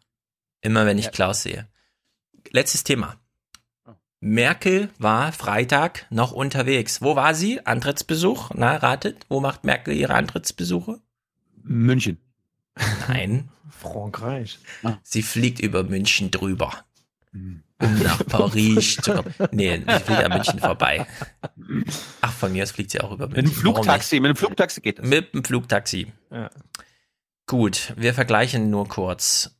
Heute Journal-Berichterstattung, ARD-Berichterstattung, Tagesthemenberichterstattung. Ich sag noch mal dazu, wenn ihr bei Heute Journal nicht Klaus Kleber oder so hört, sondern nur Gundela Gause, dann hat das ganz viel damit zu tun, dass am Anfang 10 Uhr morgens schon entschieden wurde, dieses Thema interessiert Klaus nicht. Das kann das Dreierteam von Gundula machen. So steht's in seinem Buch, das Thilo jetzt gerade wieder in seinem riesigen Bücherregal nicht findet. Eine Reihe auf dem Regal. Ah, da hat es. Rette die Wahrheit. Also die Wahrheit ist, Nein, Klaus Kleber rettet die Wahrheit. Klaus Kleber rettet die Wahrheit. Wenn Gundula Gause ein Thema anschlägt, ist es so unwichtig, dass schon um 10 Uhr morgens, als noch gar nicht feststand, was passiert da und so weiter, schon entschieden wurde, das macht die Gundula mit ihrem Nachrichtenteam. Und es sind dann nur drei, die auch mit niemandem telefonieren, sondern die nur Ticker lesen und daraus Moderation schreiben. Das zur Vorbereitung. Wir hören also sozusagen eine Kleb sie an den Arsch der Sendung dran Nachricht zu Merkel im Macron. Merkel bei Macron. Bundeskanzlerin Merkel und Frankreichs Präsident Macron wollen bis Juni einen Fahrplan vorlegen, wie die Europäische Union reformiert werden soll. Bei ihrem Antrittsbesuch in Paris sagte Merkel, man müsse unbedingt zu Ergebnissen kommen, etwa zu einer solidarischeren Asylpolitik. Macron erinnerte daran, dass seine Vorschläge wegen der deutschen Regierungsbildung sechs Monate auf Eis lagen. Er strebt unter anderem einen eigenen Haushalt für die Eurozone und eine gemeinsame EU-Eingreifgruppe an. Ja, geht das nicht ein bisschen besser? Ich meine, wir warten jetzt nun wirklich sehr lange darauf, dass Merkel mal sprechfähig wird zum Thema Europa und so. Ja, es geht besser. In der ARD wurde es besser gemacht. Gucken mal rein. Endlich. Das haben wohl viele heute gedacht. Nicht nur. Ich zum Beispiel als Zuschauer, ja, da bin ich sofort abgeholt, wenn es losgeht mit Endlich ist die Merkel mal in Paris. Weil Bundeskanzlerin Merkel mit einer Stunde Verspätung nach Paris kam. Seit einem halben Jahr schon wartet Präsident Macron. Finde ich auch geil. Währenddessen zeigen sie ihn, wie er auf der Treppe steht. Seit einem halben Jahr schon steht Macron oben Nein. am Treppenabsatz. Eine Stunde, Stunde nee, Verspätung. Er hat eine Stunde gestanden. Der arme Bub. Ja, zuerst klang es nur nach einer Stunde. Ich dachte, okay, aber dann wurde gleich das halbe Jahr angespielt. Nach außen ruhig, aber innerlich ungeduldig auf eine neue Bundesregierung. Macron, der Politik in sieben Meilenstiefeln macht, drückte heute auch aufs Tempo für eine deutsche Position zu seinen Vorschlägen für die Erneuerung Europas. Vor sechs Monaten habe ich Vorschläge gemacht, die wir miteinander diskutiert haben. Liebe Kanzlerin, liebe Angela, Sie wissen, wie sehr ich auf unsere gemeinsame Arbeit warte. Genau, Merkel nochmal so, ja, ja, ist ja gut, sechs Monate, ich habe auch schon äh, ewig gewartet. Guck mal den Söder, der hat 20 Jahre gewartet. Ich habe jetzt nur noch gewartet, dass äh, er wieder seine, seinen Arm ausstreckt und sie nochmal anfasst, weil das ist jetzt die ersten Sekunden auffällig gewesen. Er hat sie so oft angefasst. Ja, auf dem ja, Rücken ja, nochmal schiebt sie richtig rein. Komm hier rein, jetzt rein, jetzt, wir machen jetzt, wir machen jetzt Deals. Und für wir gucken alle- mal weiter. Der Bericht ist wirklich sehr gut, sehr Max wollte- ausführlich. Max- Max ja, wollte Max, was Max sagen. noch sagen. Ach, für alle Hörerinnen und Hörer da draußen, die sich das nicht vorstellen können, wie es ist, so lange auf eine Antwort zu warten, stellt euch vor, ihr habt was bei WhatsApp abgeschickt und es hat schon zwei blaue Haken und nach Ja. drei Stunden ist immer noch keine Antwort da. Das ist Emmanuel Macron in diesem Moment. Ja, das können vor allem gut Eltern nachvollziehen, die diese Nachricht 23 Uhr abgeschickt haben und 2 Uhr nachts ist immer noch keiner. Wo ist mein Kind? In welchem Graben liegt's? Das, das ist die Angst der Eltern. Was hier nicht Ranga Yogesh war, hat er tausendmal erzählt. Diese Angst Ich musste in auch. Bayern Nee, er redet ja anders. Ranga, ich weiß nicht, wie Ranga Yogesh war, redet, er redet ja mal sehr besonders. Da sagt, das mussten wir Eltern erst mal lernen, ja, mit dem Handy umzugehen, wenn die Kinder auch ein Handy haben. Früher war das ja einfach. Da wusste man aus dem Blicke, aus dem Sinn sozusagen, jetzt, ja, ständig digital verkabelt, drei Minuten keine Antwort, schon hat man Angst, dass das Kind im Graben liegt. Ja. Wir hören mal weiter. Ich, also ich, ich sag's nochmal, der Ton ist getroffen. Darf ich, Ja. darf ich, bevor ich es vergesse, hat irgendein von euren Kindern ein, ein Handy schon? Nein. Okay. Die Aber Kinder iPads, iPads eins, dürfen sie benutzen. Vier. Ja. Ja, sie dürfen, sie haben, jeder hat ein eigenes kleines Tablet, um sich abends die Musik selbst auszusuchen. Bei mir noch nicht, aber die sind auch noch zu klein. Man, man kann nie früh genug anfangen. Mit Tablets. Also da will ich jetzt nicht Max Spitz, Mit- äh, mit- mit- äh, mit Max Spitzer. Mark, nee, wie heißt er? Wie heißt der Spitzer-Typ mit vorne? Manfred. Manfred. Manfred Spitzer ins Spiel bringt, sondern Steve Jobs. Wer hat seinen Kindern iPads verboten? Steve Jobs war's. Mhm. So, also wir gucken jetzt den äh, gut im Ton getroffenen, sehr ausführlichen Bericht, der meine Nachfragen befriedigt zum Thema, was ist denn jetzt mit äh, Zukunft Europas und so? Deutschland und Frankreich streben Gemeinsamkeiten in der Europapolitik an. Doch noch gibt es Unstimmigkeiten, zum Beispiel, ob es einen gemeinsamen Haushalt und einen Finanzminister für die Eurozone geben soll. Wir sind nicht von Haus aus immer einer Meinung, aber Deutschland und Frankreich haben in der Geschichte schon viel gemeinsam auf den Weg gebracht. Und wir werden dann unschlagbar sein als Europäer, wenn wir uns auch nicht auseinander dividieren lassen. Klar ist bislang nur das Ziel, nicht der konkrete Weg dorthin. Beide wollen die EU erneuern. Merkel spricht von einem neuen Aufbruch. Macron aber will eine Neugründung Europas. Es herrscht ein Gefühl der Dringlichkeit. Man wartet auf Antworten und gemeinsame Initiativen. Einiges ist bereits angesprochen worden. Jetzt geht es um die Umsetzung. Schon am Nachmittag trafen Finanzminister. Scholz und sein französischer. Amtskollege Le Maire in Paris zusammen. Le Maire, der fließend Deutsch spricht, beschwor die deutsch-französische Verantwortung. Gemeinsam stehen wir vor einer historischen Verantwortung, dem Aufbau einer stabilen und leistungsfähigeren Eurozone sowie der Verteidigung der europäischen Werte und der wirtschaftlichen Interessen Europas in der Welt. Trotz aller Appelle und Freundschaftsbekundungen blieben konkrete Vorschläge heute aus. Erst zum Europagipfel im Juni wollen Merkel und Macron gemeinsame Initiativen vorstellen. Ja, also Macron hat es geschafft, Merkel jetzt zumindest auf Juni festzunageln, nachdem man ja den Märztermin leider reißen musste, weil die Bundesminister so beschäftigt waren, die Bundesministerien, die Regierung zu bilden. Ich frage mich ja gerade, was Macron ihr da an seinem, an seinem Schreibtisch gezeigt hat. Den roten Knopf. Also hier könnte ich die Atomwaffen in Russland. Nee, nee, da kriegt, kriegt er eine Coke oder ein stilles Wasser. Ja. Ich glaube, wenn die das Kanzleramt von außen sehen und dann mal reingucken und nur so Waschbeton und Glas, die zeigen halt gerne das gute alte Holz, die Gardinen, die Teppiche am Boden und an der Wand. Ich find's toll. Also das, ist, das erinnert mich auch ein bisschen an den Kreml. Ja, also immer noch Gold, Gold umrandet, Ja. so ganz schön viel Gold. Das ist einfach, da sieht's einfach anders aus. Und, das will ich nochmal betonen, wir haben es schon immer betont, wenn es Sachlage war, ich warte ja auf den Moment, an dem deutsche Minister bei einer Pressekonferenz in Deutschland in der Sprache ihres Gastes antworten. We are in Germany. Excuse me. This is Das ist Deutschland hier. Jetzt ist es er Germany. gesagt. Ja, also Beste Welle. Ausgerechnet in Frankreich ist das am aller, allerwenigsten zu erwarten und das bedeutet so einiges, ja. wenn plötzlich die Minister da Hm. in Paris vor der französischen Presse Deutsch sprechen. Ich Das ist nicht, einfach eine echte Botschaft dann. Ich frage frag mich auch, ob der, Autor, ob der Autor da ein bisschen Ironie mit reingebracht hat, weil er sagt ja, Macron will einen Neustart für Europa und Merkel will Europa erneuern. Da klingelt es Ja. natürlich gleich bei mir, SPD erneuern, CDU erneuern. Also Ja. Wenn- Merkel Europa erneuern will, wie sie die CDU erneuern will, dann helfe uns Gott. Wer? Achso, Gott, ja. Auf den haben wir ja auch alle geschworen.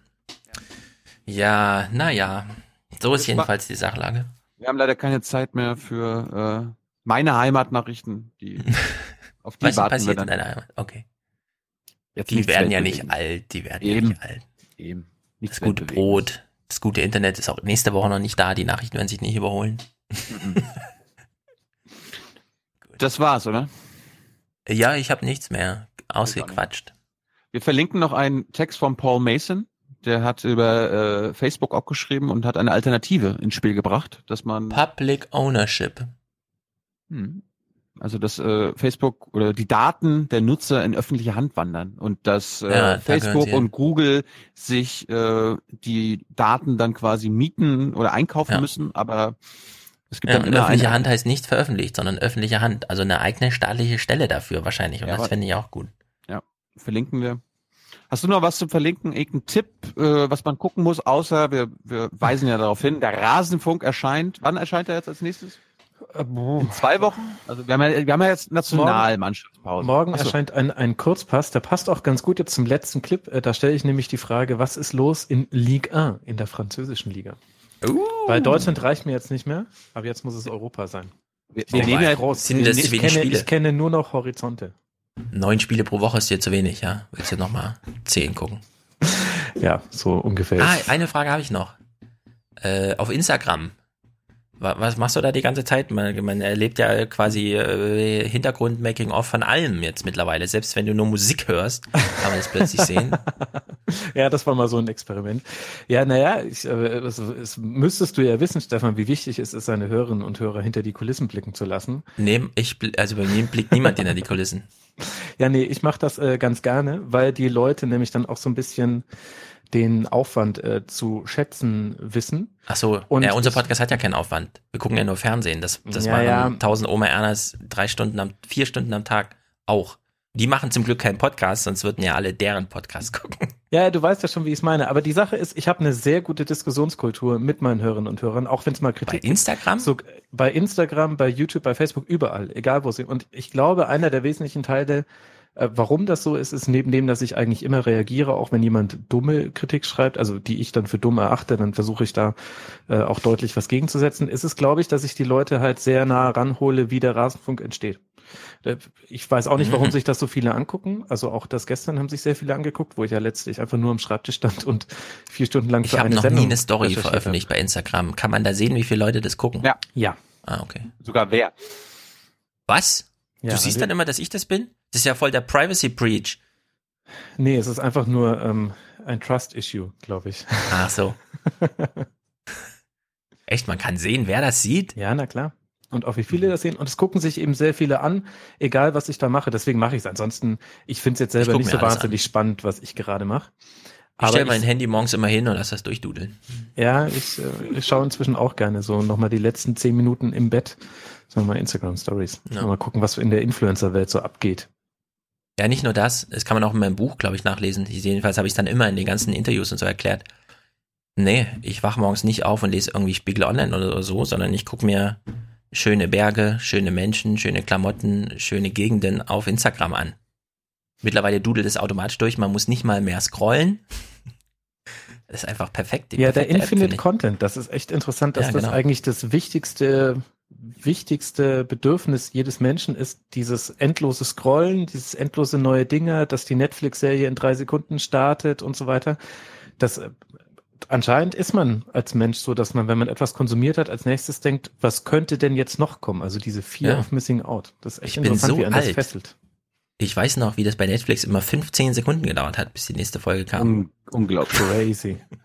Was hast du in all der Zeit gemacht? Ich weiß nicht. Welttelefon dich verabredet an der Ich Litfaßsäule. habe mir noch mal in der Wohnung irgendwas angeguckt in der Zeit oder sowas. Völlig, völlig Banane. Wie viel Zeit ich gespart habe, seit es nur noch drei Sekunden dauert.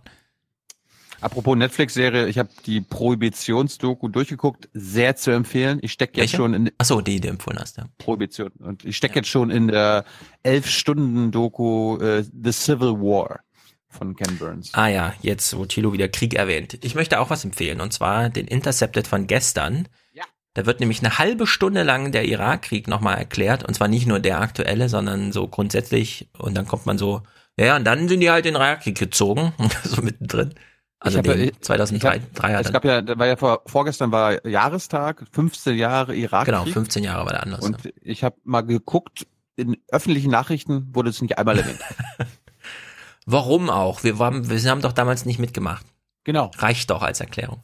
Jedenfalls nach dieser halben Stunde Irak wird plötzlich ein neuer Host für ein äh, Podcast aus dieser aus diesem Dunstkreis da vorgestellt. Ich habe jetzt leider den Namen nicht. Das ist ein Typ bei Al Jazeera.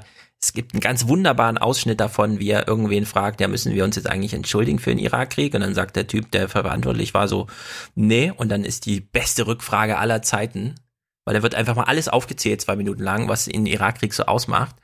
Und dafür müssen wir uns nicht entschuldigen. Also unbedingt reinhören. Schon der Teaser, den Scahill, der hat nämlich den Typ, der den Podcast bald macht, dessen Namen ich vergessen habe, als Gast da und so weiter. Also gestern die Intercepted von dieser Woche ist wirklich sehr, sehr gut. Dann möchte ich auch noch was empfehlen, was politisches. Habe ich im Rasenfunk auch schon empfohlen. Making Obama ist ein Podcast über die politische Karriere von Barack Obama, bevor er US-Präsident wurde. Und es ist an manchen Stellen ein bisschen zu, ja, die mögen ihn halt schon sehr, ist von WNBC Chicago produziert. Aber es ist schon interessant rauszufinden, was er so gemacht hat und wie eine politische Karriere in Amerika aussieht. Also für mich waren da einige Stufen neu und auch einige der Betätigungsfelder, die man da hat. Und gerade die Folge, wo es dann darum ging, er hat mit einer Senatorin, die hat sich um den Bürgermeisterposten in Chicago beworben und hat ihm gesagt, willst du dann nicht meinen Senatorenplatz haben? Und hat er gesagt, okay, alles klar.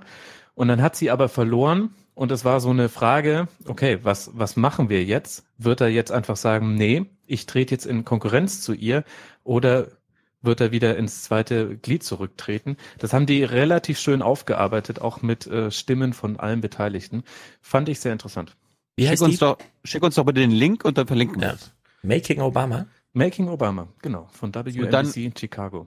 Und dann guckt man sich, äh, man hört sich erst das an und dann zum als Kontrast guckt man sich diese neue Netflix-Doku an, The Final Year von äh, mit und von Obama. Hm. Und äh, dann gucken wir mal, was so an kritischer Journalistenstärke bei Netflix so alles zu sehen ist. Und äh, Stefan, du meintest Mehdi Hassan. Mehdi Hassan. Jawohl, wahrscheinlich, genau. Sehr guter Typ. Wenn wir ich freue bei mich sehr. Netflix noch sind, ähm, das Icarus-Projekt über Ja. das äh, Sportprogramm, das Dopingprogramm Russlands. Sehr, sehr gut. Wenn man sich dafür interessiert, dann unbedingt gucken. Danach kann man nie wieder irgendeinen Wettkampf schauen. Ja, das sollte man sowieso nicht. Aber Hat einen, hat einen Oscar gewonnen auch.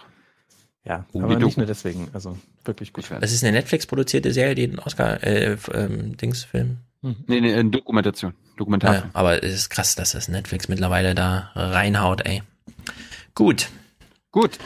Max, Alles verlinkt. Wir hören jetzt äh, noch kurz Musik und Audiokommentare, die ich jetzt noch nicht kenne, deswegen kann ich nichts dazu sagen, weil die eigentlich erst mh, dran jetzt, wenn wir fertig sind mit Aufnahme. Ja, wie gesagt, jetzt gleich im Anschluss vor Matthias Musik kommt noch der äh, geschnittene Beitrag über Markus Söders äh, sch- komische Wohnungen. Deals. Komische Deals. Ja. Genau. Und ansonsten brauchen wir für Folge 282 nächste Woche noch Unterstützung, Produzenten und äh, Präsentatoren. Wir bedanken uns ganz herzlich beim absoluten besten Fußball-Podcaster Max Jakob Ost. Nur zur Erinnerung. Max Jakob Ost. Hört Genau, den Abpfiff. Abpfiff. Gut. Sehr gut, haut rein. Gut. Herzlichen Dank und Ihnen und Ihren Zuschauerinnen und Zuschauern einen schönen Abend. Herzlichen Dank und äh, Deutschland alles Gute. Deutschland oder unser Land. Wir sind die Guten. So viel heute von uns. Ihnen noch einen schönen Abend bei uns im Ersten. Selbstverständlich werden Sie die Tagesschau und die Tagesthemen auf dem Laufenden halten. Machen Sie es gut. Good night and good luck. Wir kümmern uns. Tschüss zusammen. Wiedersehen. Ciao, vielen Dank. Rückblick. Bayern vor fünf Jahren. Unter Federführung von Finanzminister Söder wird die staatliche Wohnungsgesellschaft GBW verkauft. 32.000 Wohnungen, 80.000 Mieter. Der Protest gegen den Verkauf ist groß. Finanzminister Söder verkauft trotzdem. An ein geheimes Bieterkonsortium hinter der Augsburger Patricia Immobilien AG. Den Mietern gab Markus Söder ein Versprechen. Patricia ist ein bayerisches Unternehmen, nach wie vor. Die GBW ist ein bayerisches Unternehmen. Alles bleibt bayerisch. Schon 2016 enthüllen Recherchen vom Bayerischen Rundfunk ein Firmengeflecht, wonach Beteiligungsfirmen in Luxemburg die Anteile der Investoren halten. Vor allem ein undurchsichtiger Fonds mit Namen Oscar Diversify Umbrella. Die Patricia schreibt uns, bei den Investoren handelt es sich ausschließlich um berufsständische Versorgungswerke, Pensionskassen, Versicherungen und Sparkassen aus Deutschland, Österreich, Schweiz. Doch seit dem Verkauf kennen die Mieter ihre wahren Vermieter nicht mehr. Doch nun wird bekannt, damals gab es noch ganz andere Vorwürfe im Umfeld des milliardenschweren Immobiliendeals. Handelsblatt und Monitor liegen Ermittlungsdokumente aus dem Jahr 2013 vor von Zoll und Bayerischem Landeskriminalamt. Sie zeigen, während der Finanzminister das Beste für die Mieter versprach, gab es einen ernsthaften Geldwäscheverdacht im Umfeld der Patricia AG. Im Fokus unter anderem Felix und Alexander N., geborene Ukrainer mit deutschem Pass. Sie stehen laut Ermittlungsunterlagen im Zentrum eines Firmengeflechts, das von Bayern bis nach Russland reicht. Immer wieder erscheint in den Unterlagen auch der Name der Patricia AG. So heißt es in einer der Anzeigen, die Patricia verkaufe in nicht unerheblichem Umfang Objekte an Kunden aus Staaten der ehemaligen UdSSR. Die Patricia teilt uns dazu mit, Wohnungskäufe über die Patricia AG bzw. ihre Tochterunternehmen wurden zu keinem Zeitpunkt mit Geld aus Russland finanziert. Einen konkreten Geldwäscheverdacht gegenüber der Patricia gibt es in den Dokumenten nicht, aber gegenüber einer anderen Firma. In den Ermittlungsunterlagen ist immer wieder von der Alma Assets GmbH die Rede. Laut LKA dürfte es den Tatsachen ziemlich nahe kommen, dass die Alma Assets Kooperationspartner der Patricia speziell für russische Investoren sei. Im Zusammenhang mit der Alma Assets erstattete eine große deutsche Bank gleich zweimal Anzeige wegen des Verdachts der Geldwäsche. Darin auffällige Transaktionen mit Russland und Zypern, insgesamt über mehrere Millionen Euro über die Konten der Gesellschaft. Auffällig unter dem Klingelschild des Unternehmens viele andere Firmennamen, auch eine weitere, die wir aus den Geldwäscheanzeigen kennen. Und auch diese Firma gehört zum Netzwerk MDF Logistik. In Russland bereits aufgefallen im Zusammenhang mit illegalen Steuertricks. Auch sie macht Immobiliengeschäfte. Geschäftsführer der MDF ist Felix N., gleichzeitig Prokurist der Alma Assets. Also eine direkte Verbindung zwischen der Alma Assets und der MDF. Das russische Innenministerium schreibt auf Anfrage des BKA, die Firma werde genutzt für Betrugshandlungen und Geldwäsche. Die Russen bitten sogar um gemeinsame Ermittlungen.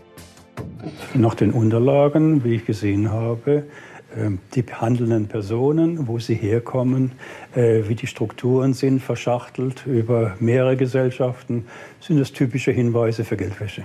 So der Experte. All das steht in diesen Unterlagen. All das ermitteln Zoll und bayerisches LKA, während Markus Söder mit der Patricia verhandelt. Die Ermittler erkennen die politische Brisanz des Verdachts. Explizit weisen sie auch auf den Verkauf der 32.000 Wohnungen hin. Zusammenfassend heißt es, der Verdacht der Geldwäsche könne weder erhärtet noch ausgeräumt werden. Deshalb regen die Ermittler an, im Zuge tiefergreifender Ermittlungen die Verdachtslage aufzuklären und empfehlen unmissverständlich, aufgrund der Hintergründe und handelnden Personen ist eine Überprüfung des Sachverhaltes dringend notwendig. Am 7. Juni 2013 übergeben die Beamten von Zoll und LKA ihren Schlussbericht der Staatsanwaltschaft. Doch zu den gewünschten tiefergreifenden Ermittlungen kommt es nicht. Die Staatsanwaltschaft stellt die Ermittlungen schon nach wenigen Wochen ein. Begründung? Tiefergreifende Ermittlungen setzen voraus, dass ein Anfangsverdacht für eine Straftat besteht. Dies war vorliegend zu verneinen. Sebastian Fiedler vom Bund Deutscher Kriminalbeamter ist Spezialist für Geldwäsche. Wir zeigen ihm die Unterlagen. Nach meiner Bewertung hätte die Staatsanwaltschaft hier zwingend ein Ermittlungsverfahren eröffnen müssen und die äh, Polizeibehörden in Bayern mit der Ermittlung beauftragen müssen, weil ich finde, dass gerade die Ausgangsposition äußerst günstig gewesen ist, weil die russischen Behörden ja ebenfalls ein Ermittlungsinteresse bekundet haben. Und das ist äh, in einer solchen Sachlage wirklich eine denkbar günstige Ausgangsposition. Im Übrigen kann ich nicht erkennen, wie man hier wirklich keinen Anfangsverdacht erkennen kann. Die Staatsanwaltschaft München erklärt heute, dass es in dem Verfahren weder eine Weisung noch sonstige politische Einflussnahme gegeben habe. Die Frage bleibt aber, was wusste Markus Söder damals von den Ermittlungen, die zeitgleich zu den Verkaufsverhandlungen stattfanden und die den Deal womöglich gefährdet hätten? Herr Söder war bei allen äh, Verhandlungen ja auch dabei. Das war schon Chefsache. Das kann ich mir nicht vorstellen, dass der nichts gewusst hat. Das behauptet er natürlich. Wir bitten Markus Söder um ein Interview. Doch weder er noch jemand anderes im Finanzministerium will mit uns reden. Schriftlich teilt man uns mit, weder Finanz- noch Justizministerium seien über die Vorermittlungen informiert worden. Und es gibt sowohl für Polizeibehörden als auch für Justizbehörden konkrete Meldeverpflichtungen. Und das bedeutet, dass in Fällen, die von öffentlichem Interesse sind, von denen ein Minister auch äh, erfahren muss, äh, solche Meldeverpflichtungen bestehen. Und ich könnte jetzt nicht erkennen, warum das nicht in diesem Sachverhalt auch der Fall gewesen sein sollte. Eine Staatsanwaltschaft, die nicht gründlich ermittelt? Eine Landesregierung, die nichts weiß? Und das mitten in einem der größten Immobiliendeals Deutschlands? Für Florian Streibel steht fest, wenn Markus Söder nicht bald selbst für Aufklärung sorgt, dann werden die Freien Wähler gemeinsam mit Grünen oder SPD einen Untersuchungsausschuss fordern. Markus Söder drohen stürmische Zeiten. Für ihn beginnt der bayerische Wahlkampf. Unter anderem will er eine neue staatliche Wohnungsbaugesellschaft gründen mit 2000 Wohnungen. Das Problem ist so ein bisschen. Ja, Lindner macht verlogene Politik, aber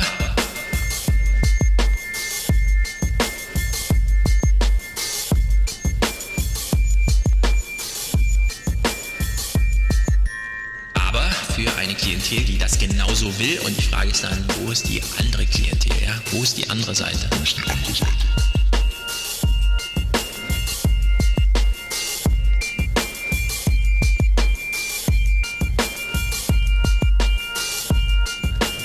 ist die andere Seite? Aber, also dieser Zustand äh, des linken Denkens.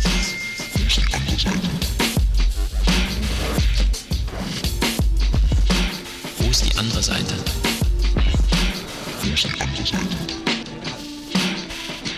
Und politischen Handelns.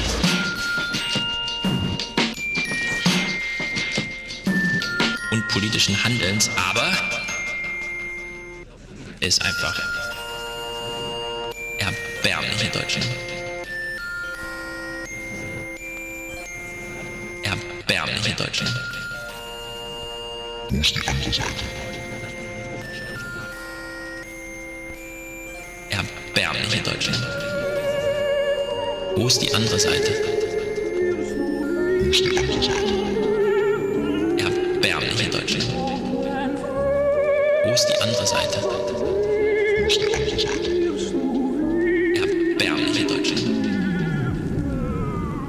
Wo ist die andere Seite?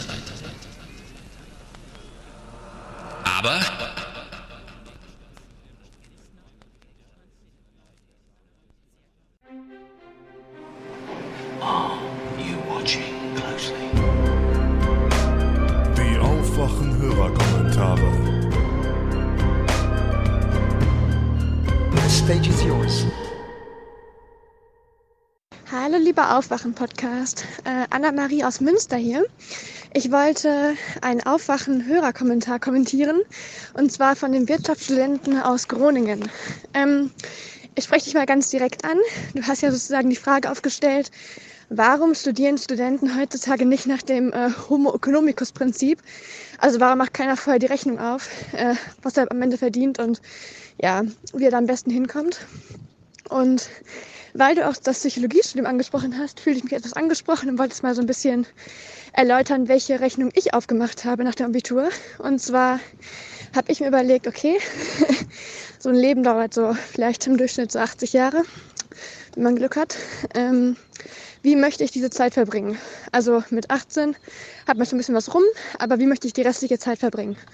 Und ich habe mir überlegt, mit welchen Themenbereichen ich vielleicht ein Talent habe oder die mir Freude machen, die mir Spaß haben und machen. Und ähm, ja, habe dann geschaut, welche Studiengänge dafür in Frage kommen, welche Voraussetzungen ich brauche und ähm, genau, in welchem Bereich man dann später damit arbeiten kann. Und das war nicht das äh, reine Denkenprinzip, sondern auch das ähm, Fühlenprinzip. Also Denken ist extrem wichtig. Ich glaube aber, dass Fühlen auch gar nicht so unentscheidend ist bei solchen Entscheidungen. Und ja, habe mich dann im Endeffekt fürs Psychologiestudium entschieden, was ich auch nicht bereut habe, weil tatsächlich ähm, ja sind das Aufgabenbereiche, die mir unglaubliche Freude machen und einfach ein Wissen, was ich anhäufen konnte, das ich haben wollte. Ich wollte mich mit solchen Themen beschäftigen. Und ich habe einen relativ äh, heterogenen Freundeskreis, wo sehr viele Leute auch Wirtschaft studiert haben. Und äh, kann daher sagen, dass man sich auch wirklich beim Wirtschaftsstudium am Ende sehr schwer tun kann bei der Berufswahl und dass nicht, dass es kein, also dass es selten Studiengänge gibt, außer vielleicht so Lehramt, wo man am Ende ganz klar weiß, in welche Richtung es geht. Ja, äh, so viel dazu und vielleicht noch so als mh, mm, Erweiterungswissen. Man kann tatsächlich auch mit einem anderen Studium als Wirtschaft einen sehr, sehr guten Nebenjob bekommen. Man muss sich halt einfach nur ein bisschen umschauen und ja, vielleicht seinen Horizont ein bisschen erweitern und dann ja, kann man auch, wie du so schon gesagt hast, die 20 Euro Stundenlohn äh, in spannenden Meetings auch mit anderen Studiengängen als Wirtschaft bekommen. Äh, aber ja, das war jetzt sozusagen mein Kommentar dazu und ich freue mich vielleicht auf, ein, auf eine Rückantwort. Ja, liebe Grüße. Lieber Thilo, lieber Stefan, ich würde gern auf Lucians Kommentar kurz eingehen. Und zwar, ich bin jemand, der jetzt fast 22 ist und Geschichte studiert in München. Und äh, mit Geschichte, klar, hat man, kennt man die ganzen Sachen, ja, Jobs sind wenig und es gibt viele, ist richtig. Allerdings ähm, habe ich über den zweiten Bildungsweg mein Abitur gemacht. Ich habe mir in der neunten Klasse vorgenommen, das zu tun, äh, Geschichte zu studieren. Es hat mich immer interessiert und es hat mich dann immer mehr interessiert und ich wollte es dann auch. Und deswegen habe ich das auch getan und gegen den Wunsch meiner Mutter entsprochen, BWL oder VWL zu studieren, obwohl ich da nicht so schlecht war. In der Schule im Wirtschaftsleistungskurs, allerdings hat es mir keinen Spaß gemacht.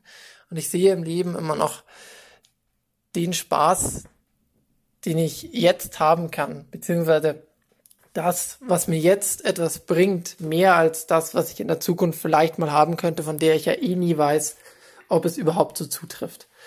Und deshalb habe ich mich für Geschichte entschieden und jetzt bin ich im dritten Semester, beziehungsweise fast im vierten und habe die Tage gerade meine letzte Hausarbeit geschrieben und habe dafür wieder zwei, drei Wochen in der Bib verbracht.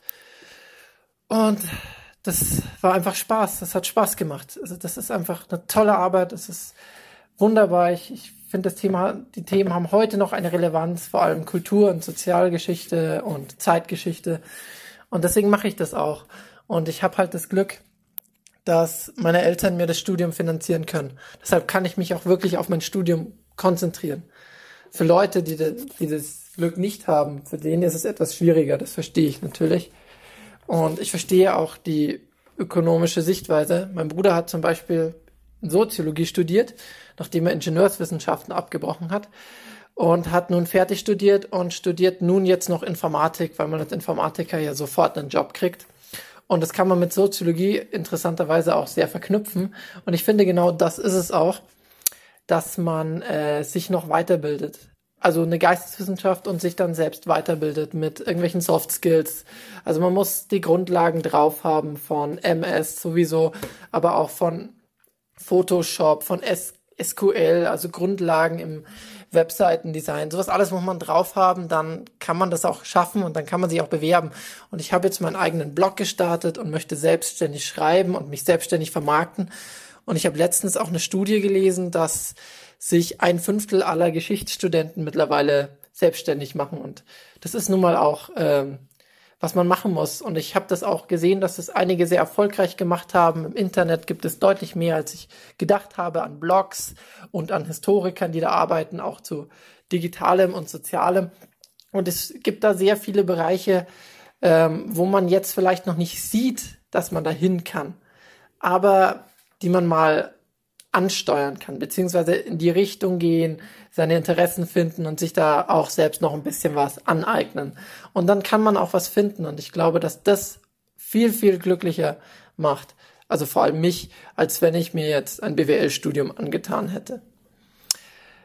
Gut, das war's. Ich bedanke mich fürs Zuhören und äh, bedanke mich für euren wunderbaren Podcast, den ich mir jetzt alle Folgen, die ich in meiner Klausur- und Hausarbeitsphase verpasst habe, wieder anhören werde. Hallo, hier ist Robert. Ich äh, hatte eigentlich einen Kommentar im Kopf zu äh, dem Mann, der Ökonometrie studiert und äh, rät, dass man sein Studium nach äh, rein wirtschaftlichen Kriterien aussuchen sollte. Und ich hatte auch einen Kommentar im Kopf zu den fliesenlegenden Schülern. Und dann äh, habe ich mir die ganzen anderen Kommentare angehört, die darauf folgten. Und jetzt ziehe ich meins zurück. Ähm, ich glaube, es ist echt ein Problem in der Bildungspolitik, dass jeder eine Meinung dazu hat. Habe ich an, an, mir selber gemerkt. Äh, jeder ist zur Schule gegangen, viele Leute haben eine Ausbildung gemacht oder ein Studium gemacht. Und irgendwie, aus irgendeinem Grund, weiß man auf jeden Fall, wie es richtig zu sein hat man weiß auf jeden Fall, was falsch läuft. Es läuft falsch, dass die Kinder in der Grundschule kein Programmieren lernen. Oder es läuft falsch, dass die Kinder nicht mehr wissen, wie man irgendwie äh, Zement anrührt. Rührt man Zement? Beton halt. Ähm, ich glaube, man sollte sich da einfach raushalten. Vielleicht das Ganze ein bisschen empirisch angehen, was wirklich funktioniert. Aber diese persönlichen Meinungen, die ich, die ich auch in mir spüre, einfach mal zurückhalten. Ähm, vielleicht ist eine Sache konsensfähig, dass man äh, Zukunftsangst rauslässt, dass man die irgendwie wegräumt, dass äh, die Kinder, die aus der Schule purzeln und in der Schule sind, sich nicht einschränken müssen, ähm, weil sie Angst haben, äh, dass sie nach dem Studium keinen Arbeitsplatz kriegen. Das sollte aber auch alles sein. Genug Zeit, genug Freiheit, und äh, Leute wie ich halten sich einfach mal raus. Ja, hallo liebe Hörer, ich würde ganz gerne noch mal was zu den wirtschaftlichen Plänen der Chinesen etwas sagen, was in 279 ein bisschen thematisiert wurde und auch 280 in den Kommentaren. Genau genommen zu den in westlichen Afrika oder besser gesagt in Uganda. Und zwar sitze ich nämlich jetzt hier seit zwei Monaten in Uganda und unterrichte an einer Schule. Also schöne Grüße an Tilo, der kennt sich ja hier, glaube ich, etwas aus. Ähm, ich weiß, dass das Thema bekannt ist, aber die Chinesen hauen ja schon gerade echt rein, was man mitbekommt. Äh, die bauen hier momentan zum Beispiel eine extrem moderne Autobahn vom Flughafen in die Hauptstadt. Das sind so roundabout 40 Kilometer, aber die ist einfach mega bekannt, mega populär und alle reden über die. Es kommt regelmäßig vor, dass man an modernen Baustellen, fast an allen modernen Baustellen Chinesen sieht, die die Leitung haben und die erst leiten. Das Geld soll dann so verdient werden, dass die Benutzung der Autobahn Geld kostet. Und der Staat hat wohl dem deswegen zugestimmt, also so wurde mir es auf der Straße von mehreren Personen erzählt oder von mehreren Personen, die an sich Ahnung haben sollten hier in dem Land, ähm, wurde mir erzählt, dass die Regierung deswegen zugestimmt hat, weil die Chinesen versprochen haben, nach einigen Jahren die Straße dem ugandischen Staat zuzugeben. Ich habe auch gehört, dass die Banken daran mitverdienen, weil die Banken Geldgeber sind und das an sich eine Geldmacherei ist hier, was die durchziehen. Aber ich glaube, dass das ist ja so weit halbwegs bekannt. Ich möchte jetzt nicht den Fehler machen und die Interessen der chinesischen Wirtschaft der Politik zu schreiben. Es kann sein, dass man da differenzieren muss. Und jetzt zu dem Part, der hoffentlich neu ist, nämlich die Meinung der Einheimischen zu der Arbeit der Chinesen. Also das Land profitiert auf jeden Fall davon, äh, nicht nur die Reichen, sondern auch die Armen, weil die alternative Straße äh, weniger befahren wird. Äh, momentan kann man für diese 40 Kilometer schon mal zwei Stunden einrechnen, manchmal mehr, manchmal weniger. Also ich glaube, oben ist kaum ein Limit. ähm, die meisten Einheimischen sind auch sehr glücklich darüber, irgendwann mal die Straße benutzen zu können, so im Leben einmal ähm, auf so einer geilen Straße Gas zu geben. Da freuen sich, glaube ich, auch sehr viele drauf. Allerdings gibt es hier, was die Chinesen machen, haben die Indians, also die Leute, die aus Indien kommen, vor 20 bis 30 Jahren schon mal gemacht. Die, die sind dann hier nach Uganda gekommen, um äh, Geschäfte zu machen und das ist mega in die Hose gegangen. Also die, die haben quasi, wollten großes Geld verdienen, haben sich somit über die einheimische Bevölkerung gestellt und das hat damit geendet, dass der damalige Idi Amin einen Traum hatte, wie er alle Indiens umbringt. Und am nächsten Morgen hat er dann verkündet, dass alle das Land sofort verlassen müssen und äh, in sieben Tagen beginnt er dann mit seinem Traum umzusetzen. Also ein Traum war, glaube ich, eher, dass keine Indiens mehr hier in dem Land sind. Und äh, die Indiens sind auch heutzutage noch äh, sehr verachtet. Also es mag die wirklich, sie sind immer noch unbeliebt. Und äh, manche Einheimischen, mit denen ich gesprochen habe, können sich schon vorstellen, dass wenn irgendein Präsident wieder einen neuen Sündenbock sucht, dass das die Chinesen sein können. Ich kann auch sein, dass das von der äh, von den Bürgern ausgeht, dass die irgendwann äh, bemerken, dass die an sich hier voll die Scheiße abziehen und dass sich dann das Volk auch dagegen stellt. Aber ich glaube, es muss schon politisch inszeniert äh, dargestellt werden weil die meisten Leute auf dem Land zum Beispiel, da ist das den meisten egal. Das könnte, wenn vielleicht mehr in der Stadt passieren. Und es muss nicht unbedingt sein, dass es in Uganda passiert. Also die sind ja, also ich habe von Kenia gehört, dass die da auch gerade sehr viel rein hinzugeben. Wo ich dann gerade schon mal hier bin und vielleicht einen coolen Einblick geben kann, äh, würde ich ganz gerne noch mal einen Senf zu geben, was Thema Umverteilung angeht. Und zwar ich habe immer gedacht, in meinem deutschen Denken war ich ein großer Fan von mehr Geldgerechtigkeit, weil ich dachte, dass die Personen, die ihre Arbeitskraft unter den Wert verkaufen, ein Anrecht darauf haben, genauso glücklich zu sein wie die Person, die aufgrund dessen mehr Gewinn macht. Also ich habe zwar in meiner Zeit nie, in ich habe in meiner Zeit in Deutschland nie Geld direkt mit Glücklichsein verbunden. Allerdings muss ich äh doch zugeben, hier bemerkt man, äh, wenn man hier ist, dass es äh, Deutschland, also wenn man den, vom Blick hier auf Deutschland guckt, dass Glücklichsein und Geld extrem knapp miteinander verbunden ist. Und ich muss jetzt auch leider etwas poetisch werden.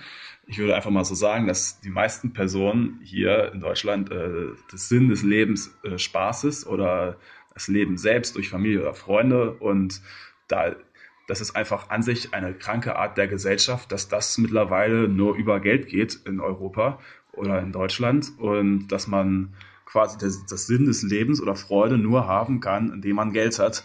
Und das ist mir hier erst so richtig aufgefallen. Und dann ist natürlich auch die Diskussion über Hartz IV, glaube ich, eine andere Sache, weil prinzipiell braucht man kein fließend Wasser, keine Waschmaschine, um glücklich zu sein. Man braucht nicht mal den ganzen Tag über Strom. Zwei, drei Stunden reichen aus, um das Handy zu laden. Und ich glaube, dass es eben halt wesentlich mehr Kritik an der Kultur sein sollte, dass unsere Kultur äh, die Leute dazu macht, bringt, äh, mit Hartz IV nicht glücklich zu sein, dass die Kultur dazu bringt, mit Hartz IV, dass Hartz IV nicht ausreicht. Das war's dann auch schon. Ich wünsche euch noch einen schönen Tag und freue mich wieder von euch zu hören irgendwann mal wieder. Hallo, lieber Aufwachen-Podcast, liebe Aufwachen-Podcast-Zuhörer, äh, Thilo und Stefan. Ich wollte noch ein ganz kleines ähm, Kommentar abgeben zu äh, der Franziska Giffey, Giffey, pardon, ähm, zu ihrer Stimme und so weiter. Nämlich ist es auch so gang und gäbe, kenne ich das hier. Ich studiere an der MLU in, äh, in wunderschönen Halle Saale und ähm, beschäftige mich mit Sprechwissenschaft, mit so einem kleinen Nischenstudiengang, mit so einen Sachen. Und äh, wir haben tatsächlich auch die Aufgabe, ähm, so ein kleines Seminar für Lehrer, Lehramtsstudenten, Lehramtsstudierende zu geben. Und hier ist es auch Pflicht, wenn man äh, Lehramt studieren will, dass man ein phoniatrisches Gutachten vorher macht, natürlich, wisst ihr vielleicht, ähm, dass man eben stimmtauglich auch ist, weil man eben einen Sprechberuf ausübt. Und ja, das, da wird schon dolle drauf geachtet. Wenn die können dann hier so ein kleines LSQ belegen, die, die Lehramtsstudierenden. Also so, ein, so eine Lehramtsschlüsselqualifikation heißt das, glaube ich. Ähm, und da wird so der richtige Umgang mit der Stimme und auch ein paar rhetorische Komponenten und Stimmhygiene und Übungen, wie man morgens seine Stimme wach kriegt und so ein Kram, weil man eben den ganzen Tag spricht. Gerade auch im Grundschulbereich ist man auch einen höheren Lautstärkepegel vielleicht, gegen den man sich durchsetzen muss. Ähm, und ist schon berechtigt auch, also wenn man jetzt auch diesen kleinen Ausschnitt, den ihr von ihr hattet, fand ich auch ganz spannend, äh, weil sie spricht ja sehr behaucht, also sie redet die ganze Zeit so und verliert total viel Luft dabei und äh, sie ist auch super kurzatmig. Also wenn man bei dem kleinen Stück mal drauf achtet, die atmet total oft ein.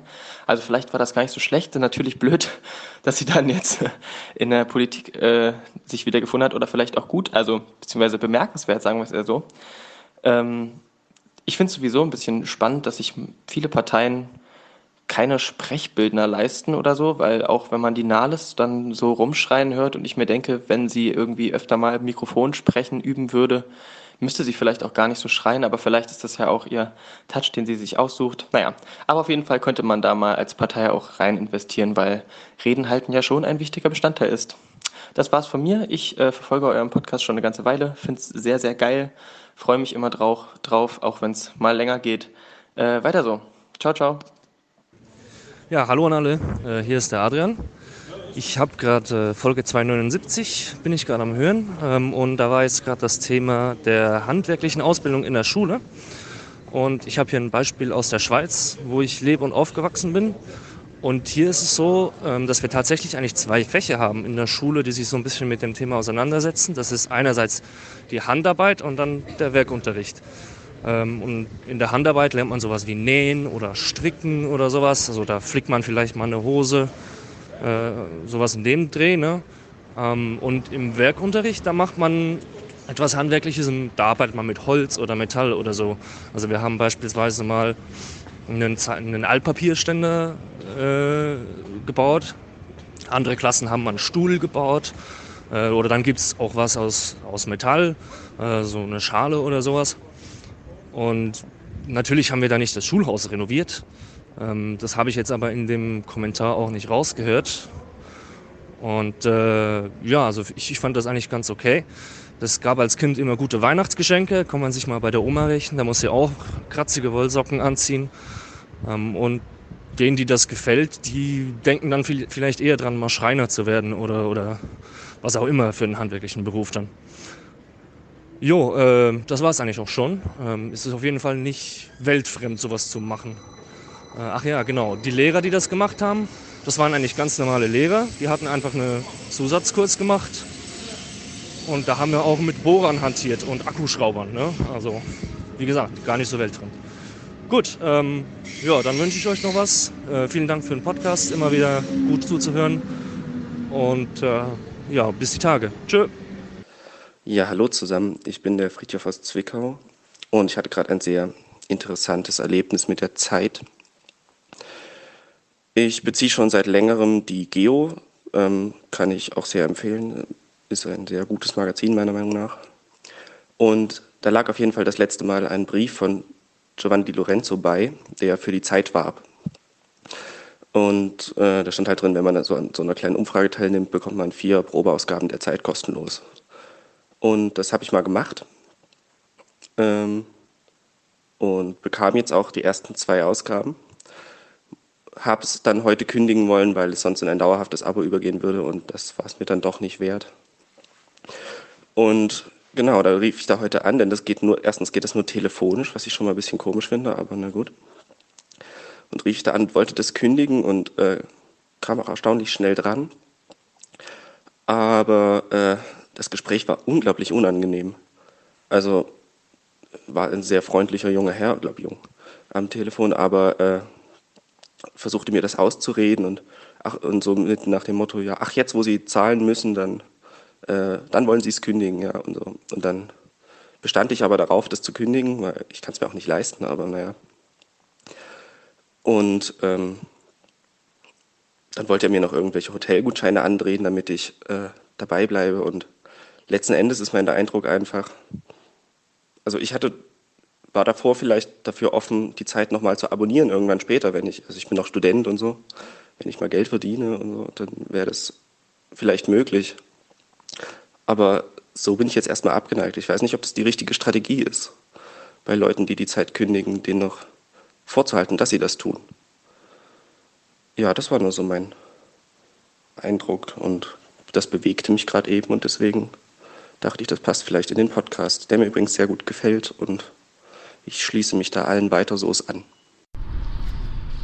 Moin Stefan, moin Thilo, moin liebe Aufwachenhörer. Ich würde gerne einen Kommentar abgeben zum Thema Diesel versus Benzin. Ähm, ich würde auch nochmal anknüpfen an den Kommentar vom letzten Mal von Dominik. Der hat mir schon sehr gut gefallen, würde da aber nochmal ein paar Ergänzungen zugeben. Ähm, erstmal stimmt es, dass der Diesel von der rein von CO2-Sicht her, also von den Treibhausgasen, besser ist als der Benziner. In der Regel 15 Prozent. Also bis zu 15 Prozent weniger Emissionen. Ähm, das ist aber leider nur die halbe Wahrheit. Ähm, viel wichtiger ist eigentlich äh, zum einen auch mal, wenn man nur bei diesen beiden Antriebsarten bleibt, die ähm, Verkaufsstatistik. Also wenn ich zum Beispiel Holland ansehe, die hatten, Deutschland oder Holland hatte 2005 ungefähr ähnliche Emissionswerte von den PKWs gehabt, die lagen bei ungefähr bei 170 Gramm. Ähm, Deutschland hat es geschafft, jetzt äh, auf 127 Gramm zu kommen. Ähm, bei einem Anteil von 46 Prozent Diesel. Also Dieselanteile ist gestiegen in den letzten Jahren.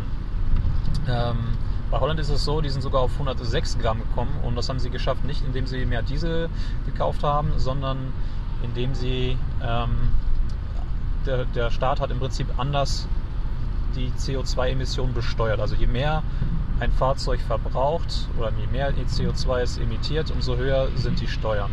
Gleichzeitig fallen dann auch diese, die Dienstwagenvorzüge in der Regel weg, sodass ähm, ja, der Dieselanteil in Holland nur bei 19% liegt und trotzdem äh, die CO2-Emissionen gegenüber Deutschland reduziert. Genau, das erstmal zu dem Vergleich. Ähm, des Weiteren würde ich nochmal dazu sagen, dass Erdgas ähm, auch in dieser Rechnung mit eingetroffen werden sollte, weil Erdgas hat den Vorteil, ähm, allein schon vom Kraftstoff her hat es das Potenzial, weniger CO2 zu emittieren als Diesel und Benzin. Das liegt daran an den Kohlenwasserstoffen. Da muss man wissen, dass Wasserstoff dort der Energieträger ist. Ähm, also beispielsweise bei Erdgas ist Methan CH4, also ein äh, äh, ein, ein Kohlenstoff und vier Wasserstoffatome. Und ähm, die vier Wasserstoffatome sind halt die Energieträger. Bei Diesel und Benzin ist es so, dass mehrere Cs aneinander gereiht sind. Dadurch ist weniger Platz für Wasserstoffatome zum Andocken. Sprich, beim Verbrennen entsteht zwangsläufig mehr CO2 als bei Erdgas. Das schon mal vorab. Und dazu kommt man zu folgenden Zahlen. Wenn man jetzt ein Erdgas mit, mit, mit einem Benziner vergleicht, kommt man auf ungefähr 20% ähm, CO2-Einsparung. Bei Diesel sogar bis zu 5%. Das ist auch ein bisschen abhängig davon, was für ein Gas man nimmt, ob man High-Gas oder Low-Gas nimmt. High-Gas ist ähm, ein höherer Methananteil als bei Low-Gas. Das heißt, je höher der Methananteil ist im, im Kraftstoff, umso weniger CO2 emittiert äh, das Fahrzeug. Ähm, das hat noch weitere Vorteile, weniger Stickoxide, weil die Verbrennung deutlich äh, weicher äh, abläuft und ähm, äh, weniger Feinstaub auch als, als der Diesel. Ähm, zusätzlich kann auch nochmal diese Bilanz verbessert werden, indem man zum Erdgas, was man durch äh, fossile, äh, was halt aus, aus fossilen äh, Quellen halt stammt, kann man halt nochmal verbessern, indem man halt Biogas hinzufügt Dadurch verbessert sich die Bilanz auch nochmal. Also Gas beispielsweise, die aus äh, Gülle, Abfallresten, was auch immer entsteht, kann man halt auch tanken. Ähm, es gibt auch die Möglichkeit, dass ähm, Erdgas auch aus CO2 gewonnen werden kann. Und zwar gibt es so Anlagen, beispielsweise hat Audi da so eine Anlage gebaut, die CO2 aus der Luft filtert und mit überschüssiger Energie, elektrischer Energie, beispielsweise überschüssiger Windenergie, ähm, ein Elektrolyseverfahren ähm, mit, mit einem Elektrolyseverfahren sozusagen das Erdgas bzw. CO2 in Erdgas umwandelt, was dann ins Erdgasnetz eingespeist werden kann. Genau, das zum Erdgas. Äh, zum Elektrofahrzeug würde ich auch noch ein paar Worte sagen. Ähm, vorab schon mal folgende Einschätzung von mir. Es ist sehr schwierig, meiner Meinung nach, da jetzt wirklich zu sagen, das ist besser, das ist schlechter, weil die Studien sich stark voneinander unterscheiden. Ähm, ich sag mal so, je nachdem, wonach man suchen will, findet man auch die richtigen Antworten. Von daher ist es für mich ein eher politisches Thema. Ähm, genau. Ähm, was halt in den Studien allgemein schon mal vergessen wird oder ganz oft vergessen wird, ist, äh, dass der, das Elektrofahrzeug sehr häufig auch, ich sag mal, unfair verglichen wird, weil da sagt man, ja, Batterien verbrauchen mehr CO2 ähm, und wenn man das tanken will, gibt es den Strommix, das lohnt sich ja auch nicht. Ähm, es ist alles richtig und das stimmt auch alles. Ähm, man muss dann aber auch so fair sein und bei den Diesel und Benzin auch mal so eine Rechnung aufmachen und sagen, okay, wie viel CO2 verbraucht, verbraucht so ein, ein Kraftstoff, also Diesel und Benzin, bis es überhaupt an diese Tankstelle gekommen ist. Und dann muss man natürlich die Kette ansehen.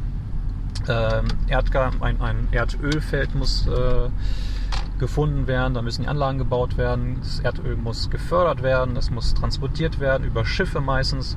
Ähm, dass die besonders sauber sind, das wissen wir mittlerweile eigentlich alle, dass es nicht besonders sauber ist, was sie da in die Atmosphäre hinaus befördern. Dann muss es gelagert werden, es muss in die Raffinerien transportiert werden, es muss dort mit Strom, auch mit deutschen Strommix, dann in Benzin bzw. Diesel umgewandelt werden. Das wiederum muss dann wieder gelagert werden und wieder transportiert werden zu den Tankstellen. Also die Kette, bis der Diesel oder der Benzin im Tank selbst ist bei dem Fahrzeug, ist schon extrem lang. Und ich glaube, wenn man diese Kette mit berücksichtigt, dann ist der Elektrowagen gar nicht mehr so schlecht, wie man immer so sagt. Und ähm, ja, deswegen, für mich ist es halt, wie gesagt, eine, eine Glaubensfrage fast schon. Und ähm, selbst wenn man, ich sag mal, ein bisschen pessimistischer rechnet, und das sind so die Zahlen, die ich jetzt äh, in den letzten Tagen mal so ein bisschen recherchiert hatte, steht ein, ein, ein, ein Erdgas bzw. ein äh, Elektrofahrzeug gar nicht mal so schlecht da gegenüber einem Verbrenner. Ähm, tja, ich halt die Frage, was halt immer kommuniziert wird und ähm, von daher sehe ich da halt noch deutlich mehr Potenziale. Man muss auch bedenken, Batterie ist auch erstmal gerade bei den Anfängen, also Anfängen in Anführungsstrichen. Bisher haben wir die Batterie ja nur für ich weiß nicht, Laptops oder was auch immer benutzt. Und das natürlich viel, viel geringere Mengen und äh, viel, viel geringere Stückzahlen und viel geringere Massen. Wenn man das alles mal optimiert für, den, für, den, äh, für das Fahrzeug, werden natürlich auch deutlich mehr Geld da reinfließen. Ähm, Evolutionen werden entstehen und so weiter und so fort. Also ich kann mir schon vorstellen, dass die Batterie deutlich CO2-ärmer äh, produziert werden kann. Es kann äh, deutlich äh, effizienter werden, also die Energiedichte kann steigen, dadurch reduziert sich das Gewicht und so weiter und so fort. Also da ist noch relativ viel Potenzial, wobei der Verbrenner relativ am ja, am Ende nicht, aber es gibt halt Grenzen beim Verbrenner und die sind halt schnell erreicht, wenn man halt das noch wirtschaftlich äh, produzieren will. Genau, also das fällt mir erstmal so allgemein zu diesem Thema ein. Ähm, tja, ist natürlich ein sehr komplexes Thema. Und man könnte da noch, ach, ich könnte da noch eine halbe Stunde mehr drüber reden, wenn man die ganzen Details da noch mit einführen will und so weiter und so fort. Aber ich glaube, das wird den Rahmen hier sprengen.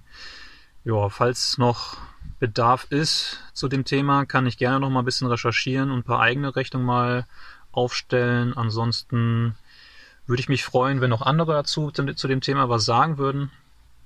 Ähm, vielleicht gibt es ja auch noch bessere Studien als die, die ich bisher gefunden habe. Würde mich auch sehr interessieren. Und ja, Ansonsten vielen Dank äh, an euch beide für den Podcast. Ähm, ist immer sehr schön, auf dem Weg zur Arbeit euch zu hören. Ähm, ja, macht weiter so. Macht's gut. Ciao, ciao. Ja, moin nochmal. Ich äh, habe vergessen, mich vorzustellen. Ich bin Patrick und bin Ingenieur im Bereich äh, Kraftfahrzeugtechnik und arbeite auch in der Industrie. Ähm, ja, Entschuldigung für die lange Ausführung, ist ein bisschen ausgeartet. Ähm, vielleicht noch ein kleiner Nachtrag und zwar zu den Kohlenwasserstoffen. Ähm, die Kohle ist besonders ähm, CO2-schädlich, weil bei Kohle sind die Kohlenwasserstoffe besonders langkettig. Von daher ist die Emission von CO2 da besonders groß, was ja ein Problem ist, unser Strommix ist. Ja, das war's auch schon. Vielen Dank. Bis bald. Ciao.